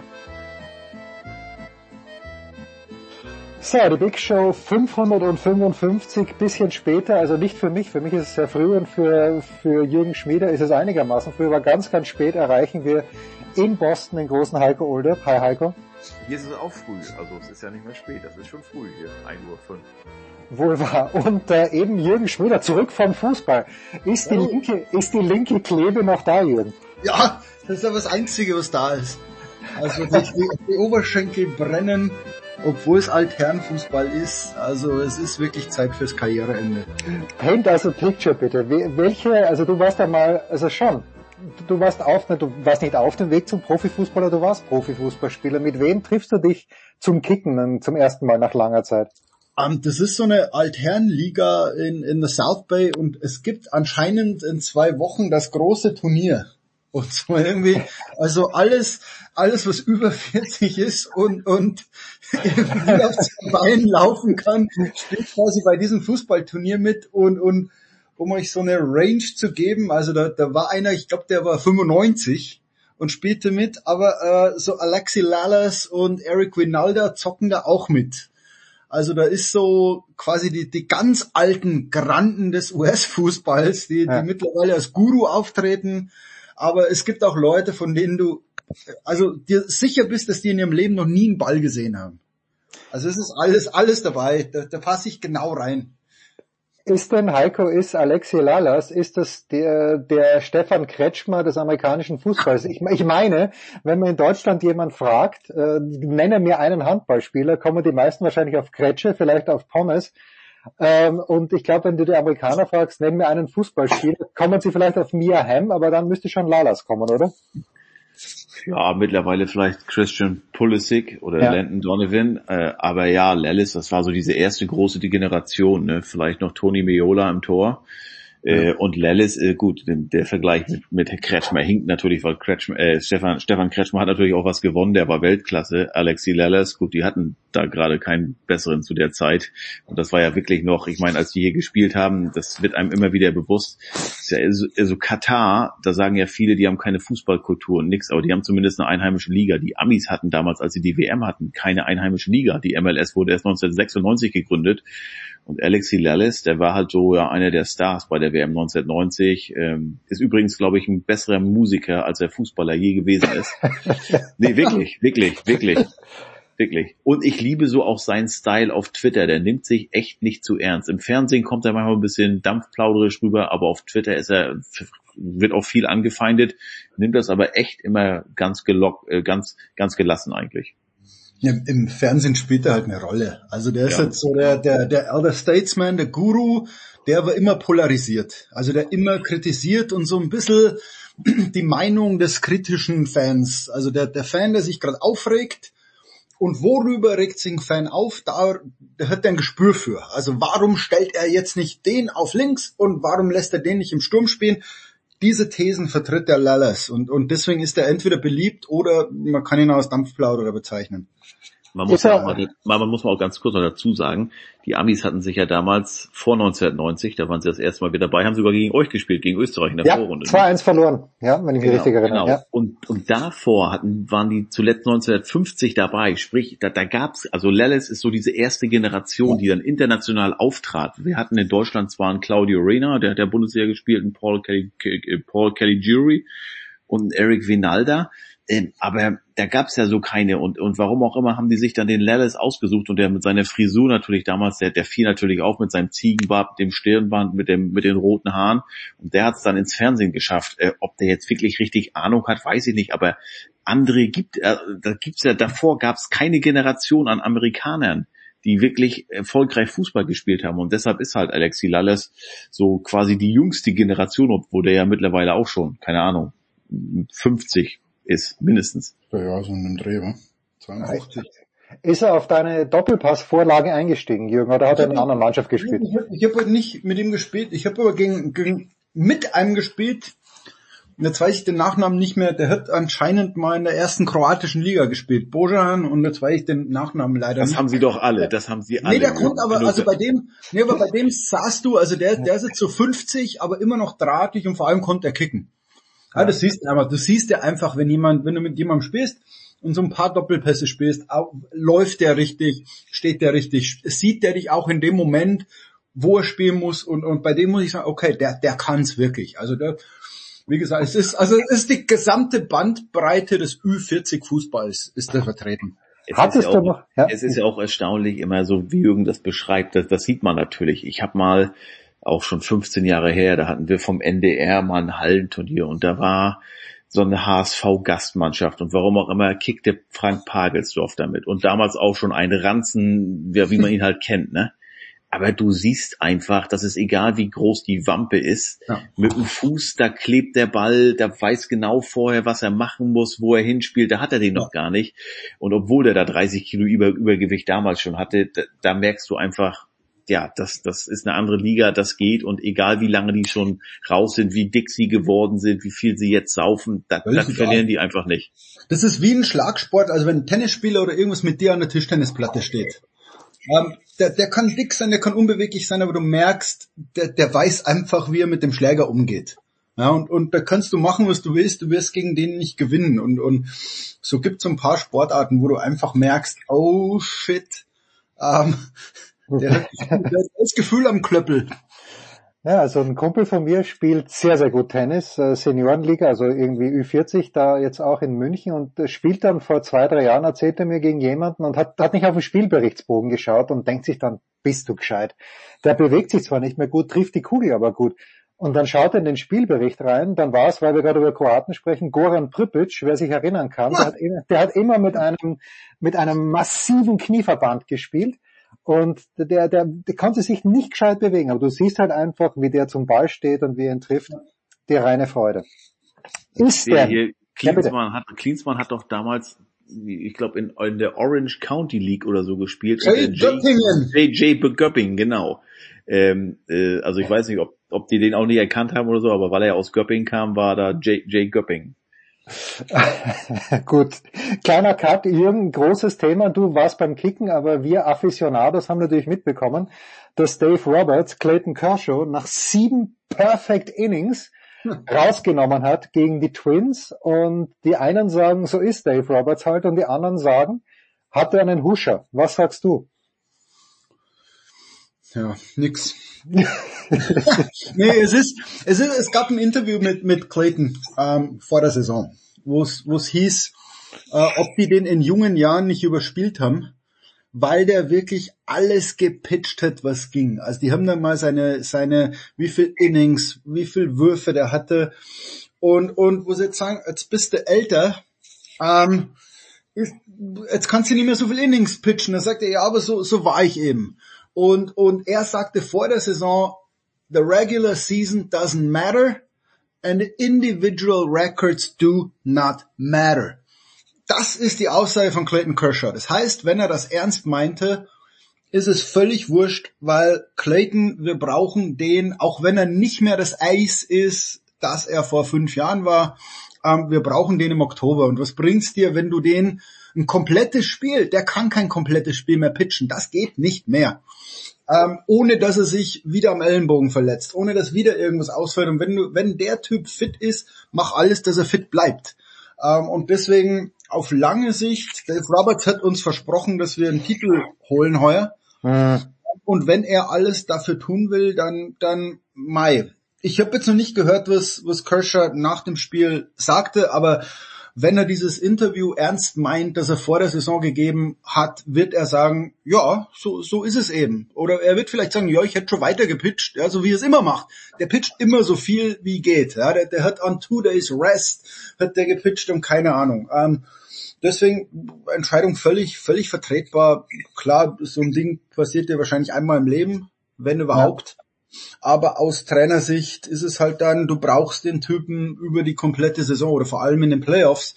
Und was bringt's dir, wenn du den jetzt wieder überspielst und der dir wieder ein paar Monate ausfällt, weil, weil die Schulter wieder kaputt ist? Also ich, ich finde es okay, weil ich, gerade weil ich Dreiseitel letzte Woche getroffen habe und der sagt, was helfen dir denn individuelle Rekorde oder was hilft dir denn irgendwas? Ähm, einen Titel will ich holen. Punkt. Rest ja. ist mir wurscht. Und, und wenn die das ernst meinen, im, im amerikanischen Mannschaftssport meinen sie es oft nicht ernst, ja, weil, weil so ein MVP wichtig ist, so ein äh, Best Scorer, der Titel, der Titel, der Titel, äh, Leute, es ist trotzdem Mannschaftssport. Ja, und da zählt am Schluss der Titelpunkt. Ich bin ja also, mittlerweile überrascht, dass einer überhaupt noch ins siebte Inning kommt. Ja, also, so früh in der Saison, ja, Heiko, das ist natürlich wahr. Nee, also, ja, er hat ja auch nur, glaube ich, 80 Würfe gehabt. Ja, genau, so. 80 Würfe. Aber, ja. aber die Liga ist ja leider so. Die Nerds, die, die haben übernommen, wenn ich das hier in Boston alles sehe, das, das ist unglaublich, das ärgert mich auch so ein bisschen. Also die vertrauen ihren Augen nicht mehr, die gucken nur auf was der Computer ausspuckt und dem so wird dann gehandelt. Und und ja also was hier äh, die die die Red Sox die haben ja quasi gar nicht mehr diese richtige Starting Line-up weil die bringen sowieso garantiert fünf sechs Pitcher pro Spiel. Die haben so viele Relief Pitchers und das ist das ist schade. Und äh, wie wurde schon gefragt wie viel wie viel Pitcher wir in dieser Saison wohl sehen, die überhaupt ein Spiel zu Ende machen, von ja. Beginn zum, zum Ende. Also die Zeit mag komplett vorbei sein. Und es gibt ja viele, die immer so diese Puristen und ach ja, Baseball und jetzt wollen sie an der an der Pitch Clock und alles Mögliche ähm, arbeiten und und und und das es muss was gemacht werden und warum denn und so. Aber dass dieses, dass du wirklich nur noch da irgendwelche Daten in Computer haust und quasi dem komplett vertraust und nicht mehr deinem Augen, nicht mehr deinem Instinkt alles, sondern also das, ähm, ja, die Nerds äh, haben halt wie gesagt komplett übernommen. Ich habe also ich habe ein Zitat von von Clayton nach dem Spiel. Blame it on the lockout, blame it on me not picking up a baseball until January. My slider was horrible the last two innings. I didn't have the bite anymore. It was time. Ja, gut. Also der hat gemerkt, ähm, es ist Zeit und 80 Pitches von, von Kershaw zu kriegen zu Anfang der Saison ist okay. Ja. Und ich glaube, es ging nicht um Innings, sondern die haben gesagt, du pitcht 70, 80 Würfe und dann gehst du raus. Ja. Und, und wenn er dann selber merkt, meistens will ja ein Pitcher dann drin bleiben und ist sauer und, und merkt gar nicht, dass er irgendwie ein paar Meilen verliert, dass er ein bisschen unpräzise wird. Ähm, und er hat es jetzt anscheinend selber gemerkt und, und dann ist es, glaube ich, keine, keine Debatte mehr. Ja, ähm, nur noch schnell darauf zurückzukommen, also erstens Company Man natürlich Clayton, aber Heiko, das, wenn man sich so ein Baseballspiel anschaut, dort wo die meiste Zeit verloren geht, ist er wirklich bei diesen Wechseln auch der Pitcher, wo der reinkommt und dann hat er noch zehn Würfe und das, das, das müsste man ändern. Genauso nicht mehr raus aus der Box, also dieses Noma Garcia Parra früher, wer sich erinnern kann, wo der an seinem Handschuh herumgehampelt hat und er war nicht der Einzige, aber bei ihm, das war schon Nadalesk, wie er das gemacht hat, da geht die Zeit verloren, bei diesen Pitcherwechseln. Aber ich glaube, selbst wenn du dadurch 15 Minuten einsparst, das wir reden, wir reden, wenn Ja, wir ja, über 15 klar. Minuten reden, das macht ja keinen Unterschied, ob ein Spiel drei Stunden dauert oder 2,45. Also äh, da werden nicht mehr Leute einschalten. Also ich glaube, du musst runter von neun Innings auf sieben von mir aus. Äh, oder oder und zum Glück haben sie es ja erst was ja abgeschafft, ne, in der in der im, äh, wenn wenn's äh, zehntes Inning, dass du den den äh, den Runner on Second hast, Ja, haben sie glaube ich zuerst abge. Zum Glück haben sie das beibehalten. Äh, ich sage sogar Stellern gleich Third Base und gut, weil, weil also, nee, also, also Three balls. Welchen Oder so, Grund ja. gibt es, welchen Grund gibt es, drei Strikes und four Balls zu machen? Erst mal drei und drei und die arbeiten sich ja so, wie so immer, ist ja mittlerweile so die Struktur, dass du dich zu dem Full Count irgendwie hocharbeitest. Also ähm, bei dem Wechsel muss schneller gehen, mach nur noch three Balls und begrenze es einfach pro Spiel drei Pitcher. Punkt. Und wenn der dritte Pitcher verletzt ist, dann muss halt der Third Feldspieler. Ja. ja, dann bist du halt Pech gehabt. Ja, beim Fußball ist es doch genauso. Wenn du dreimal gewechselt hast und einer ist verletzt, ja, meine Güte, ja, dann, dann ist es vorbei. Und, Ja. und dann muss es einfach schneller gehen, weil wer, wer in aller Welt guckt sich heutzutage noch ein, ein volles Baseballspiel der regulären Saison an? Ja, unfassbar. Ja, und wer scored, if you're scoring at home. Übrigens, äh, Jürgen, selbst in eurer Liga, in eurer Amateurliga, wo in zwei Wochen das große Finale stattfindet, sind wahrscheinlich auch schon fünf Wechsel erlaubt, wie in der Champions League. Kurze Pause mit Jürgen Schmieder und mit Heiko Ulder. Und dann sprechen wir über das, was Jürgen schon angeschnitten hat. Heute steht's in der Süddeutschen Zeitung.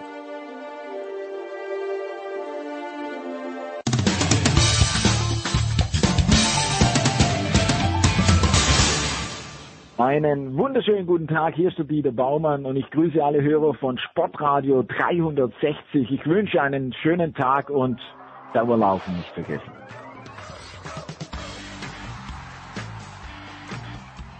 Weiter geht's in der Big Show 555 mit Heiko Ulder und mit Jürgen Schmieder. Und Jürgen, wenn ich so lese, deinen Artikel, ähm, du hast Leon Dreiseitel getroffen, wir haben letzte Woche darüber gesprochen, es schien mir dann wirklich so lässig zu sein oder so lässig zu werden von der Atmosphäre her auch, wie du es antizipiert hattest. Wie war es wirklich?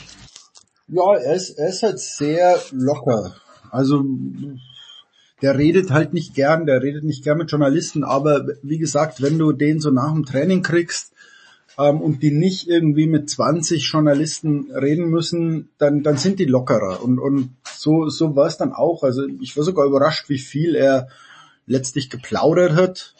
Die Und- arbeiten und- seit Jahren an ihm, äh, Jürgen. Also der hat Medientraining bekommen und ich finde, das zeigt sich auch. Also ich, ich habe es auch gemerkt. Mittlerweile beantwortet er nicht nur Fragen, sondern sagt auch ein bisschen was. Mhm. Die- Also das, das ist wirklich gut und, und wie gesagt, beim Eishockey ist es, ist es viel einfacher als beim Basketball. Wenn du da keinen persönlichen Zugang zum Spieler hast, ist es total schwer. Und gerade bei den Stars stehen halt immer 15 Leute rum und, und 15 Leute, ich verstehe es natürlich, die haben 15 verschiedene Fragen, aber auch 15 verschiedene Themen und dann kommt kein Gespräch zustande. Wenn du aber eins zu eins oder zwei zu eins bei jemandem stehst und, und klar ist, komm jetzt plaudern wir ein bisschen, kannst du mal auf eine Antwort eingehen, ähm, dann ist es, ist es lustiger Und er ist natürlich schon gut drauf, weil, weil Edmonton schaut jetzt ganz gut aus, sind in der Pacific Nummer zwei gerade. Ähm, also die fühlen sich, die fühlen sich bereit für die Playoffs. Und, und gut, jetzt haben sie, jetzt haben sie zweimal verloren. Ähm, aber gegen Minnesota und gegen äh, Colorado, das sind so die zwei. Ich finde, Colorado ist die beste Mannschaft eigentlich in der NHL und Minnesota ist so die, die, die gerade am besten drauf zu sein scheint. Ähm, jetzt muss man abwarten. Also vielleicht spielen sie gegen die Kings. Ähm, Würde mich freuen, weil dann, dann sehen wir ihn noch ein paar Mal hier. Ja, heute spielen sie erstmal gegen Nashville. Das sind jetzt ist gerade noch so eine Phase so. Also ich finde, die haben zwar, ich glaube, letztes Mal sogar sieben Heimsiege nacheinander gehabt und das ist alles schön und gut, aber die haben halt dann auch Arizona dabei gehabt, die Kings zu Hause. Also ich finde so, wenn du Colorado hast, Minnesota auswärts, Nashville auswärts, das sind so die richtigen. Ich glaube nach wie vor, deren Rekord ist so ein bisschen fake. Ich glaube nach wie vor, dass die die erste Runde nicht überstehen, was wieder einfach eine weitere verschwendete Saison wäre, äh, weil mittlerweile ist es die siebte Saison, die McDavid und Dreiseite zusammenspielen und die haben eine Playoff-Runde gewonnen und das war 2017. Ist dann McDavid, äh, Jürgen, gibt es übrigens das leckere Bananenbrot ohne Zucker, das deine Frau gebacken hat? Ich esse gerade Edamame, ich esse gerade so, so Erbsen, Kicher, sind das Kichererbsen? Was ist denn Edamame? Sojabohnen. Sojabohnen, ah, die Chefin ist auch da, ja, Sojabohnen. Aber so. danach gibt's Bananenbrot natürlich. Ja, selbstverständlich. Ist denn, wenn, wenn, du so beim Training warst, hast du ein bisschen schauen können, ist bei McDavid stehen, äh, stehen dann, dann fünf Leute und bei Dreiseitel steht, äh, stehst nur du oder ist das ungefähr even aufgeteilt? Es war keine alte Sau da. Also es waren die drei, die drei, vier Journalisten von, von den Oilers, halt die, die so mittraveln ähm, die nichts anderes tun. Die sind natürlich bei jedem Training dabei, die brauchen ja. aber auch nicht viel. Und da war ein TV-Sender da, der, der von McDavid was brauchte und, und der DPA-Kollege und ich waren die einzigen, die von Dreiseitel was brauchten. Also da war nichts los. Es ist halt, also man muss sich ja mal überlegen, welche Distanzen die, die zurücklegen, diese Eishockey-Vereine. Und da sagt man jetzt, okay, jetzt fahren die, fahren die von Edmonton nach, nach Los Angeles, wo du sagst, okay, wer soll da kommen? Also von Kings wird jetzt da keiner zum Training schauen und, und wer sollte sonst vorbeischauen bei, bei Leon? Also deswegen ist es ein bisschen angenehmer als bei anderen Sportarten. Ja, ihr spielt ja auch, äh, die spielen in derselben Division. Also hier in Boston, als McDavid hier war, äh, im Anfang November oder Edmonton, die kommen nur einmal her. Und das ist schon ein Thema. Da sagen die hier, äh, Conor McDavid ist heute bei den Bruins. Also guckt euch das an. Da, weil, aber bei euch kommen die doch dreimal oder so im Jahr vorbei, weil die, weil ihr halt in einer Division spielt. In der, ja, in, der, in, der, in der Pacific. Also das ist relativ locker. Klar ist der ein Megastar, aber, aber es ist schon, es fällt schon auf, dass Eishockey im, im Gegensatz zu den anderen drei Sportarten äh, vom Interesse abfällt und das macht die, die Spieler aber auch irgendwie, irgendwie cooler. Mhm. Ja, und, und sind ja so harte Jungs, also ich habe da mit Dreiseitel immer so über die Verletzung geredet und er sagte also, zeig mir mal einen, der jetzt keine Blessur hat und der gerne mal ein Spiel aussetzen würde, aber Hockeyspieler, da gibt's kein Load Management, da gibt's nicht, oh, äh, jetzt, jetzt, jetzt passen wir ja auf die Spielen. Ne? Wenn ein Spiel ist, dann äh, ziehen die ihre Sachen an und ab aufs Eis. Punkt. Aber das ist, ist wirklich so mit dem, mit dem, ein Conor McDavid und der ist ja wirklich das Gesicht, glaube ich, des derzeitigen Eishockeys. Der könnte total entspannt in Hermosa da am Strand längs gehen. Ja. Der würde keine Sau erkennen oder, oder stören, sagen wir so. Wenn der sich ein Basecap aufsetzt, eine Sonnenbrille, der hätte einen ganz entspannten braucht Tag. der nicht mal, braucht der nicht mal. Also bei uns, die Kings, die, die sind hier jeden Tag irgendwie. Ich habe euch ja das Foto geschickt von Lucic und Toffoli und keine Ahnung. Die hocken in der Kneipe, spielen Billard und kein Mensch stört sich, weil es Hockeyspieler sind. Ja, aber wäre das, wäre das bei David Carr anders? Wenn der QB von David ist der Vorname, oder? Von den Raiders, wenn der Derek, oh, Derek. Derek, Derek, oh, Gottes Willen. Wenn, wenn Derek Carr durch Hermosa Beach geht, Jürgen, ohne, ohne Basecap, ohne Sonnenbrille, würde der gemobbt werden oder wer würde? Also Clayton würde wahrscheinlich gemobbt werden, weil den kenne sogar ich. Das ist ja der Vorteil der Baseballspieler, finde ich, weil die keinen Helm aufhaben, meistens, wenn sie am Feld ja. stehen. Schon. Also ich glaube, dass, dass fast alle, gut, in, in LA ist es wieder ein bisschen anders, weil halt jeder irgendwie berühmt ist. Oder, oder ja. es gibt halt viel zu viel. Wenn die Regel hier ist, if, if you meet Jay Leno at a gas station, well, he's pumping some gas, huh? Ja. Also es ist relativ normal mit, mit Promis hier. Aber wie gesagt, es ist, Hockey ist nochmal eine andere Struktur und Mai Pete Carroll wohnt hier in Hermosa, der, der ist am Pier in der Offseason, ja, der hat ja mal USC trainiert. Ähm, ich hab, der, der, der saß mal am Tisch neben uns und, und eine Stunde lang kam da aber keiner und wollte ein Autogramm oder irgendwie. Ich glaube, einer hat da mal gerufen, hey, Pete, good luck next season oder so, aber mehr, mehr war's dann auch nicht. Ja, von Pete Carroll möchte ich kein Autogramm, sondern ich möchte mich von ihm adoptieren lassen weil den finde find ich großartig. Äh, eine Frage. 70, ne? Oder, oder 69. Der sieht noch so jung aus. Wenn du ja. den vom, vom Aussehen mit, mit Belichick, ich glaube, wir sind ein, ein Alter, ein Jahr Unterschied oder so, vergleichst, das ist Wahnsinn.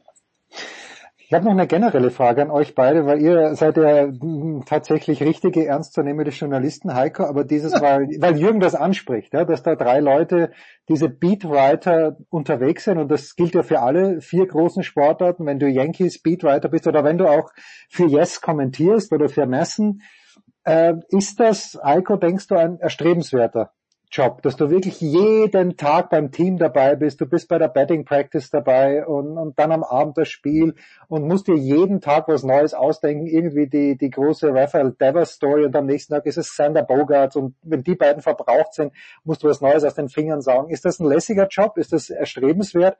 Oder ist das, dann bist du nach drei Jahren mit sowas völlig fertig? Also ich bin da, beneide die Jungs überhaupt nicht. Aber man muss auch unterscheiden, wenn du zum Beispiel Nessen bist, äh, dann bist du ja auf der Payroll der, der Red Sox. Also das ist ja quasi Red Sox TV. Wenn du jetzt Boston Globe bist, fliegst du vielleicht auch im Flieger mit, aber äh, gut, Boston Globe gehört, glaube ich, zu 20 Prozent auch John Henry. Aber dann bist du schon unabhängiger. Aber alles da, was Jürgen auch sagt, die, die von Edmonton da, die kenne ich auch ganz gut, die TV-Leute da, das ist doch alles Eulers TV. Also was du heute, heute da, die, die alle mit dabei sind, das ist doch, da, da werden doch keine kritischen Fragen gestellt. Das ist doch alles, wir bieten was für unsere Fans an und das ja. ist gut. Aber, aber ich bin da null neidisch. Ich habe ja mal, das hatte ich euch glaube ich auch schon erzählt, mal 2016, da war hier bei den Patriots, haben die ihre deutsche äh, Internet äh, Präsenz veröffentlicht oder waren drauf und dran. Und da suchten die hier in Boston einen Journalisten, der Deutsch schreiben kann. Und da war ich, habe ich gesagt, das ist doch mein Job. Und ich kannte den Pressesprecher, alles hat gesagt, okay, Heiko macht das, bewerb dich. Ist letztlich trotzdem anderer geworden, ist auch egal, alles gut, weil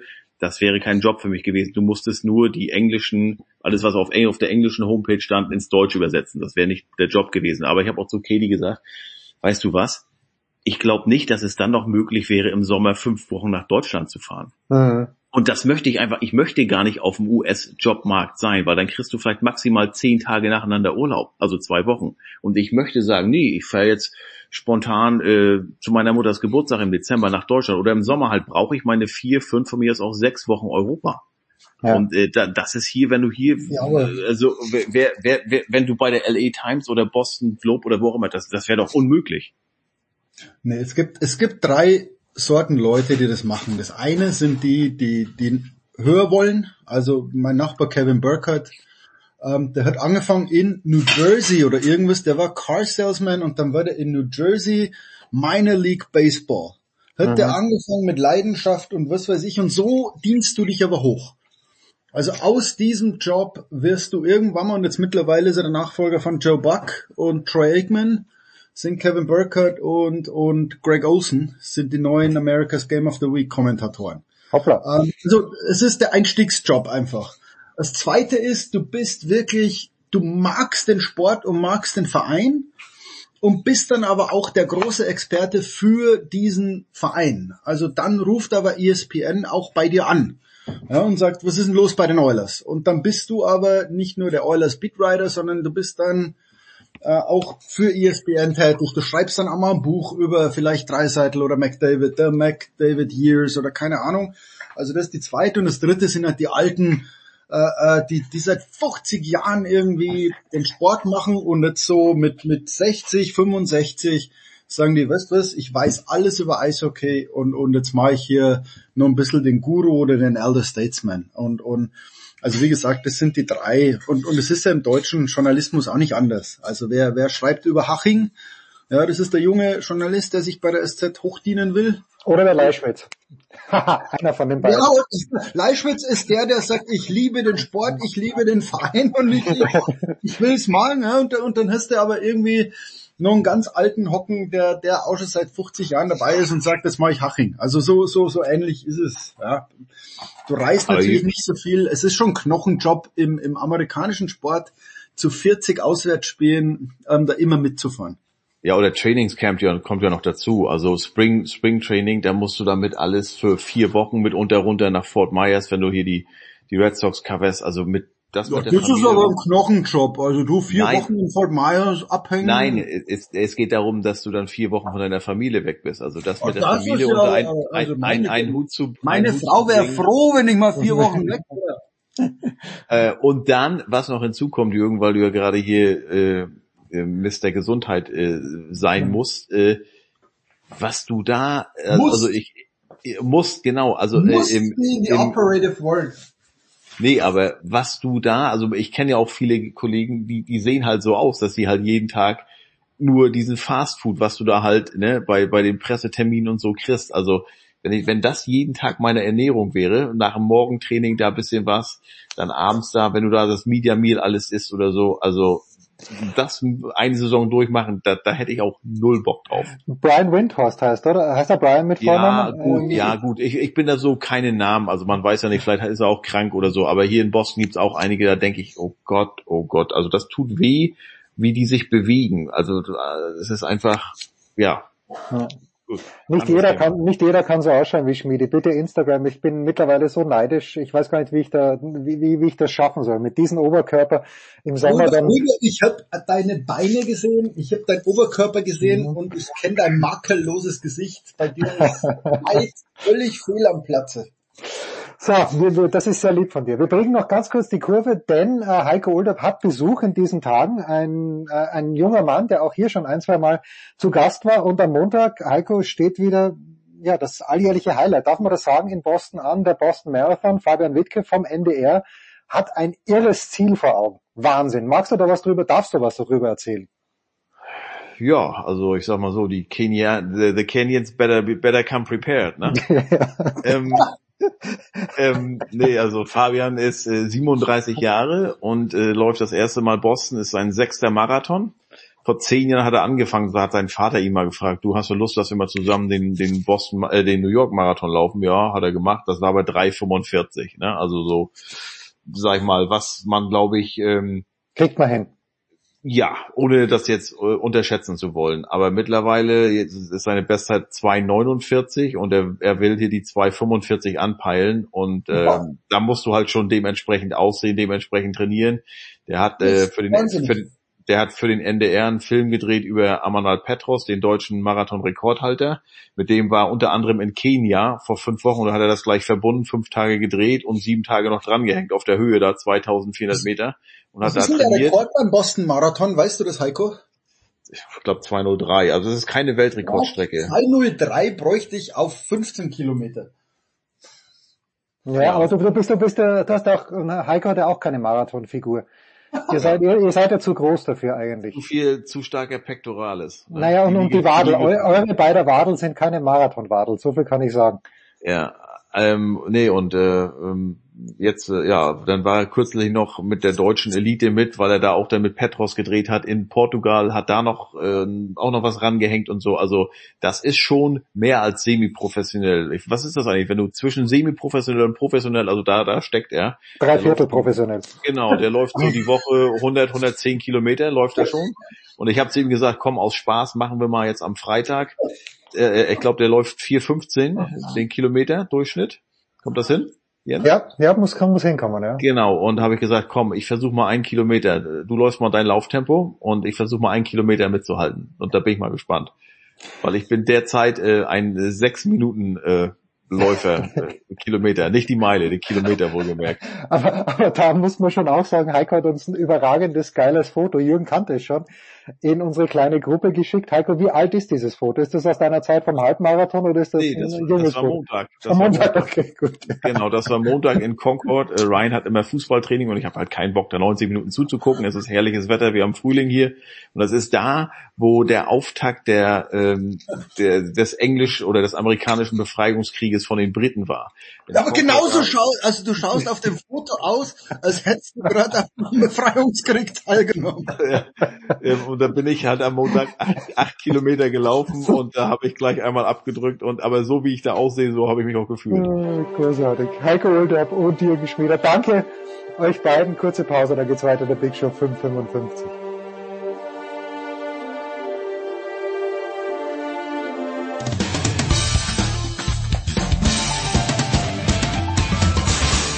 Hello, this is Marcos Bagdatis and you're listening to Sport Radio 360. Debackelalarm in 3, 2, 1.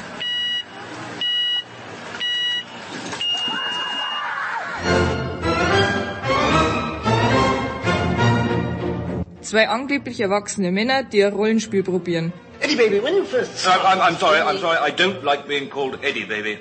Na sauber. Look, my lad, I know a dead parrot when I see one, and I'm looking at one right now. Kann man den nur aufhalten? Can I call you Frank? Why Frank? Frank's a nice name. Jens, wer bin ich? Du bist Oliver Kahn. Grrr. Dann wird es halt nur der Meistertitel, Herr Kahn. Was schon mal deutlich mehr ist, als 17 andere Bundesligisten von sich behaupten können. Der Anspruch des FC Bayern? Das lese und höre ich auch immer. Sind wir die Einzigen, die Ansprüche haben? Sollten Sie nicht den Anspruch haben, endlich einmal ein Big Show in durchgehend optimaler Tonqualität in die Spur zu bringen? Sie machen das jetzt seit elf Jahren und es ist noch immer ein akustisches Debakel. Jetzt werden Sie doch nicht gleich persönlich. Ganz im Ernst. Villarreal lässt uns im Hinspiel sowas von der Schaufel. Da bin ich gleich mal in die Frauenkirche und habe acht Kerzel angezündet. Und dann bekommen wir ein Dreckstor, von dem ich sage, nicht einmal ich hätte den gehabt. Na, vorne hat es ja auch nicht so das? toll geklappt. Levi ist mit den Gedanken schon in Barcelona und dort aber auf der Bank seines Vertrauens, weil er feststellt, dass der Gehaltscheck leider geplatzt ist. Gut, selbst schuld. Müller kümmert sich nur noch darum, dass er sich vor der WM nicht verletzt und Gnabry und Sané wissen nicht mehr, wo das Tor steht.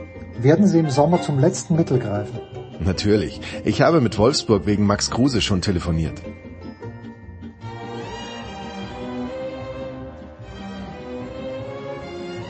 Markus, wer bin ich? Du bist Alejandro Davidovich Fokina.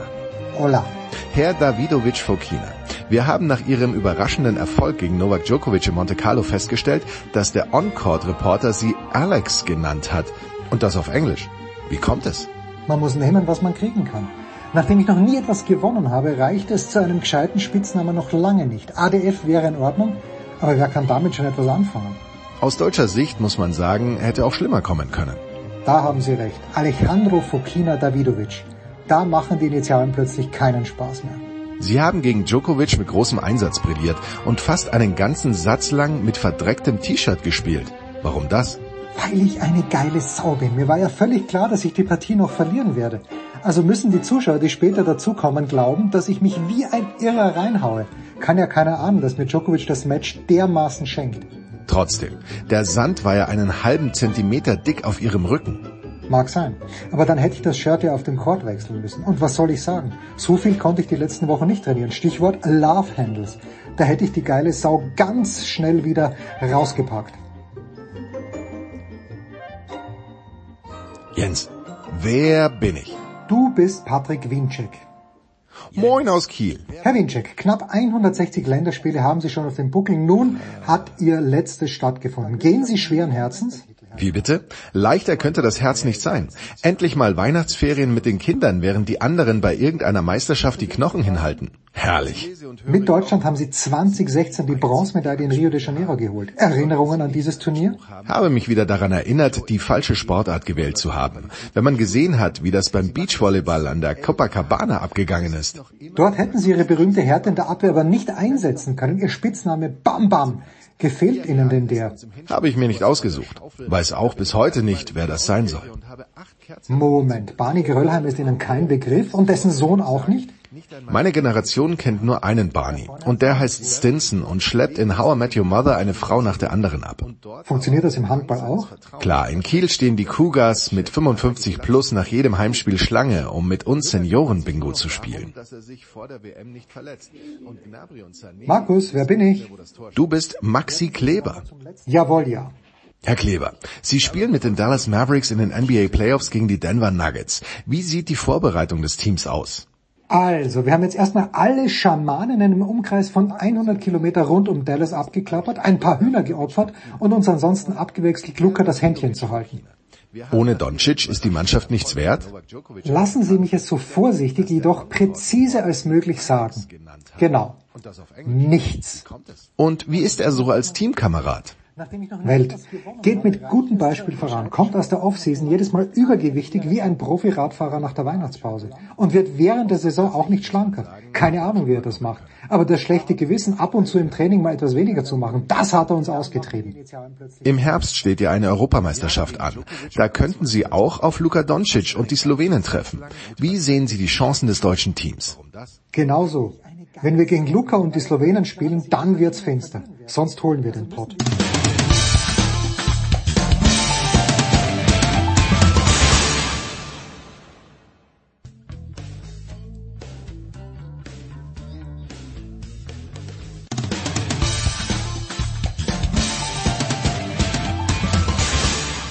Hallo, hier ist Gerhard Samov von Schalke 04 und ihr hört Sportradio 360.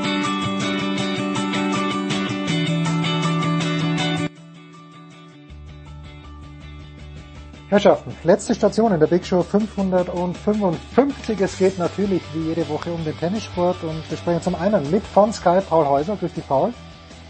Salut, Servus. Und äh, von Servus und von tennisnet.com Almarot Media Jörg Almarot. Servus, Jörg. Guten Morgen zusammen. Jörg, du hast äh, für deine vielen Outlets getitelt vom Dominator zum Krisenfall und hast darauf äh, Bezug, hast auf Novak Djokovic Bezug genommen, seine Zweitrundenniederlage, die Niederlage im ersten Match, hat er einen Freilos gehabt in Monte Carlo gegen Alejandro Davidovic Fokina. Ist es wirklich so schlimm, Jörg?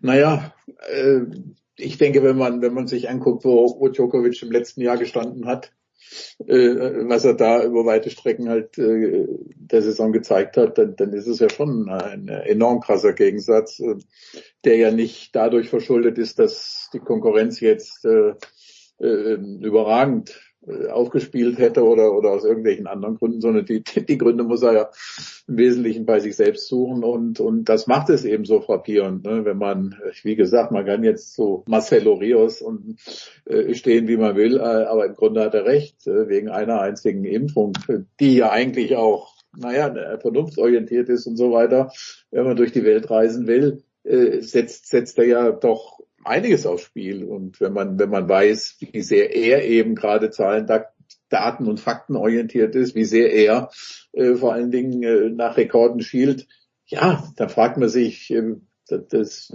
dass, dass, dass er diesen Preis bereit ist zu zahlen. Na gut, sicher, es ist konsequent auf der einen Seite, aber es könnte wirklich dazu führen, dass er in diesem großen Wettbewerb um die meisten äh, Grand Slam Titel am Ende dann doch nicht als Nummer eins rausgeht. Paul, du hast das Spiel kommentiert gegen Davidovic Fokina. Djokovic hat ihm, also Davidovic Fokina, wahnsinnig viele Angebote gemacht und äh, gegen Ende des zweiten Satzes dachte ich mir dann, okay, äh, der Spanier nimmt diese Angebote nicht wahr, äh, dann hat er es am Ende doch gewonnen. Was hast du, was war besonders auffällig in diesem Match, Paul? Ja, besonders auffällig ist dann eigentlich hinten raus, dritter Satz, finde ich, dass Djokovic dann komplett wie sagt der Amerikaner, out of gas.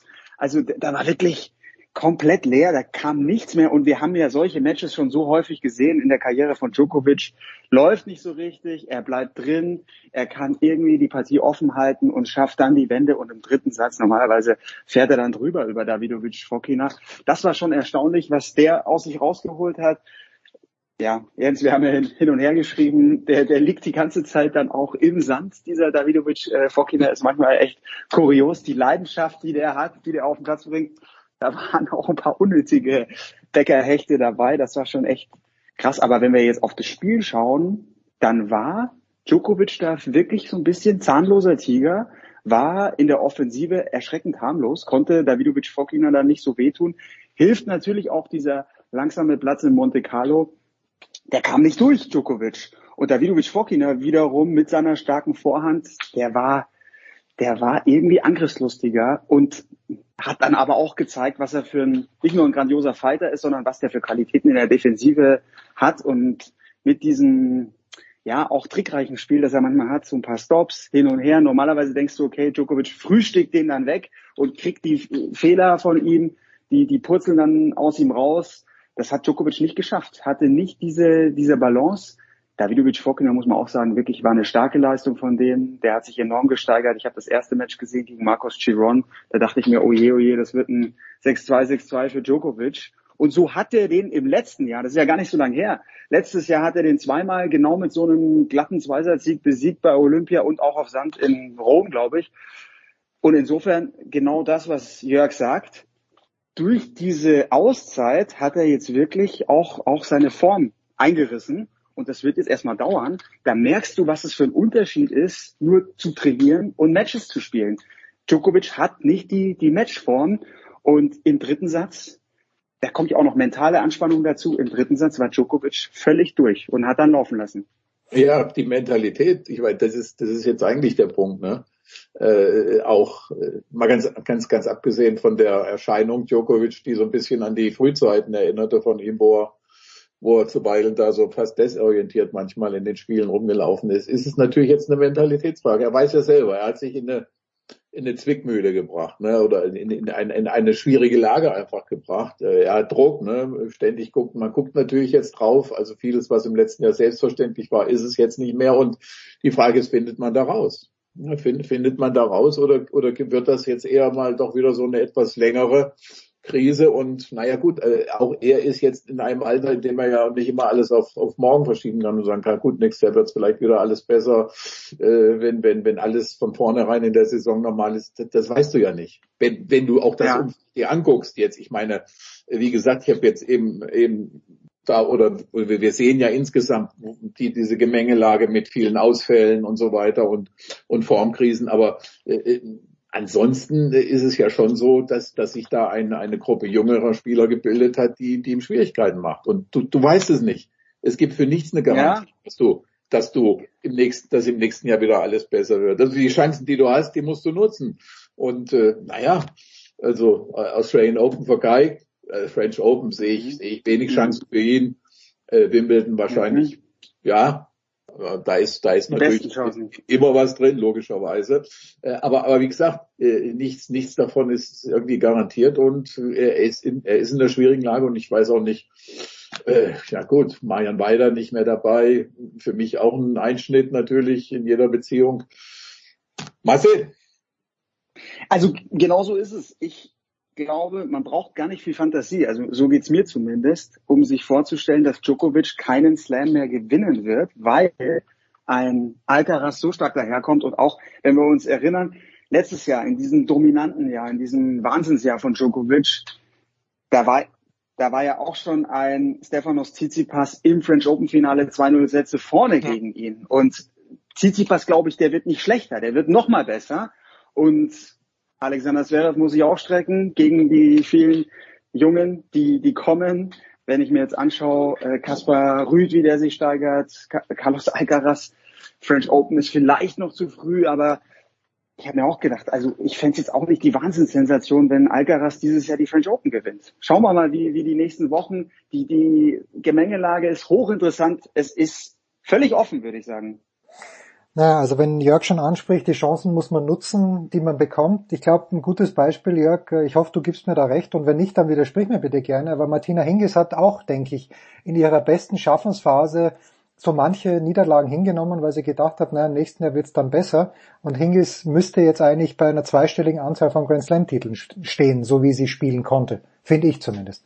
Ja, sicher, absolut. Äh, ich meine, das ist... Äh ja, ich, ich, ich, ich denke, da, auch wenn du, auch wenn du sie jetzt nimmst, dann, dann denkst du, das sind so äh, natürlich irrationale äh, Verhaltensweisen auch, ne? Warum, warum du dann äh, aus, aus dem Tritt kommst und und und und und ihr Verhalten dir dann anguckst äh, damals und und und wie sie sich eigentlich auch schwer von dem von den Pariser Ereignissen damals äh, 99 äh, hatten erholen können eigentlich eigentlich ja nie so wirklich mehr ähm, und und und und naja also klar, Paul, Paul hat ja zu Recht darauf hingewiesen, auch im letzten Jahr. Ich habe mir äh, gestern, als ich das da schrieb, habe ich mir nochmal die Saison 2021 von Djokovic ein bisschen angeguckt. Na gut, da waren auch neben den Grand Slams war, war auch das eine oder andere, wo du dachtest, naja, nicht so toll, aber wie gesagt, bei den großen Ereignissen, und darum geht's ihm ja eigentlich auch, wie den meisten Top-Leuten, äh, äh, da war er halt da. Und natürlich, klar, Tsitsipas in Paris, äh, das, aber er hat's halt, hat's halt rumgedreht, ne? Und, und da, da musst du jetzt sagen, ist diese Mentalität, ist dieses, sind solche Spiele im Moment für ihn möglich? Ne? Oder, oder ist es jetzt wirklich äh, ein, ein, ein Abwärtstrend, der, der sich da irgendwie ausbildet. Ne? Und gerade eben auch mit dem, mit dem Blick auf ständig neue Akteure, die da kommen, ja, Rüd und, und was weiß ich nicht, äh, äh, wer sich da, wer sich da noch etabliert. Das, wir haben wirklich jetzt eine Situation, äh, glaube ich, auch vor dem French Open. Nadal weiß ich, kann ich, kann ich schwer einschätzen, wie es, wie, wie seine Recovery da aussieht, ähm, wo, wo ganz viele Leute dieses Turnier gewinnen können und, und auch nochmal um, weil, weil, weil eben der Name Zverev fiel. Ich meine, auch der, ne, sorry, was war die Ansage von Alexander Zverev nach dem ATP-Finale in London? Nummer eins. Ich will, ich will, ich will im nächsten Jahr, ich muss und ich werde so nach dem Motto einen Grand Slam gewinnen.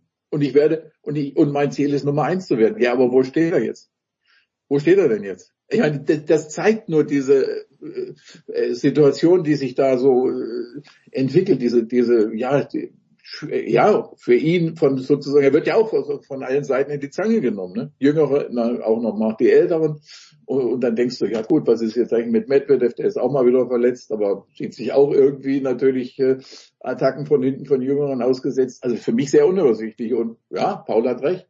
Ganz viele Leute können die French Open gewinnen, möglicherweise auch mehr als in den letzten Jahren Wimbledon. Und ich glaube trotzdem, dass Djokovic spielt nächste Woche in Belgrad, danach hat er noch Madrid und Rom als Vorbereitung, wenn er denn alles spielt. Also ich äh, muss, muss, muss er, glaube ich, aus seiner Sicht dann performen. Also der, der was er jetzt ja. braucht, so dieses, ne, so eine Woche sich zu Hause im, im Nationalheldentum suhlen so ein bisschen und, und, und gewinnen und dann ja eben mit etwas breiterer Brust dann da irgendwo zu den nächsten Masters-Turnieren noch hinmarschieren, sich, sich, sich verbessern und dann, und dann gucken, was in Paris geht. Aber also der, der Nummer eins Favorit ist er ja sicher nicht da. Ah, schauen wir mal, das sprechen wir dann kurz, kurz davor, wenn er dann Rom und Madrid gewonnen hat, sprechen wir noch kurz davor. So, Paul, du hast jetzt Carlos Alcaraz äh, völlig zu Recht natürlich gelobt, aber, das haben wir natürlich auch gesehen, am gestrigen Mittwoch Sebastian Korda, der also der wirklichen Spieler, je öfter ich ihn sehe, desto mehr taugt er mir, Paul, weil diese Ruhe, die der ausstrahlt, er hat so eine, der Amerikaner, du hast ja vorhin den Amerikaner gebracht, ich sage auch, der Amerikaner sagt easy power. Man sieht jetzt gar nicht so sehr, wo dieser, dieser Schwung in seinen Schlägen, also dieses Tempo in seinen Schlägen herkommt. Großartiger Spieler. Mir hat Alex Antonic zugerufen, ja, noch zu unkonstant, äh, aber da ist schon der nächste da. Den Alcaraz wird es nicht zurückwerfen, Paul, glaube ich. Aber wie siehst du den Korda? Weil die Amerikaner auf Sand, ich habe gelesen bei Rothenberg, es gibt, glaube ich, das erste Mal, das ist schon garantiert, ähm, das erste Mal einen Viertelfinalisten in Monte Carlo, der aus den USA mhm. kommt seit 2008, Sam Querrey. Er spielt ja gerade Taylor Fritz gegen Korda. Aber wie gefällt dir der Korda? Ja, gefällt mir irrsinnig gut.